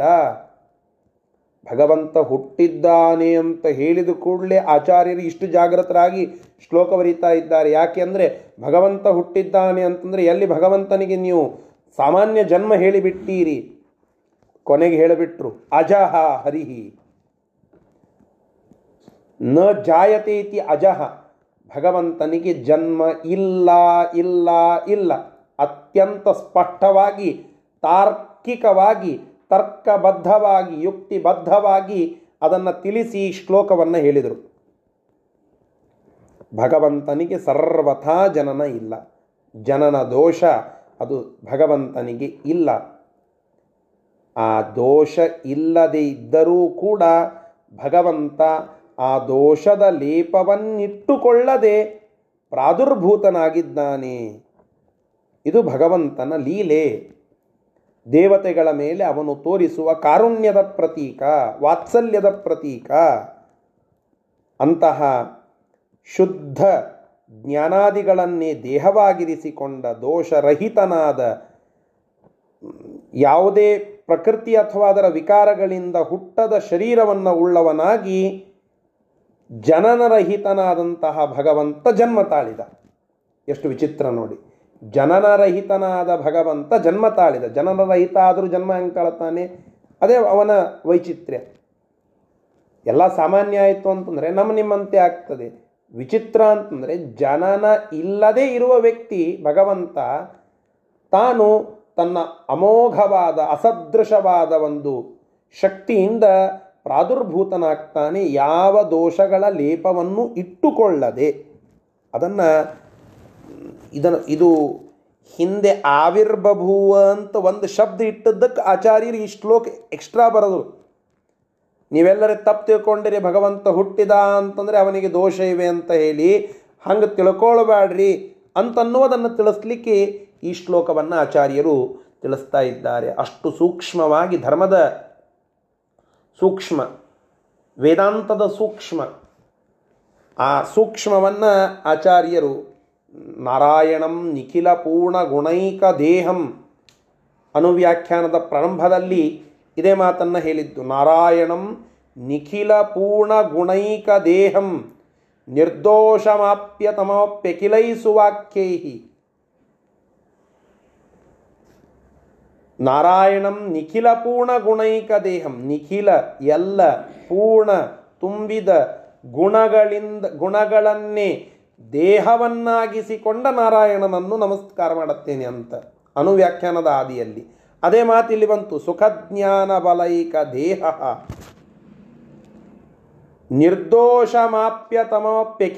ವಾಕ್ಯೈ ನಿರ್ದೋಷಂ ಸಮಸ್ತ ದೋಷ ಸ್ಪರ್ಶೋಜ್ಜಿತ ಸದಾ. ಆ ಮಾತುಗಳು ಝೀಂಕರಿಸ್ತವೆ ಅಂತ ಹೇಳುತ್ತೇವಲ್ಲ, ಹಾಗೆ ಪ್ರತಿ ಬಾರಿ ಆಚಾರ್ಯರು ಆ ವಿಷಯಕ್ಕೆ ಅಷ್ಟು ಮಹತ್ವ ಕೊಟ್ಟು ಅದನ್ನು ತಿಳಿ ಹೇಳುತ್ತಾರೆ, ಭಗವಂತನಿಗೆ ಸರ್ವಥಾ ಜನ್ಮ ಇಲ್ಲ, ದೋಷ ಇಲ್ಲ, ಗುಣ ಪರಿಪೂರ್ಣ ಭಗವಂತ, ಗುಣಗಳೇ ಅವನ ದೇಹ. ಅಂತಹ ಆ ಭಗವಂತ ಇಲ್ಲಿ ಕೃಷ್ಣ ರೂಪವನ್ನು ತೆಗೆದುಕೊಂಡು ಪ್ರಾದುರ್ಭಾವ ಆಗಿದೆ ಭಗವಂತನದ್ದು, ಪ್ರಾದುರ್ಭೂತನಾಗಿದ್ದಾನೆ ಭಗವಂತ ಅಂತ ಹೇಳುತ್ತಾ ಇದ್ದಾರೆ. ಸರಿ, ಇದರ ಶಬ್ದಶಃ ಅರ್ಥ ಯಹ ಯಾವ ಭಗವಂತನು ಸತ್ಸುಖಜ್ಞಾನ ಬಲೈಕ ದೇಹ ಶ್ರೇಷ್ಠವಾದ, ದೋಷರಹಿತವಾದ ಸುಖ ಜ್ಞಾನ ಬಲ ಇವುಗಳನ್ನೇ ಏಕ ಅನ್ನಲಿಕ್ಕೆ ಎರಡು ಅರ್ಥ ಒಂದು ಅಂತ ಅರ್ಥ. ಏಕ ಅಂದರೆ ಸಾಮಾನ್ಯ ಅರ್ಥ ಒಂದು ಅಂತ. ಬಲೈಕ ದೇಹ ಅವುಗಳನ್ನೇ ಅಂತೇವಲ್ಲ, ಆಗಲೂ ಕೂಡ ಶಬ್ದ ಬಳಸ್ತೆ. ಏಕೈಕ ವ್ಯಕ್ತಿ, ಅವನೊಬ್ಬನೇ ಇದ್ದಾನೆ ಅಲ್ಲಿ. ಅನ್ಲಿಕ್ಕೆ ಏಕೈಕ ಅಂತೇವಲ್ಲ, ಹಾಗೆ ಜ್ಞಾನ ಬಲೈಕ ಇವುಗಳೇ ದೇಹ. ಅಂತಹ ಸುಖಜ್ಞಾನ ಬಲಗಳನ್ನೇ, ಬಲೈಕ ಬಲಗಳನ್ನೇ ಮುಖ್ಯವಾಗಿ ದೇಹ, ದೇಹವನ್ನಾಗಿಸಿಕೊಂಡ ಭಗವಂತ. ಸಮಸ್ತ ದೋಷ ಸ್ಪರ್ಶೋಜ್ಜಿತ ಸದಾ. ಯಾವಾಗಲೂ ಕೂಡ ಎಲ್ಲ ದೋಷಗಳ ಸ್ಪರ್ಶದಿಂದ ರಹಿತನಾದಂತಹ ಆ ಭಗವಂತನ ಶರೀರ, ಅಂತಹ ಶರೀರವನ್ನು ಉಳ್ಳ ಭಗವಂತ ಅಂತ ಅರ್ಥ. ಯಸ್ಯ ದೇಹ, ಯಾರ ದೇಹವು, ಅಂದರೆ ಹರೇಹೇ ದೇಹ, ಆ ಭಗವಂತನ ದೇಹವು ಅವ್ಯಕ್ತ ತತ್ಕಾರ್ಯಮಯನಃ ಅವ್ಯಕ್ತವಾದ. ಕುತಶ್ಚಿತ ಕ್ವಚ. ಯಾವ ಕಾರಣದಿಂದಲೂ ಕೂಡ, ಯಾವ ದೇಶದಲ್ಲಿಯೂ ಕೂಡ, ಯಾವ ಕಾಲದಲ್ಲಿಯೂ ಕೂಡ ಅವ್ಯಕ್ತ ತತ್ಕಾರ್ಯಮಯ. ಅವ್ಯಕ್ತಂ ಅಂದರೆ ಜಡ ಪ್ರಕೃತಿ ಪ್ರಕೃತಿ. ತತ್ಕಾರ್ಯಮಯ, ಆ ಪ್ರಕೃತಿಯ ಕಾರ್ಯ, ಅದರ ವಿಕಾರವಾಗಿರತಕ್ಕಂತಹ ಮಹತ್ತತ್ವಾದಿಗಳು, ಅಥವಾ ಸಾಮಾನ್ಯ ಹೇಳಬೇಕು ಅಂದರೆ ಪಂಚಭೂತಾದಿಗಳು. ಆ ಪಂಚ, ಅವುಗಳ ವಿಕಾರವಾದಂತಹ ಪಂಚಭೂತಾತ್ಮಕವಾಗಿ ಯಾರ ದೇಹವು ನ ಇಲ್ಲವೋ, ಅಂತಹ ಸಹ ಅಜಹ ಹರಿಹಿ, ಅಂತಹ ಅಜನಾದ, ಜನ್ಮರಹಿತನಾದ ಶ್ರೀಹರಿಯು ಅಲ್ಲಿ ಪ್ರಾದುರ್ಭಾವಗೊಂಡಿದ್ದಾನೆ ಅಂತ ಮುಂದೆ ಬರುತ್ತದೆ. ಸರಿ, ಇಷ್ಟು ಆ ಭಗವಂತನ ಕುರಿತಾಗಿ ಆಚಾರ್ಯರು ಹೇಳುವ ಶ್ಲೋಕದ ವಿವರ. ಮುಂದಿನ ಶ್ಲೋಕ. ನ ಶುಕ್ಲರಕ್ತಪ್ರಭವೋಸ್ಯ ಕಾಯಃ तथापि तत्पुत्र तयोच्यतो तयोच्यति मृषा। तथापि तत्पुत्र त्रयोच्यते मृषा जनस्य मोहाय शरीरतोस्य जनस्य मोहाय शरीरतोस्य यदा विरासीदमलस्वरूपः। यदा विरासीदमलस्वरूपः। ಆ ಭಗವಂತನ ದೇಹ ಶುಕ್ಲಾತ್, ರಕ್ತಾತ್, ಪ್ರಭವ, ಅಸ್ಯ ಕಾಯ ಶುಕ್ಲರಕ್ತಪ್ರಭವ ನ. ಆ ಭಗವಂತನ ಶರೀರ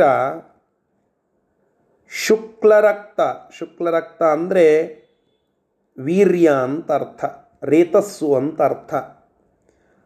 ಆ ಶುಕ್ಲ ಶೋಣಿತದಿಂದ ಜನ್ಯವಾದದ್ದು ಅಲ್ಲ. ಅಂದರೆ ಏನರ್ಥ? ಸ್ತ್ರೀ ಪುರುಷರ ಸಂಪರ್ಕದಿಂದ ಒಂದು ಮಗು ಜನ್ಮ ತಾಳುವಂತಹದ್ದು ಸಾಮಾನ್ಯ ಜನನ ಪ್ರಕ್ರಿಯೆ. ಆ ಜನನ, ಸಾಮಾನ್ಯ ಜನನ ಪ್ರಕ್ರಿಯೆಯಿಂದ ಪ್ರಭೂತವಾದದ್ದಲ್ಲ ನಮ್ಮ ಭಗವಂತನ ಶರೀರ. ವಸುದೇವ ದೇವಕಿಯರ ಸ್ತ್ರೀ ಪುರುಷ ಸಂಪರ್ಕದಿಂದ ಪ್ರ- ಹುಟ್ಟಿ ಬಂದ ಸಾಮಾನ್ಯ ಮಗು ಅಲ್ಲ ನಮ್ಮ ಭಗವಂತ. ಅದಕ್ಕಾಗಿ ಸ್ಪಷ್ಟ ಹೇಳಿದರು, ಶುಕ್ಲ ರಕ್ತ ಪ್ರಭವ ಅಸ್ಯ ಕಾಯ ನ. ತಥಾಪಿ ಆದರೂ ಕೂಡ ಭಗವಂತ ತಂದೆ ತಾಯಿಗಳಿಂದ ಹುಟ್ಟಿದ್ದಾನೆ ಅಂತ ಜನ ಹೇಳುತ್ತಾರೆ. ಅವರು ಅಜ್ಞರು, ಮೂಢರು. ಮೃಷ ಅಂತ ಬೈತಾರೆ ಆಚಾರ್ಯರು. ಯಾವ ವ್ಯಕ್ತಿ ಭಗವಂತ ವಸುದೇವ ದೇವಕಿಯರಿಂದ ಹುಟ್ಟಿ ಬಂದ ಸಾಮಾನ್ಯನಾಗಿ ಅಂತ ತಿಳಿದುಕೊಳ್ಳುತ್ತಾರೋ? ವಸುದೇವ ಸುತ, ದೇವಕಿ ಸುತ ಅಂತ ಅನ್ನೋದು ನಿಜ. ಭಗವಂತನ ಅವತಾರಕ್ಕೆ ಅವರು ನಿಮಿತ್ತರಾದರು ಅಂತ ಅರ್ಥ. ಆದರೆ ನಿಮಿತ್ತರಾದರು ಅಂತನ್ನುವ ವಿಷಯ ಬಿಟ್ಟು ಅದನ್ನು ಆ ತಿಳುವಳಿಕೆ ಇಲ್ಲದೆ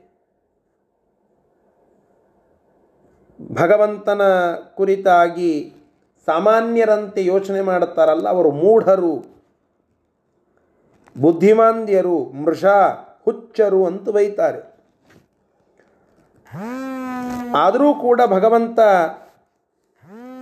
ಇಲ್ಲಿ ಹುಟ್ಟಿ ಬಂದದ್ದು ಯಾಕೆ? ಮತ್ತು ಇಷ್ಟೆಲ್ಲ ಇದ್ದ ಭಗವಂತ ಡೈರೆಕ್ಟಾಗಿ ಎದುರಿಗೆ ಕಂಡು ಬಿಡಬೇಕಾಗಿತ್ತಲ್ಲ? ನರಸಿಂಹದೇವರು ಬಂದ್ರಲ್ಲ. ಕಂಬದಿಂದ ಒಡೆದು ಬಂದುಬಿಟ್ರು. ಅಲ್ಲಿ ಪ್ರಶ್ನೆನೇ ಬರೋದಿಲ್ಲ. ಅವ್ರಿಗೆ ತಂದೆ ಇದ್ರ, ತಾಯಿ ಇದ್ರ? ಆ ತಂದೆ ತಾಯಿಗಳ ಮಗನಾಗಿ ಇವರು ಬಂದ್ರಲ್ಲ, ಅವರಿಗೆ ದೋಷ ಉಂಟಾ, ಗುಣ ಉಂಟಾ, ಇತ್ಯಾದಿಗಳೆಲ್ಲ ಏನೂ ಬರೋದಿಲ್ಲ. ಮತ್ತು ಯಾಕೆ ಭಗವಂತ ಈ ಅವತಾರದಲ್ಲಿ ಮನುಷ್ಯನಾಗಿ ಬರ್ತಾ ಇದ್ದಾನೆ? ಅಂತ ಕೇಳಿದರೆ, ಜನಸ್ಯ ಮೋಹಾಯ ಶರೀರತೋಸ್ಯ. ಇದು ದ್ವಾಪರ. ಕಲಿಯುಗದ ಒಂದು ಪ್ರಾರಂಭದ ಭಾಗ ಅಂತ ಹೇಳಬಹುದು. ಅಂದರೆ ಕಲಿಯುಗ ಇನ್ನೂ ಸ್ವಲ್ಪ ದಿನದೊಳಗೆ ಪ್ರಾರಂಭ ಆಗ್ತಾ ಇತ್ತು. ಜನರಿಗೆಲ್ಲ, ಒಂದು ಮೌಢ್ಯ ಬರ್ತಾ ಇತ್ತು. ದುಷ್ಟ ಜನರನ್ನು ಮೋಹನಗೊಳಿಸೋದು ಭಗವಂತನ ಒಂದು ಕಾರ್ಯ. ಅಂತಹ ಅಸುರ ಜನರ ಮೋಹನಕ್ಕಾಗಿ ಭಗವಂತ ಅಲ್ಲಿ ದೇವಕೀಯ ಶರೀರದಿಂದ ಪ್ರಭೂತನಾಗಿ ಹುಟ್ಟಿ ಬಂದು ಜನರಿಗೆಲ್ಲ, ನಾನು ದೇವಕಿಯ ಮಗ, ನಾನು ಯಶೋದಾಳ ಮಗ, ನಾನು ನಂದಗೋಪನ ಮಗ, ನಾನು ವಸುದೇವನ ಮಗ ಅಂತ ತೋರಿಸಿದ. ಯಾರು ದಡ್ಡರಿದ್ದರೋ ಅವರದನ್ನು ತಿಳಿದುಕೊಂಡು ದಂಡತನದಿಂದ ಹಿಂದೆ ಕುಳಿತುಕೊಂಡ್ರು. ಯಾರು ಅಸುರರಿದ್ರೋ ಅದನ್ನು ತಿಳಿದುಕೊಂಡು ಅಂಧತಮಸ್ಸಿಗೆ ಹೋದರು.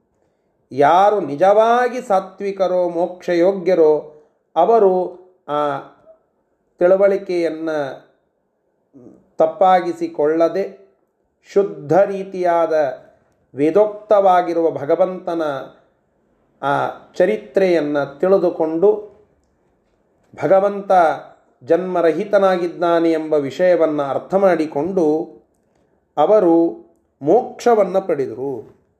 ಆದ್ದರಿಂದ ಅಂತಹ ಭಗವಂತ ಅಯೋಗ್ಯ ಜನರ ಮೋಹನಕ್ಕಾಗಿ ದೇವಕೀಯ ಶರೀರದಿಂದ ಹುಟ್ಟಿ ಬಂದಂತೆ ತೋರ್ತಾನೆ ಹೊರತು ಅವನಿಗೆ ಜನ್ಮ ಇಲ್ಲ, ನೀವು ಹಂಗೆ ತಿಳ್ಕೊಳ್ಬೇಡ್ರಿ ಅಂತ ಆಚಾರ್ಯರು ನಮಗೆ ಬೈದು ಅದನ್ನು ತಿಳಿಸ್ತಾ ಇದ್ದಾರೆ. ಹಾಗೆ ತಿಳ್ಕೊಳ್ಳಿಕ್ಕೆ ಹೋಗಬೇಡ್ರಿ ಅಂತ ಹೇಳಿ ಬೈದು ಹೇಳುತ್ತಾ ಇದ್ದಾರೆ. ಮೃಷ ಅಂತ ಬೈತಾರೆ. ಯಾರು ಆ ರೀತಿಯಾಗಿ ತಿಳಿದುಕೊಳ್ಳುತ್ತೀರ? ಹಾಗೆ, ಆ ರೀತಿಯಾದಂತಹ ಭಗವಂತನ ಪ್ರಾದುರ್ಭಾವದ ವಿಚಾರವನ್ನು ಇಷ್ಟು ಸೂಕ್ಷ್ಮವಾಗಿ ಅಧ್ಯಯನ ಮಾಡಲಿಕ್ಕೆ ಅನುಕೂಲವಾಗುವ ರೀತಿಯಲ್ಲಿ ಈ ಚಿಂತನವನ್ನು ಇಲ್ಲಿ ಕೊಟ್ಟಿದ್ದಾರೆ. ಅಂತಹ ಆ ಭಗವಂತ ಭ, ಪ್ರಾದುರ್ಭೂತನಾಗ್ತಾ ಇದ್ದಾನೆ. ವಸುದೇವನನ್ನು ಪ್ರವೇಶ ಮಾಡಿ ಅವನ ಮೂಲಕವಾಗಿ ಆ ದೇವಿ ದೇವ, ದೇವಿಕಿಯ ಒಂದು ಗರ್ಭವನ್ನು ಪ್ರವೇಶ ಮಾಡಿ ಅಲ್ಲಿ ಏಳು, ಏಳೂವರೆ ತಿಂಗಳಗಳ ಕಾಲ, ಅಂದರೆ ಮೊದಲಿಗೆ ಶೇಷದೇವರು ಇದ್ದು ಹೋಗಿರುತ್ತಾರೆ. ಆ ಒಂದು ಶುದ್ಧವಾದ ಗರ್ಭದಲ್ಲಿ ತಾನು ಇದ್ದು, ಗರ್ಭವಾಸದ ದೋಷ ಇಲ್ಲದೇ ಇದ್ದರೂ ಕೂಡ ದೇವತೆಗಳಿಂದ ಸ್ತುತಿಸಿಕೊಳ್ಳುವ ಒಂದು ಸಂದರ್ಭವನ್ನು ಒದಗಿಸಿಕೊಂಡು ಆ ಗರ್ಭದಲ್ಲಿ ನಿಂತು ತಾನು ಆ ಗರ್ಭದಿಂದ ಹೊರಗಡೆ ಬರುತ್ತಾನೆ, ಪ್ರಾದುರ್ಭೂತನಾಗ್ತಾನೆ ಅಂತ ಸಂದೇಶವನ್ನು ತಿಳಿಸ್ತಾ ಇದ್ದಾರೆ. ಇದರ ಮುಂದಿನ ವಿಚಾರಗಳನ್ನು ಮತ್ತೆ ನಾಳೆ ತಿಳಿಯುವ ಪ್ರಯತ್ನ ಮಾಡೋಣ. ಈ ಶ್ಲೋಕದ ಶಬ್ದಶಃ ಅರ್ಥವನ್ನು ತಿಳಿದು ಇವತ್ತಿನ ಪಾಠವನ್ನು ಮುಕ್ತಾಯಗೊಳಿಸೋಣ. ಅಸ್ಯ ಕಾಯ ಆ ಭಗವಂತನ ಶ್ರೀಹರಿಯ ದೇಹವು ಶುಕ್ಲಾತ್. ಆ ರೇತಸ್ಸಿನಿಂದ, ರಕ್ತಾತ್, ರಕ್ತದಿಂದ, ಶುಕ್ಲ ರಕ್ತ ಅಂತಂದರೆ ವೀರ್ಯ, ರಕ್ತ ಇತ್ಯಾದಿಗಳ ಪ್ರಭಾವದಿಂದ, ನ ಪ್ರಭವ, ಅದು ಹುಟ್ಟಿ ಬಂದಂತಹದ್ದಲ್ಲ.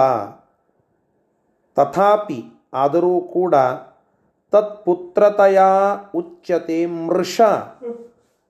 ಬುದ್ಧಿ ಇಲ್ಲದೆ ಇರುವ ಜನ ಭಗವಂತನನ್ನು ಆ ದೇವಕೀಯ ಅಥವಾ ವಸುದೇವನ ಪುತ್ರತ್ವೇನ ಸಂಬೋಧನ ಮಾಡುತ್ತಾರೆ. ಜನಸ್ಯ ಮೋಹಾಯ, ಜನರ ಮೋಹನಕ್ಕಾಗಿ, ಅಸುರ ಜನರ ಮೋಹನಕ್ಕಾಗಿ ಶರೀರತಃ ಶರೀರವನ್ನು ಉಳ್ಳಂಥವನಾಗಿ ಅಸ್ಯಾಹ ಆ ದೇವಕೀಯ ಗರ್ಭದಿಂದ ಯದಾ ಯದಾ ವಿರಾಸೀತ್ ಅಮಲಸ್ವರೂಪ. ಆ ಅಮಲಸ್ವರೂಪನಾದಂತಹ ಶುದ್ಧವಾದ ಸ್ವರೂಪವನ್ನು ಉಳ್ಳ ಭಗವಂತ ಆ ಯೋಗ್ಯ ಜನರ ಮೋಹನವನ್ನು ಮಾಡುವ ಉದ್ದೇಶದಿಂದ ಆ ಅಸ್ಯಾಹ, ಆ ದೇವಕೀಯ ಶರೀರದಿಂದ ಆವಿರಾಸೀತ್, ಅಲ್ಲಿ ಪ್ರಭೂತನಾಗ್ತಾನೆ, ಭಗವಂತ ಅಲ್ಲಿ ಹುಟ್ಟಿ ಬರ್ತಾ ಇದ್ದಾನೆ. ಅಂದರೆ ಆ ರೀತಿಯಾಗಿ ಭಗವಂತ ಪ್ರಾದುರ್ಭಾವಗೊಳ್ತಾ ಇದ್ದಾನೆ ಅಂತ ಹೇಳುತ್ತಾ ಇದ್ದಾರೆ. ಮುಂದಿನ ವಿಷಯ ನಾಳೆಯ ದಿನ ಮತ್ತೆ ಮುಂದುವರಿಸೋಣ. ಶ್ರೀಕೃಷ್ಣಾರ್ಪಣಮಸ್ತು. ಹರಯೇ ನಮಃ.